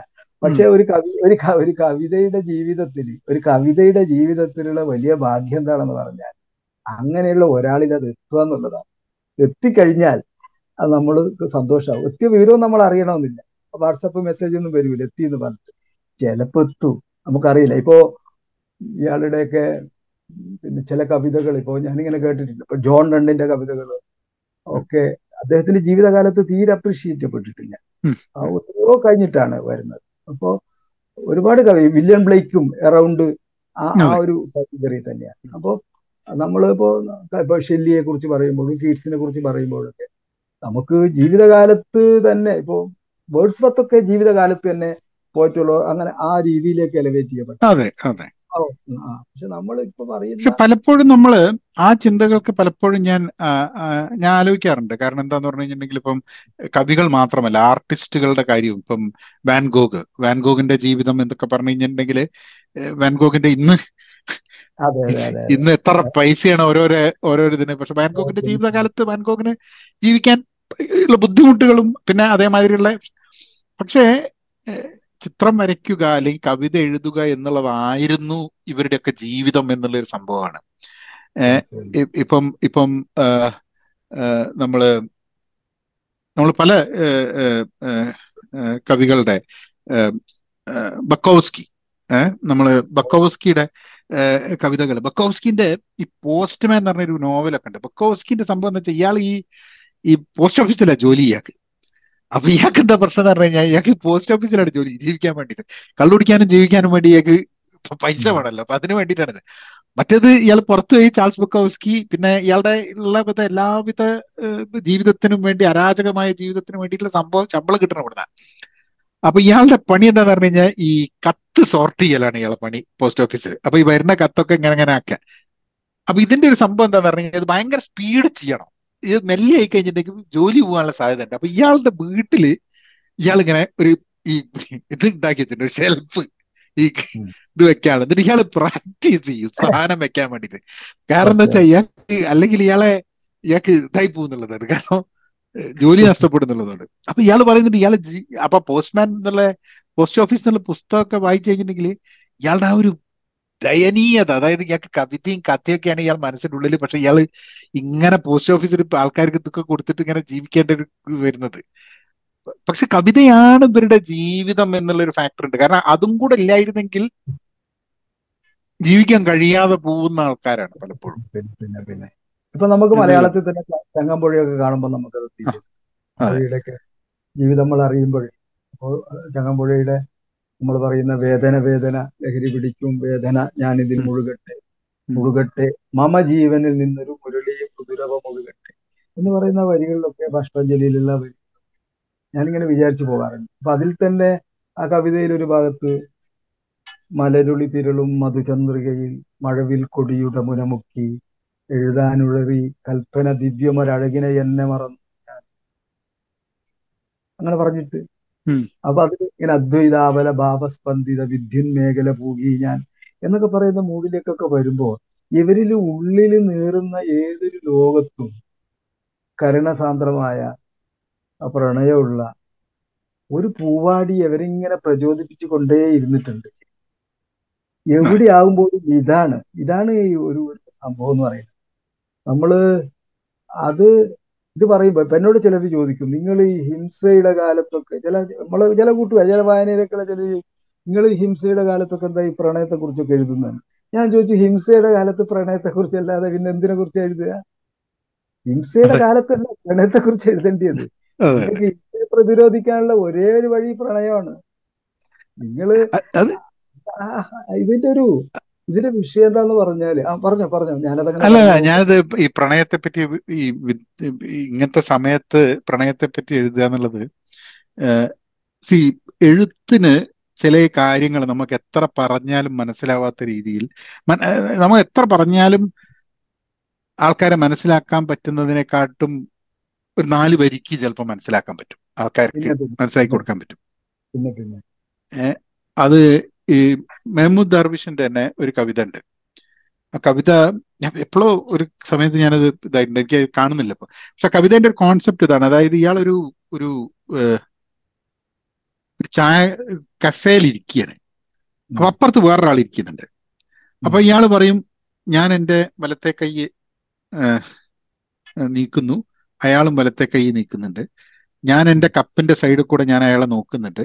അയാൾ അയാളെ പേപ്പറിന്റെ സൈഡിൽ കൂടെ എന്നെ നോക്കുന്നുണ്ട് ഏഹ് ഞാൻ എന്റെ ഇടത്തെ കാൽ നീക്കുന്നുണ്ട് അയാൾ അയാളുടെ ഇടത്തെ കാൽ നീക്കുന്നുണ്ട് അയാൾ എന്നെ കൊല്ലാൻ അടുത്തത് അയാൾ എന്നെ കൊല്ലുമോ എന്നുള്ള പേടി എനിക്കുണ്ട് ഞാൻ കൊല്ലുമോ എന്നുള്ള പേടിയിൽ അയാളും നിൽക്കുന്നുണ്ട് അതായത് അപ്പം അപ്പൊ ആ ഒരു ഇസ്രായേൽ പലസ്തീൻ ഇതിന്റെ സമയത്ത് ഉണ്ടാവുന്ന ഒരു സംഭവമാണ് അതായത് കാണാൻ ഒരേപോലെയുള്ള അതെ. രണ്ട് അതെ. നിന്നിട്ട് മറ്റാൾ എന്നെ കൊല്ലുമോ ഞാൻ അയാളെ കൊല്ലുമോ എന്താണെന്ന് വിചാരിച്ച് നിൽക്കുന്ന ഒരു കഫേയിൽ ഇരിക്കുന്ന ഒരു സംവിധാനം. അത് വേറെ എങ്ങനെ പറഞ്ഞാലും അത് ക്ലിയർ ആവില്ല. കിട്ടില്ല. കാരണം എന്താ വെച്ചാൽ എന്നെ അയാൾ ദ്രോഹിക്കുമെന്ന് പറയുമ്പോൾ അയാൾക്കും ഞാൻ ദ്രോഹിക്കും എന്നുള്ള പേടി ഉണ്ട് എന്നുള്ളതാണ് പറഞ്ഞു വരുന്നത്. ഉറപ്പായിട്ടും ഉറപ്പായിട്ടും. അല്ലാതെ എനിക്ക് ദർവിഷിന്റെ കവിതകൾ ഞാനിപ്പോ ഒരു ഒരു ഒരു കലക്ഷൻ ഞാനിപ്പോ എന്റെ ഒരു ലേറ്റസ്റ്റ് വായനയിൽ ഞാനിപ്പോ എടുത്തു വെച്ചിരിക്കുന്ന ഒരു പുസ്തകം ദർവീഷിന്റെ ഒരു കളക്ഷൻ ഓഫ് പോയംസ് ആണ്. എനിക്കത് മകൾ ഡൽഹിയിൽ നിന്ന് വരുമ്പോ കൊണ്ടു തന്നതാണ് അപ്പൊ അവളെ എന്റെ ഒരു എന്റെ ഫാസിനേഷൻ അറിയാന്നുള്ള അവളിലൂടെ എനിക്കിപ്പം കുറെ പുസ്തകങ്ങൾ കിട്ടുന്നുണ്ട്. അതൊരു സന്തോഷം. ഞാൻ പറഞ്ഞ അമേരിക്കയിലുള്ള മോൾ. അപ്പോ എനിക്കിപ്പം വരുമ്പം കൊണ്ടു തന്നൊരു പുസ്തകമാണ് ദർവീഷിന്റെ കളക്ഷൻ കലക്ഷൻ അപ്പോ ഞാൻ ഇപ്പൊ ദർവീഷിന്റെയൊക്കെ കാണുമ്പോൾ ദർവീഷിലൊക്കെ നിങ്ങൾ പറഞ്ഞ എന്താ പറയാ നമ്മൾ തുടക്കത്തിൽ പറഞ്ഞ ഭയങ്കര അനിശ്ചിതാവസ്ഥയിലുള്ള ഒരു ഒരു ഒരു ജീവിത മണ്ഡലത്തിൽ നിന്നും വലിയ പിന്നെ പ്രണയം പൂക്കുന്ന സ്നേഹം പൂക്കുന്ന താഴ്വാരങ്ങൾ ഇങ്ങനെ സ്വപ്നം കാണാൻ. അപ്പോ അതിൽ വരുന്ന ഒരുപടി കോൺട്രഡിക്ഷൻ ഉണ്ട്. ഇപ്പോ ഒരു പ്രണയിനിയെ കാത്തു നിൽക്കുന്ന ഒരു കവിതയുണ്ട് ദർവീഷിന്റെ വിനോദ്ജി വായിച്ചിട്ടുണ്ടാവും. പ്രണയിനിയെ ഇങ്ങനെ കാത്തു നിന്നിട്ട് എന്ത് പറയണം? അവളെ അവൾക്ക് എത്രത്തോളം കാത്തു നിൽക്കണം എന്നൊക്കെ പറഞ്ഞ് നല്ല രസമുള്ള നീ നിങ്ങൾ ആദ്യം തന്നെ ഇടിച്ചു കയറിയിട്ട് പിന്നെ പേരൊന്നും ചോദിക്കരുത്. അല്ലെങ്കിൽ നിങ്ങൾ നാട് ചോദിക്കരുത്. അവൾക്ക് ഇഷ്ടപ്പെട്ട പൂവ് ഏതാണെന്ന് ചോദിക്കരുത് എന്നൊക്കെ പറയുന്ന മൂഡിലുള്ള ഒരു കവിത ഉണ്ട് എനിക്കത് ആ കവിതയൊക്കെ കാണുമ്പോൾ എനിക്ക് തോന്നുന്നത് ഇവരെ ഉള്ളിലുള്ള ഇപ്പോ അങ്ങനെ ഉണ്ടല്ലോ നമ്മളത് കൊറോണ കാലത്ത് ഏറെക്കുറെ വേറൊരർത്ഥത്തിൽ ഈ അരക്ഷിതാവസ്ഥ അനുഭവിച്ചിട്ടുണ്ട്. വേറൊരു രീതിയിൽ. അത്. നോമ്പും ബോംബും വന്നില്ലെങ്കിലും വേറൊരു മൂഡിൽ കാരണം ഏതവസരത്തിലും ഈ വൈറസ് നമ്മളിലൂടെയൊക്കെ എത്താം എന്നുള്ള വല്ലാത്തൊരു ഭീതിജനകമായ അവസ്ഥയിലൂടെ നമ്മൾ അനുഭവിച്ചിട്ടുണ്ട്. ഇപ്പോ അപ്പൊ ആ സമയത്ത് ഞാൻ പറഞ്ഞില്ല ആ സമയത്തുള്ളൊരു എഴുത്തിന്റെ ഇപ്പൊ ഇതിൽ ഞാൻ ഇപ്പോ നേരത്തെ പറഞ്ഞ പോലെ നിങ്ങൾ എന്തുകൊണ്ട് പ്രണയത്തെ കുറിച്ച് എഴുതുന്നു എന്ന് ചോദിച്ചപ്പോ അതിന്റെ ഒരു ഉത്തരം എന്നോണം ഈ കലക്ഷനിൽ കളക്ഷനിൽ തന്നെ ഒരു കവിതയുണ്ട്. ഒരു കൊച്ചു- കുറഞ്ഞ വരിയുള്ള ഒരു കവിതയാണ്. അല്ല അത് ഞാൻ പറയാം. ഞാൻ എനിക്ക് ഓർമ്മയുണ്ട് അത് ഞാൻ പറയാം. പെയ്യുന്ന മഴയോട് സംഗീതത്തിന്റെ നിയമങ്ങൾ ചോദിക്കരുത്. പെയ്യുന്ന മഴയോട് സംഗീതത്തിന്റെ നിയമങ്ങൾ ചോദിക്കരുത്. വിടരുന്ന പൂക്കളോട് നിറങ്ങളുടെ രസതന്ത്രവും. വിടരുന്ന പൂക്കളോട് നിറങ്ങളുടെ രസതന്ത്രവും. ഇത്രയുള്ളൂ കവിത. ആ ഞാൻ ഇത് ഇതൊരു ഇത് നമ്മൾ അനുഭവിക്കുന്ന ഒരു കാര്യത്തെ നമ്മൾ അഡ്രസ്സ് ചെയ്യുമ്പോൾ നമ്മൾ പറയാണ്. അത് നമ്മളുടെ ഒരു ഒരു ഹൃദയത്തിന്റെ മാനിഫെസ്റ്റോ ആയിട്ടാണ് അത് സംഭവിക്കുന്നത്. പെയ്യുന്ന മഴയോട് സംഗീതത്തിന്റെ നിയമങ്ങളെ കുറിച്ച് ചോദിക്കരുത് വിടരുന്ന പൂക്കളോട് നിറങ്ങളുടെ രസതന്ത്രവും. അതന്വേഷിക്കുന്നവർ അന്വേഷിക്കട്ടെ. പക്ഷേ ഈ പൂവിനെയും ഈ മഴയെയും ഒന്നും നിങ്ങൾ നിങ്ങളുടെ ഈ ഒരു നിയമത്തിന്റെയും നിങ്ങളുടെ വളരെ കൺഫൈൻഡ് ആയ വളരെ പിന്നെ സെക്ടേറിയനായ ഇതിലൊന്നും കൊണ്ടുവന്നിട്ട് കൂട്ടിക്കൊഴിച്ചിട്ട് നിങ്ങൾ അതിന്റെ സൗന്ദര്യം നശിപ്പിക്കരുത്. അതങ്ങനെ പെയ്യട്ടെ. പെയ്ത് പ്രളയാകാതിരിക്കാൻ നോക്കുക. അതിന് പ്രാർത്ഥിക്കുക. ഓക്കെ? പൂക്കൾക്ക് ആ സാധ്യതയില്ല. പൂക്കൾക്ക് നിങ്ങൾ പരിമളമായിട്ടും കാഴ്ചയായിട്ടും ഒക്കെ നിങ്ങൾക്ക് തന്നുകൊണ്ടിരിക്കും. ഭൂവിതളുകളുടെ പൂവിതളുകളുടെ സിമട്രിയെ കുറിച്ചിട്ടുള്ള മനോഹരമായ കോൺസെപ്റ്റ് ഹൈപ്പേഷ്യയുടെ പിന്നെ ഫിലോസഫിക്കൽ ഫ്രെയിം തന്നെ നമ്മുടെ ടി ഡി രാമകൃഷ്ണന്റെ പിന്നെ ഫ്രാൻസിസ് സിട്ടിക്കോരയിലൊക്കെ അത് ആ, രീതിയിൽ വരും നമുക്ക് കാണാം. ഞാൻ പറഞ്ഞു വരുന്നത് വെച്ചാൽ ഇത് ഈ ഒരു സംഭവം ഉണ്ട്. ഇതൊരിടം. അപ്പോ അത് നമ്മൾ കവിത എന്ന് വിളിക്കുന്ന സാഹിത്യത്തിൽ മാത്രമല്ല നമ്മൾ കഥയിലും നോവലിലും ഇതിനപ്പുറത്ത് ഓരോ മനുഷ്യ ജീവിതത്തിലും ഇതിങ്ങനെ നിലീനമായിരിക്കുക. നമ്മളിപ്പോ ഞാനിപ്പോ ഈ ഗ്ലാസ്സിൽ ഒരു വെള്ളം കുടിക്കുമ്പോൾ ഈ ഗ്ലാസിന്റെ പിന്നിലുള്ള വലിയ അധ്വാനത്തിന്റെയും വീർപ്പുമുട്ടലിന്റെയും ഒക്കെ ഒരു കഥയുണ്ടാവും. ഇതൊക്കെ ഓർത്തിട്ട് ഞാനിത് പിടിക്കുമ്പോഴാണ് ഇത് കവിതയാകുന്നത്. ഈ ഗ്ലാസ് ഇപ്പോ ഏറ്റവും സൂക്ഷ്മമായ കവിതയാകാൻ. അല്ലേ? ഇത് ഈ ഒരു ഇതൊരു ഈ ഒരു കൾച്ചറൽ സംഭവം എന്ന് പറയുന്നത് അല്ലെങ്കിൽ ഈ ഒരു സൗന്ദര്യ ബോധം എന്ന് പറയുന്നത് എനിക്ക് തോന്നുന്നത് ഇപ്പൊ നമ്മൾ ടോൾസ്റ്റോയെ വായിക്കുമ്പോൾ ദോസ്തോസ്കിയെ വായിക്കുമ്പോൾ അല്ലെങ്കിൽ നമ്മൾ പിന്നെ അങ്ങനെ വേൾഡ് ക്ലാസിക്കുകളൊക്കെ നമ്മളിലേക്ക് കടന്നു വരുമ്പോഴൊക്കെ. ഇപ്പൊ ഞാനിപ്പോ എനിക്ക് പ്രിയപ്പെട്ട ഒരു പിന്നെ ഫിക്ഷനാണ് തോമസ് മന്നിന്റെ മാജിക് മൗണ്ടെയിൻ ഞാൻ എത്രയോ തവണ അത് വായിച്ചിട്ടുണ്ട്. ഉം. മേജിക് മൗണ്ടെയിൻ ഒക്കെ വായിച്ചു കഴിയുമ്പോൾ നമ്മൾ അനുഭവിക്കുന്ന ഒരു ഇന്നർ മ്യൂസിക് ഉണ്ട്. അതിൽ ഹാൻ കാസ്ട്രഫ് എന്ന് പറയുന്ന ആ ഒരു പിന്നെ പ്രോട്ടോകോണിസ്റ്റിന്റെ കൂടെ നമ്മളിങ്ങനെ പോവുകയാണ്. നമ്മളാ ആ ഒരു പിന്നെ ടി ബി അസൈലത്തിലൊക്കെ എത്തുമ്പോൾ അവിടെയൊക്കെയുള്ള ആ കുന്ന് യാത്ര തീവണ്ടി യാത്ര ഒക്കെ ഞാനിപ്പോ ഞാൻ യൂറോപ്പിൽ വന്നിട്ടില്ല പക്ഷെ ഞാൻ പലപ്പോഴും മേജിക് മൗണ്ടൈനിലെ തീവണ്ടി യാത്ര എന്തെങ്കിലും അനുഭവിക്കണം എന്ന് വിചാരിക്കുന്ന ആളാണ്. അങ്ങനെയുണ്ടല്ലോ ഇപ്പൊ ഇപ്പൊ അതിന്റെ മൂടൊക്കെ മാറിയിട്ട് ഭയങ്കര സോഫിസ്റ്റിക്കേറ്റഡ് ആയിട്ടുണ്ടാവും. എന്നാൽ. നമ്മുടെ മനസ്സിലത് ക്രിയേറ്റ് ചെയ്യാനോ ഞാനിങ്ങനെ വിചാരിച്ചു. ഓക്കെ. അപ്പൊ ഞാൻ പറയുന്നത് ഇത് ഈ- ഇത് നമ്മളുടെ പകരുന്ന ഈ കവിതയെ നമ്മൾ തിരിച്ചു പിടിക്കുമ്പോഴാണ് നമ്മൾ ഹിംസയെ പ്രതിരോധിക്കുന്നത്. നമ്മൾ ഹിംസയെ പ്രതിരോധിക്കുന്നത് അപ്പോഴാണ്. ഈ നമ്മൾ ഉറങ്ങിക്കിടക്കുന്നവനെ നോക്കിയാൽ അവൻ എത്ര പേശീബലമുള്ളവനാണെങ്കിലും എത്ര ആ, ശക്തനാണെങ്കിലും ഉറങ്ങിക്കിടക്കുമ്പോൾ അവനെ ഇങ്ങനെ നോക്കുമ്പോൾ അവൻ കാണാൻ പറ്റുമോ ഇവനാണോ ഈ കിടക്കുന്നത്? അവൻ വളരെ നിഷ്കളങ്ക അവന്റെ മനസ്സിലൂടെ കവിതകൾ ഇങ്ങനെ ഒഴുകുക. അതെ അതെ. അതെ അപ്പോ ഈ ഒരു മൂഡിന്റെ ഞാൻ വിചാരിക്കുന്നു നമ്മളിപ്പോ ഇപ്പോ ഇതുവരെ നമ്മളിപ്പോ ഒന്നേ മുക്കാൽ മണിക്കൂറായി നമ്മൾ പറയുന്നത്. ഈ ഒന്നേ മുക്കാൽ മണിക്കൂർ നമ്മൾക്ക് പറയാൻ കഴിഞ്ഞതിന്റെ ശക്തി എന്ന് പറയുന്നത് നമ്മളിപ്പോ നമ്മളിലേക്ക് പകർന്ന ഒരു കവിതയുടെ സൗന്ദര്യത്തിന്റെ ഒരു ചേർത്ത് പിടിക്കലിന്റെ. നമുക്കിപ്പോ ഈ നമ്മൾ രണ്ടുപേരും ഇപ്പോ ഈ പ്രപഞ്ചത്തെ മുഴുവനും ചേർത്ത് പിടിക്കണമെന്ന് ആഗ്രഹിക്കുന്നത്. ആടെ. ജാതിയില്ല മതമില്ല വേറെ സംഭവങ്ങളൊന്നുമില്ല. ഇല്ല ഓക്കെ? ഏറ്റവും ദൈന്യരായ മനുഷ്യരെ അത് ആ ദൈന്യരായ മനുഷ്യരിപ്പോ ഗാന്ധിയൊക്കെ പറയും പോലെ നമ്മൾ ഏത് തീരുമാനം എടുക്കുമ്പോഴും ഏറ്റവും ദൈന്യരായ ആളാണ് നിങ്ങളെ മനസ്സിൽ വേണമെന്ന് പറയുന്നുണ്ട്. അതെ. തന്നെയാണ്. അതൊക്കെ പിന്നെ ഗാന്ധിയുടെ പല എഴുത്തുകളും കവിതയാണ്. ഗാന്ധി ഇന്ന് ജീവിക്കുന്നത് കവിതയിലൂടെയാ. ഗാന്ധി- ആ ഗാന്ധി രാഷ്ട്ര ശരീരത്തിലില്ല. ഗാന്ധിയൊക്കെ അതാണ്. അതെ. അല്ല കവിതയുടെ നമ്മൾ കവിത എന്നുള്ളത് ഉപയോഗിക്കുന്ന ഒരു ഉപമയായിട്ട് ഉപയോഗിക്കും കവിത എന്നുള്ളത്. നമ്മളിപ്പോ ഒരു ജീവിതം കവിതയാണ് ഒരു ഒരു ഒരു വ്യക്തി ഒരു കവിതയാണ് ഒരു സിനിമ ഒരു കവിത പോലെ ഉണ്ട് എന്നൊക്കെ പറഞ്ഞിട്ട് നമ്മൾ നമ്മൾ ഓരോന്നിനെയും ഒരു ഉപമയാണ് കവിത പലപ്പോഴും. കവിത എന്ന് പറയുന്നത് നമ്മളതിന് ഒരു സംഭവത്തിനെ ഒരു ബ്യൂട്ടിഫുൾ ആണ് എന്ന് പറയാൻ സൗന്ദര്യമുണ്ട് എന്ന് പറയാൻ വേണ്ടി വിശേഷിപ്പിക്കുന്ന ഒരു വിശേഷണമാണ് പലപ്പോഴും കവിത എന്ന് പറയുന്നത്. ഏഹ് വിശേഷണം അതാണ് വാക്ക്. വിശേഷണം ആണ് എന്നാണ് പലപ്പോഴും കവിതനെ ഉപയോഗിക്കുന്നത്. ആൻഡ് അത് ഇപ്പൊ ഞാൻ എന്നോട് ഒരാൾ ചോദിച്ചിട്ടുണ്ട് കവിത ഭയങ്കര ഇല്ലോജിക്കൽ അല്ലേ അപ്പൊ ഞാൻ പറഞ്ഞു ലോജിക്കൽ ആവുക എന്നതല്ല കവിതയുടെ ധർമ്മം. ഏ അതിന് നിങ്ങൾ എന്താ പറയുക അതിനൊരു അതിനൊരു റാഷണലായിട്ട് സംഭവത്തിനെ കാണുക എന്നുള്ളതല്ല. ചന്ദ്രൻ ഇപ്പൊ നേരത്തെ പറഞ്ഞ ചന്ദ്രന്റെ മഞ്ഞിലേക്ക് പോകുന്ന അത് നോക്കി കഴിഞ്ഞിട്ട് ഇപ്പൊ ഒരാൾക്ക് തോന്നിയത് അങ്ങനെ മഞ്ഞുണ്ടോ എന്നിട്ട് അങ്ങനെ ഒരാൾക്ക് പറഞ്ഞ് മനസ്സിലാക്കി കൊടുക്കാൻ പറ്റില്ല. പക്ഷെ അയാളും ചിലപ്പോ ഇങ്ങനെ ഇരിക്കുന്ന സമയത്ത് ഒരു നാല് വരി കേൾക്കുമ്പോൾ ആ അതെന്തോ ഒരു രസമുണ്ടല്ലോ ആ വരിക്ക് എന്ന് തോന്നുന്ന ഒരു സാധനം ഉണ്ടല്ലോ ഏഹ് നമ്മളെ ജീവിതത്തിൽ നടക്കുന്ന പല കാര്യങ്ങളും അല്ലെങ്കിൽ നമ്മളുടെ ചുറ്റും നടക്കുന്ന കാര്യങ്ങളും ഒക്കെ ഒരു കവിതയുടെ സാമ്യതയോടുകൂടി കാണാൻ കഴിയുക എന്നുള്ളൊരു സംഭവമുണ്ട്. അത് അത് നമ്മൾ ഇപ്പൊ ഒരു സൂര്യാസ്തമയം കാണുന്നു. സൂര്യൻ ഉദിക്കുന്നത് കാണുന്നു.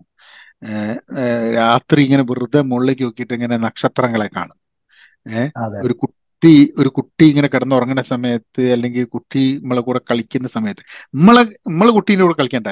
വേറെ രണ്ട് കുട്ടികൾ കളിക്കുന്ന കാണുമ്പോൾ അല്ലെങ്കിൽ വേറെ ആരെങ്കിലും കുട്ടീനെ കളിക്കുന്ന കാണുമ്പോൾ ഇതൊക്കെ കാണുന്ന സമയത്ത് ക്രിയേറ്റ് ചെയ്യപ്പെടുന്ന ഒരാളുടെ മനസ്സിൽ ക്രിയേറ്റ് ചെയ്യപ്പെടുന്ന സംഭവത്തിനാണ് ഈ കവിത എന്ന് ഏഹ് ഇത് പറയുമ്പോഴേ ഉം, പറയുമ്പോൾ നമ്മളുടെ ഈ ഇയാളുടെ മിലൻ കുന്തേര ഇപ്പൊ അടുത്ത് മരണപ്പെട്ടു പോയ നോവലിസ്റ്റ്. കുന്തേരയുടെ ലൈഫ് ഈസ് എൽസ്വെയർ എന്ന് പറയുന്ന ഫിക്ഷനിലെ. പിന്നെ അതിൽ പിന്നെ ഒരു ജെറോമിൽ എന്ന് പറയുന്ന ഒരു റൊമാന്റിക് പോയറ്റാണ് അതിലെ പ്രൊട്ടഗോണിസ്റ്റ് അത് അമ്മയുടെ ഗർഭപാത്രത്തിൽ തന്നെ ഇരിക്കുമ്പം കവിയായ അങ്ങനെയാണ് അതിന്റെ ഒരു ഒരു. അപ്പൊ അതിൽ ജെറോമിൽ എറൗണ്ട് ഒരു പിന്നെ യൗവനത്തിൽ യൗവനത്തിൽ എത്തി നിൽക്കുന്ന കാലത്ത് ഒരു ഒരു സാഹിത്യ പരിപാടിയിൽ ജെറോമിൽ ഒരു പ്രസംഗം നടത്തുന്നു.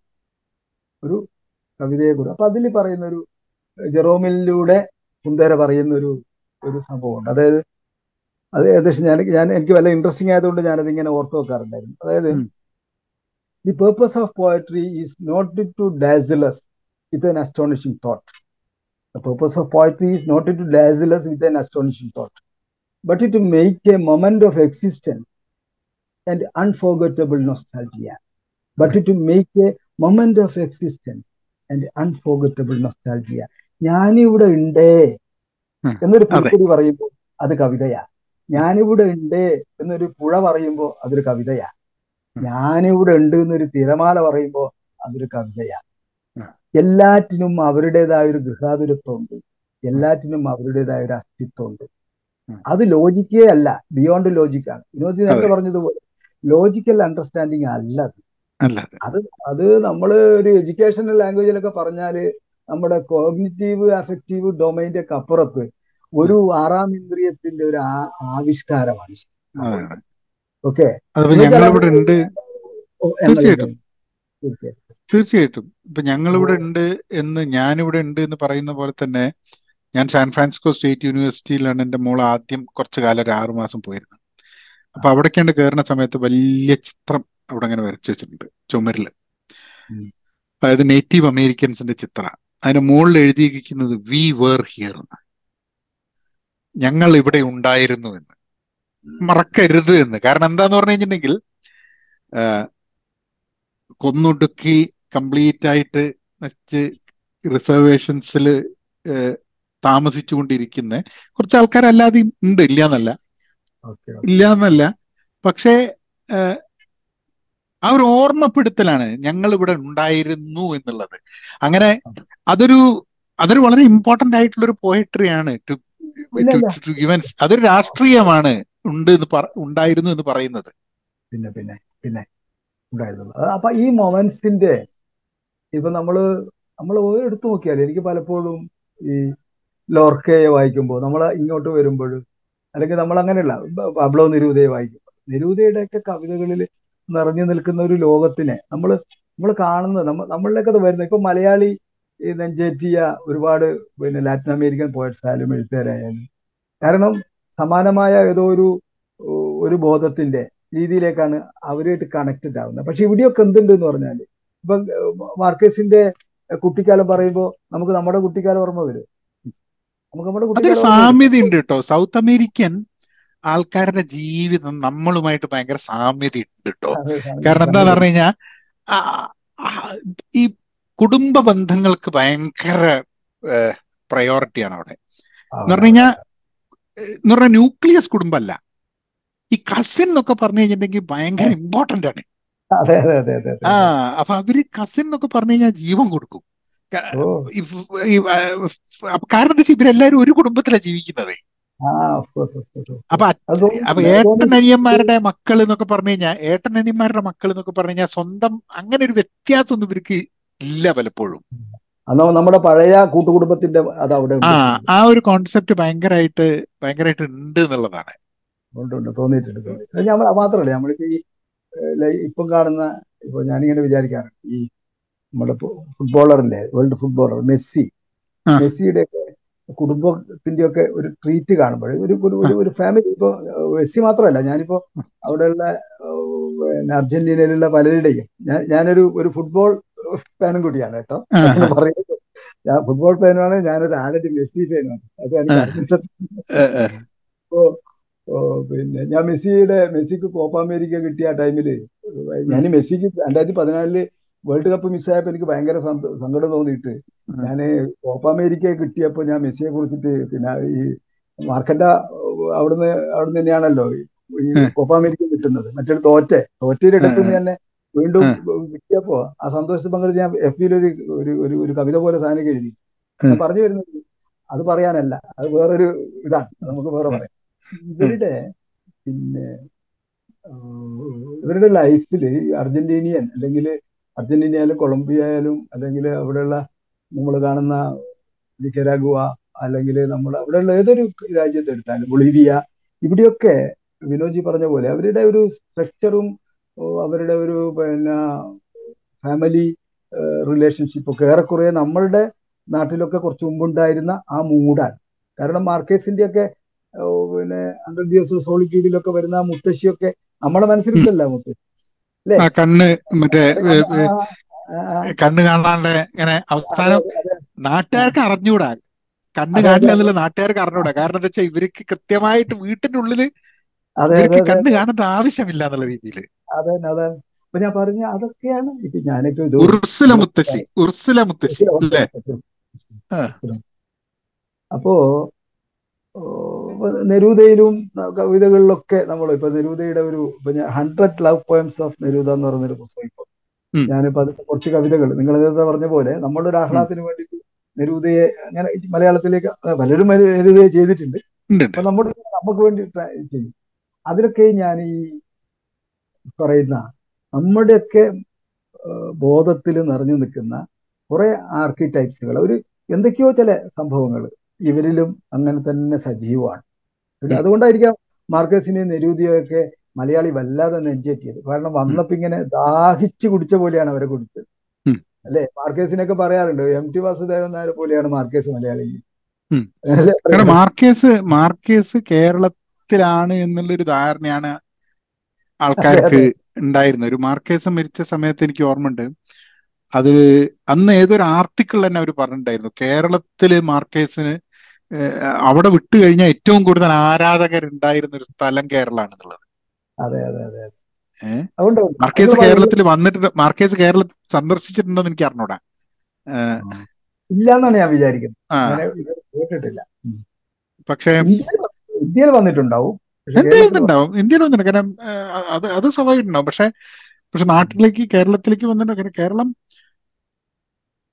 അതാണ് ഞാൻ പലപ്പോഴും എനിക്ക് എനിക്ക് അറിയില്ല കുറെ ആൾക്കാർ കാരണം അത് പലപ്പോഴും ചിലപ്പോൾ മലയാളത്തിന്റെ കൃതികൾ ഇംഗ്ലീഷിലേക്ക് ഒരു. കാലത്ത് ട്രാൻസ്ലേറ്റ് ചെയ്യപ്പെടാത്തത് കൊണ്ട് മലയാളം സാഹിത്യം പലർക്കും അറിയാതെ പോകുന്ന ഒരു സംഭവമായിട്ട് വരുന്നൊരു സംഭവം ഉണ്ടാവും എനിക്ക് തോന്നുന്നു. കാരണം ഞാൻ ഇവിടെയൊക്കെ നമ്മളെ സുഹൃത്തുക്കളോട് സംസാരിക്കുന്ന സമയത്ത് ഞാനാണ് ഇവിടുന്ന് കസാക്കിന്റെ ഇതിഹാസത്തിന്റെ ഇംഗ്ലീഷ് ഒക്കെ എടുത്തിട്ട് ഞാൻ ഇവിടെ ആൾക്കാർക്ക് കൊടുത്തത്. ഞാൻ ഇപ്പൊ പലപ്പോഴും ഞാൻ വിചാരിക്കും നമ്മൾ വായിക്കുന്ന ഇപ്പൊ വായന ഇവിടെ ആൾക്കാർക്ക് ഇവിടെ തന്നെ ധാരാളം എഴുതുന്നത് കൊണ്ടാണോ എന്ന് പറഞ്ഞത് പക്ഷെ എന്നാലും ധാരാളം സൗത്ത് അമേരിക്കൻ പുസ്തകങ്ങൾ ഇപ്പം മിലൻ കുന്ദേര എഴുതുന്നത് ജർമ്മൻ ജർമ്മൻ ഭാഷയിലാണല്ലോ. ചെക്കാണെങ്കിൽ ഇവർ എഴുതുന്നത് പക്ഷെ ജർമ്മൻ അല്ലേ ജർമ്മനാണ് മൂപ്പര് എഴുതുന്നത്. കാരണം മൂപ്പര് ചെക്കോസ്ലോവാക്കിയെന്ന് മൂപ്പരെ പുറത്താക്കിയാണ് മൂപ്പർക്ക് ചെക്ക് ജർമ്മനാണ് എന്നുള്ള പറഞ്ഞ കുറെ കാലം കഴിഞ്ഞിട്ടാണല്ലോ മൂപ്പര് തിരിച്ച് ചെക്കിലേക്ക് വരുന്നതിന്റെ. പക്ഷെ അതൊക്കെ എത്രയോ നമ്മൾ ട്രാൻസ്ലേറ്റ് ചെയ്തിട്ട് നമ്മൾ ഇംഗ്ലീഷിൽ വായിക്കുന്നത് വായിക്കുന്നുണ്ട്. ഇംഗ്ലീഷിലാണ് കിട്ടുന്നത് ഇംഗ്ലീഷിലാണ് കിട്ടുന്നത്. നമ്മൾ ഇംഗ്ലീഷിലാണ് കിട്ടുന്നത്. പക്ഷേ എന്നോട് ഇവിടെ ആരും പറഞ്ഞിട്ടില്ല. ഞാൻ ആ എം ടിയുടെ ആ പുസ്തകം ഞാൻ വായിച്ചിട്ടുണ്ട് എന്ന് ഇവിടെ ആരും പറയുന്നത് കേട്ടിട്ടില്ല. എന്തുകൊണ്ട് എം ടിയുടെ പുസ്തകം ഇംഗ്ലീഷിലെ ആൾക്കാർ വായിച്ചിട്ട് എം ടിയെ ഡിസ്കവർ നമ്മൾ ഡിസ്കവർ ചെയ്യണല്ലോ.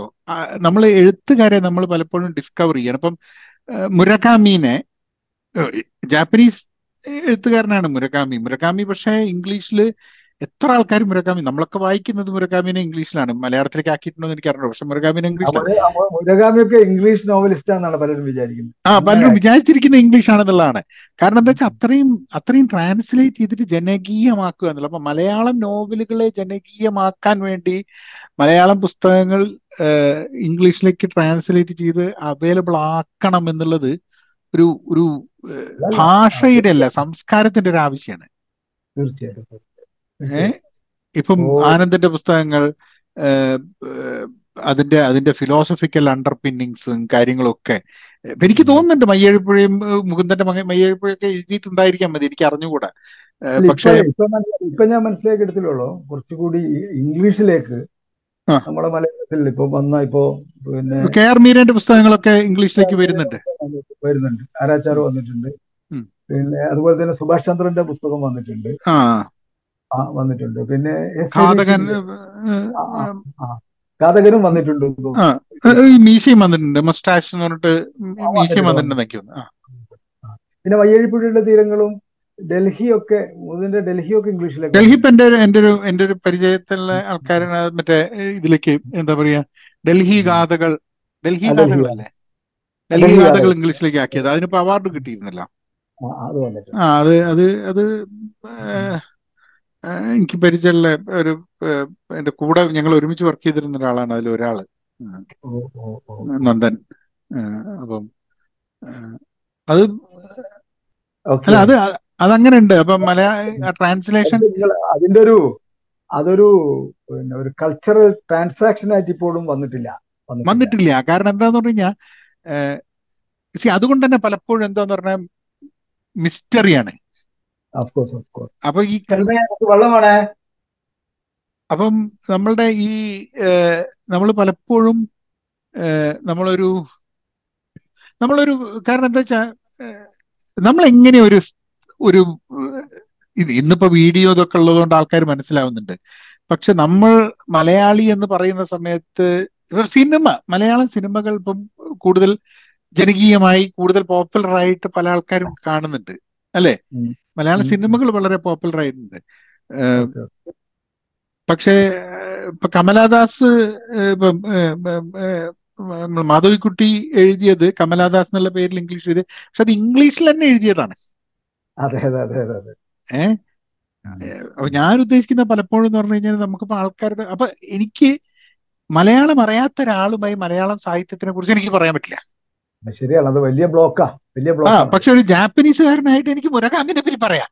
പറയാം പറയാം പറയാം അല്ല മുരകാമി ഇപ്പൊ പറഞ്ഞ ഇപ്പൊ മലയാളത്തിലടക്കം പുതിയ ജനറേഷനിലൊക്കെ മുരഗാമിക്ക് നല്ല റീഡർഷിപ്പ് ഉണ്ട്. എനിക്കറിയാം. നല്ല ജാപ്പനീസ് കഥ നമ്മൾ വായിക്കും മുരകാമി വായിക്കുമ്പോൾ ശരിക്കും പറഞ്ഞാൽ നമ്മൾ ഒരു മലയാളം നോവലൊക്കെ വായിക്കുന്ന മാതിരി തോന്നുകയും ചെയ്യും. കാരണം എന്താ പറയാ അത് കുറെ ശരിയാണ് മലയാളം നോവലിലുള്ളതിനെക്കാട്ടും കൂടുതൽ എന്താ പറയാ ഈ ന്യൂഡിറ്റിയും അങ്ങനത്തെ സംഭവങ്ങളൊക്കെ കൂടുതൽ മുരകാമിന്റെ പുസ്തകങ്ങൾ ഉണ്ടെങ്കിലും ഈ റിലേഷൻഷിപ്പും അതിന്റെ ഒരു ഒഴുക്കും ഒക്കെ കുറെ നമുക്ക് പരിചിതമായ ഒരു ഒരു സ്വരത്തിലാണ് സാധനം പോവുക. ഓ തീർച്ചയായിട്ടും. അല്ലെ പെട്ടെന്ന് ഞാനിങ്ങനെ വിചാരിച്ചിട്ടുണ്ട്. ഞാനിപ്പോൾ ഞാനിപ്പോ ഈ ഒരു ടൈമിലും നമ്മുടെ ഈ ഒരു പ്രായത്തിലും മുറുകാമിയുടെ ഞാനിപ്പോ കഫ്ക ഒന്നിഷോറൊക്കെ ഞാൻ വായിച്ചു തീർത്തിട്ടുണ്ട്. നല്ല നല്ല ഒഴുക്കിൽ വായിച്ചു തീർത്തിട്ടുണ്ട്. ആ, അപ്പൊ ഞാനിങ്ങനെ വിചാരിച്ച ഒരു കാര്യമാണ്. എനിക്ക് തന്നെ തോന്നും ഇപ്പൊ ഞാനിപ്പോ എന്റെ ഒരു ഫ്രണ്ടിന്റെ ഒരു മകൾ മുരുകാമിയുടെ ഭയങ്കര ഫോളോവറാണ് അപ്പോ അവരെ അടുത്ത് ഈ മുരുകാമിയുടെ പബ്ലിഷ്ഡായ ഓൾമോസ്റ്റ് ഓൾ ദി കളക്ഷൻസ്. ഏഹ് അവരാണിങ്ങനെ എനിക്കിങ്ങനെ അയച്ചു തരുമല്ലോ ലിങ്കൊക്കെ അയച്ചു തരും. പുസ്തകം വന്നതും അറിഞ്ഞൊക്കെ. അപ്പൊ ഞാനിങ്ങനെ വിചാരിക്കുകയാണ് എന്റെ ഒരു കാര്യം ഇപ്പൊ ഈ മുരുകാമിയെ ഞാൻ വായിച്ചു കഴിഞ്ഞപ്പോൾ അഫ്ഗാൻ സ്റ്റോറിന്റെ ഒക്കെ ഒരു ഫ്ലോയിൽ ഇങ്ങനെ പോയിട്ട് എനിക്ക് അതിന്റെ വായന. മുരുകാമിയുടെ അതേ ഞാൻ വായിച്ചിട്ടുള്ളൂ കേട്ടോ. വേറെ ഫിക്ഷനൊക്കെ ഒന്ന് തന്നെ കൂടി ഉണ്ട്. അപ്പോ ഞാൻ ഞാനെങ്ങനെയാണ് ഇത് വായിച്ച് തീർത്ത് ഞാനെങ്ങനെയാണ് ഇത് വായിച്ച് തീർത്ത് എന്ന് വിചാരിച്ചത്. ഓക്കെ. ഞാൻ പിന്നെ അപ്പൊ എനിക്ക് തോന്നിയൊരു കാര്യം. നിങ്ങൾ പറഞ്ഞ ഈ ഒരു റിലേഷൻഷിപ്പിന്റെ ലെയേഴ്സ് ഉണ്ടല്ലോ. പല രീതിയിലുള്ള. അത് ഒരുപക്ഷെ നമ്മളുടെ ഉള്ളിൽ അതൊക്കെ അതൊക്കെ കാണാനും അതൊക്കെ ആവിഷ്കരിക്കാനും ഒക്കെ ഉള്ള ഒരു ഒരു സംഭവം ഉണ്ടാവും. ഉണ്ട്. ആ ഒരു കോറിലേക്കായിരിക്കും അവരിങ്ങനെ അഡ്രസ് ചെയ്യുന്നുണ്ടാകും അപ്പൊ അതിലാണ് നമ്മൾ ഭയങ്കരമായിട്ട് വൈബ്രേറ്റ് ചെയ്തിട്ട് അതിന്റെ ഒരു ഇലക്ട്രിക്കൽ റെസ്പോൺസ് ആണ് നമ്മുടെ ഈ വായന എന്ന് പറയുന്നത്. അതെ അതെ. നമ്മളുടെ നമ്മളുടെ ഇപ്പൊ ഞാൻ ഇതിനെ പലപ്പോഴും കാണുന്നത് നമ്മളുള്ളിൽ കുറെ കണക്ഷൻ പോയിന്റ്സ് ഉണ്ട്. ഈ പ്ലഗ് കണക്ട് ചെയ്യുന്ന മാതിരി. അപ്പൊ ഇത് ഇത് അതിന്റെ ഉള്ളിൽ കണക്ട് ചെയ്യാൻ പല സംഭവത്തിനും പറ്റും. കുറെ കണക്ഷൻ പോയിന്റ്സ് ഉണ്ടാവും. അപ്പൊ ആ കണക്ഷൻ പോയിന്റിലേക്ക് മുരകാമിക്ക് ഒരു നാലെണ്ണം കണക്ട് ചെയ്ത് വെക്കാനുള്ള ഒരു ഇത് കിട്ടാൻ മതി. നമ്മൾ വേറെ വേറെ എഴുതുന്ന സമയത്ത് അപ്പൊ അതേമാതിരി തന്നെ കണക്ട് ചെയ്തിട്ടുണ്ടാവും. അപ്പം നമ്മളിലേക്ക് ഇറങ്ങി വരുന്ന ഒരു സംഭവമുണ്ട്. ഇപ്പം അതിപ്പോ മാർക്കേസ് വായിക്കുകയാണെങ്കിലും മൃഗാമി വായിക്കുകയാണെങ്കിലും അല്ലെങ്കിൽ കുന്തേര വായിക്കുകയാണെങ്കിലും ഒക്കെ തന്നെ. വരുന്നൊരു വരുന്നൊരു സംഭവമുണ്ട്. അത് പക്ഷെ ഞാൻ പലപ്പോഴും ഇംഗ്ലീഷിലേക്ക് ട്രാൻസ്ലേറ്റ് ചെയ്യുന്ന പറഞ്ഞാൽ നമ്മൾക്ക് മലയാളം എം ടിനെയും ആനന്ദിനെയും മുകുന്ദനെയും വിജയനെയും ഒക്കെ വായിക്കുന്ന സമയത്ത് ഉണ്ടായിരുന്ന ഒരു ഒരു സുഖം മറ്റുള്ളവർക്കും കൂടെ അവകാശപ്പെട്ടതല്ലേ? മലയാളം അറിയാത്തവർക്കും കൂടെ അവകാശപ്പെട്ടതല്ലേ എന്നുള്ളൊരു ഒരു ചിന്തയാണ്. തീർച്ചയായിട്ടും. അവിടെ തന്നെയാണ്. അതങ്ങനെ ആ ഫ്ലോയിൽ സംഭവിക്കട്ടെ. നമുക്ക് അല്ല പ്രാർത്ഥിക്കാം അല്ല അങ്ങനെ വരട്ടെ അത് പോപ്പുലർ ആവട്ടെ എന്നുള്ളൊരു ഒരു സംഭവമാണ്. എന്തായാലും നമ്മളിത് രണ്ടു മണിക്കൂറായി. ഇങ്ങനെ ഇങ്ങനെ ഏഹ് ഇനി നമ്മളൊക്കെ ക്യാമറയും ഫോണും ഇനി പറ്റില്ല എന്ന് പറയുന്നവരെ സംസാരിച്ചുകൊണ്ടിരിക്കുകയായിരിക്കും പക്ഷെ എനിക്കിത്. വളരെ വളരെ എന്താ പറയുക ഒരു ഒരു എന്റർടൈനിങ് കാരണം ഇങ്ങനെയുള്ള കോൺവെർസേഷൻസ് വളരെ അപൂർവേ പറ്റാറുള്ളൂ. കാരണം എന്താന്ന് പറഞ്ഞിട്ടുണ്ടെങ്കിൽ ഇവിടെ ആൾക്കാരുടെ തിരക്കിൽ ഇങ്ങനെയുള്ള സംസാരങ്ങൾ ഞാൻ പറഞ്ഞില്ല എന്റെ ഒരു സുഹൃത്തുണ്ട് ഞങ്ങൾ ഇടയ്ക്ക് ഇങ്ങനെ കാണുമ്പോൾ രണ്ട് മണിക്കൂർ ഇങ്ങനെ ഇരിക്കും പല കാര്യത്തിനെ പേര് സംസാരിക്കും. അതല്ലാണ്ട് ഇതൊരു വലിയൊരു so I I thank you okay അപ്പോ ഞാനിത് എന്തായാലും അധികവും ഇന്ന് തന്നെ ഇത് ഞാനൊരു കാര്യം ഞാനൊരു കാര്യം ചെയ്യാം. ഒരു കാര്യം ചെയ്യാം. ഞാൻ തുടക്കത്തിൽ പറഞ്ഞു. പിന്നെ നമ്മൾ നമ്മളെ ഏറെക്കുറെ ഇത് കാണുന്നവര് നമ്മളെ കൂട്ടുകാരും നമ്മളെ മലയാളികളും തന്നെ ആയിരിക്കുമല്ലോ. ഓക്കെ അപ്പോ നമുക്ക് ഞാനൊരു ഒരു ഒരു ഒരു ഒരു ചെറിയ ഞാൻ പറഞ്ഞ ഞാൻ നാരായണ കുറുപ്പ് ഭാഷയെ കുറിച്ച് പറഞ്ഞല്ലോ നാരായണക്കുറുപ്പ് മാഷൊക്കെ ചേർന്ന് നിൽക്കുന്ന എന്റെ ഒരു കവിത ഞാൻ ചൊല്ലാം. എന്നിട്ട് തീർച്ചയായിട്ടും. അതാണ്. ഓക്കെ. ഈ കവിതയുടെ ഒരു മൈന എന്നാണ്. മൈന. അപ്പോ ഈ മൈന എന്നുള്ള കവിതയെ കുറിച്ച് പറയുന്ന ഒരു കാര്യം പറയാം. ഇവിടെയും എന്നിലേക്ക് ഇപ്പോ ഞാൻ എത്ര അടക്കി വെച്ചാലും ഗുരു നിത്യ കടന്നു വരികയാണ് ഞാൻ ആദ്യമായിട്ട് ഫേണിൽ പോയിട്ട് ഗുരു നിത്യയെ കണ്ടപ്പോൾ രാത്രിയാണ് രാത്രി എത്തിയപ്പോൾ ആ കണ്ട സന്തോഷത്തിൽ ഞങ്ങളിങ്ങനെ ഇരുന്ന് നല്ല മഴ പെയ്യുന്നുണ്ടായിരുന്നു മഴ പെയ്ത് തോർന്നൊരു നേരം. പെട്ടെന്ന് പുറത്തുനിന്നൊരു തവളുകൾ കരഞ്ഞു. തവള കരഞ്ഞപ്പോ കുഞ്ഞുത്തി എന്നോട് പറഞ്ഞു ഞാനും നടരാജ ഗുരുവും കൂടി പിന്നെ ആയിരത്തി തൊള്ളായിരത്തി അൻപത്തി മൂന്നിൽ ഇവിടെ വന്ന രാത്രി ഇതുപോലൊരു തവള കരഞ്ഞിരുന്നു. ആ തവള തന്നെയാണോ അല്ലെങ്കിൽ തവളയുടെ പേരക്കുട്ടിയാണോ കരഞ്ഞത് എന്ന് ചോദിച്ചു. അപ്പൊ അതെനിക്ക് ഈ ചുറ്റുപാടിനെ നിരീക്ഷിക്കാനുള്ള വലിയൊരു ഓപ്പണിംഗ് പോലെ കിട്ടിയ സംഭവമാണ്. അതൊരു അത് അത് വളരെ ഒരു എക്സ്പാൻഷൻ സംഭവിച്ച സാധനമാണ്. അപ്പൊ ഞാൻ ഇത് ഈ ഒരു ബോധം എന്റെ മനസ്സിലുള്ളത് കൊണ്ട് ഞാൻ പലപ്പോഴും ഈ പ്രകൃതിയെ കാണുമ്പോൾ പക്ഷികളെ കാണുമ്പോൾ ഒക്കെ ഇതാ മൂട ഉണ്ടായി. അങ്ങനെ ഇരിക്കുന്ന ഒരു ഒരു ഞായറാഴ്ച ഞാൻ വീട്ടിൽ ഇങ്ങനെ ഇരിക്കുമ്പോൾ എന്റെ മുറ്റത്ത് രണ്ടുമൂന്ന് മൈനകൾ ഇങ്ങനെ വന്നു. ഈ മൈനകൾ വന്നപ്പോൾ എനിക്ക് അത് ഒരുപക്ഷെ വിനോദിജിയും പഠിച്ചിട്ടുണ്ടാവും നമ്മൾ പണ്ട് ക്രീ ക്രീ ക്രോ ക്രോ സുരേഷ് തിരിഞ്ഞു നോക്കി അതാ മുറ്റത്തൊരു മൈന എന്ന് പറയുന്ന ഒരു പാഠം. ഓർമ്മയുണ്ടാ? മുറ്റത്തൊരു മൈന മുറ്റത്തൊരു മൈന. എന്നുള്ള സംഭവം. ഇതിങ്ങ് വന്നാലും ഞാൻ മൂന്നാം ക്ലാസ്സിലെ മലയാള പുസ്തകത്തിലാവുള്ളൂ ഇതിൽ നിന്ന് വന്നൊരു കവിത.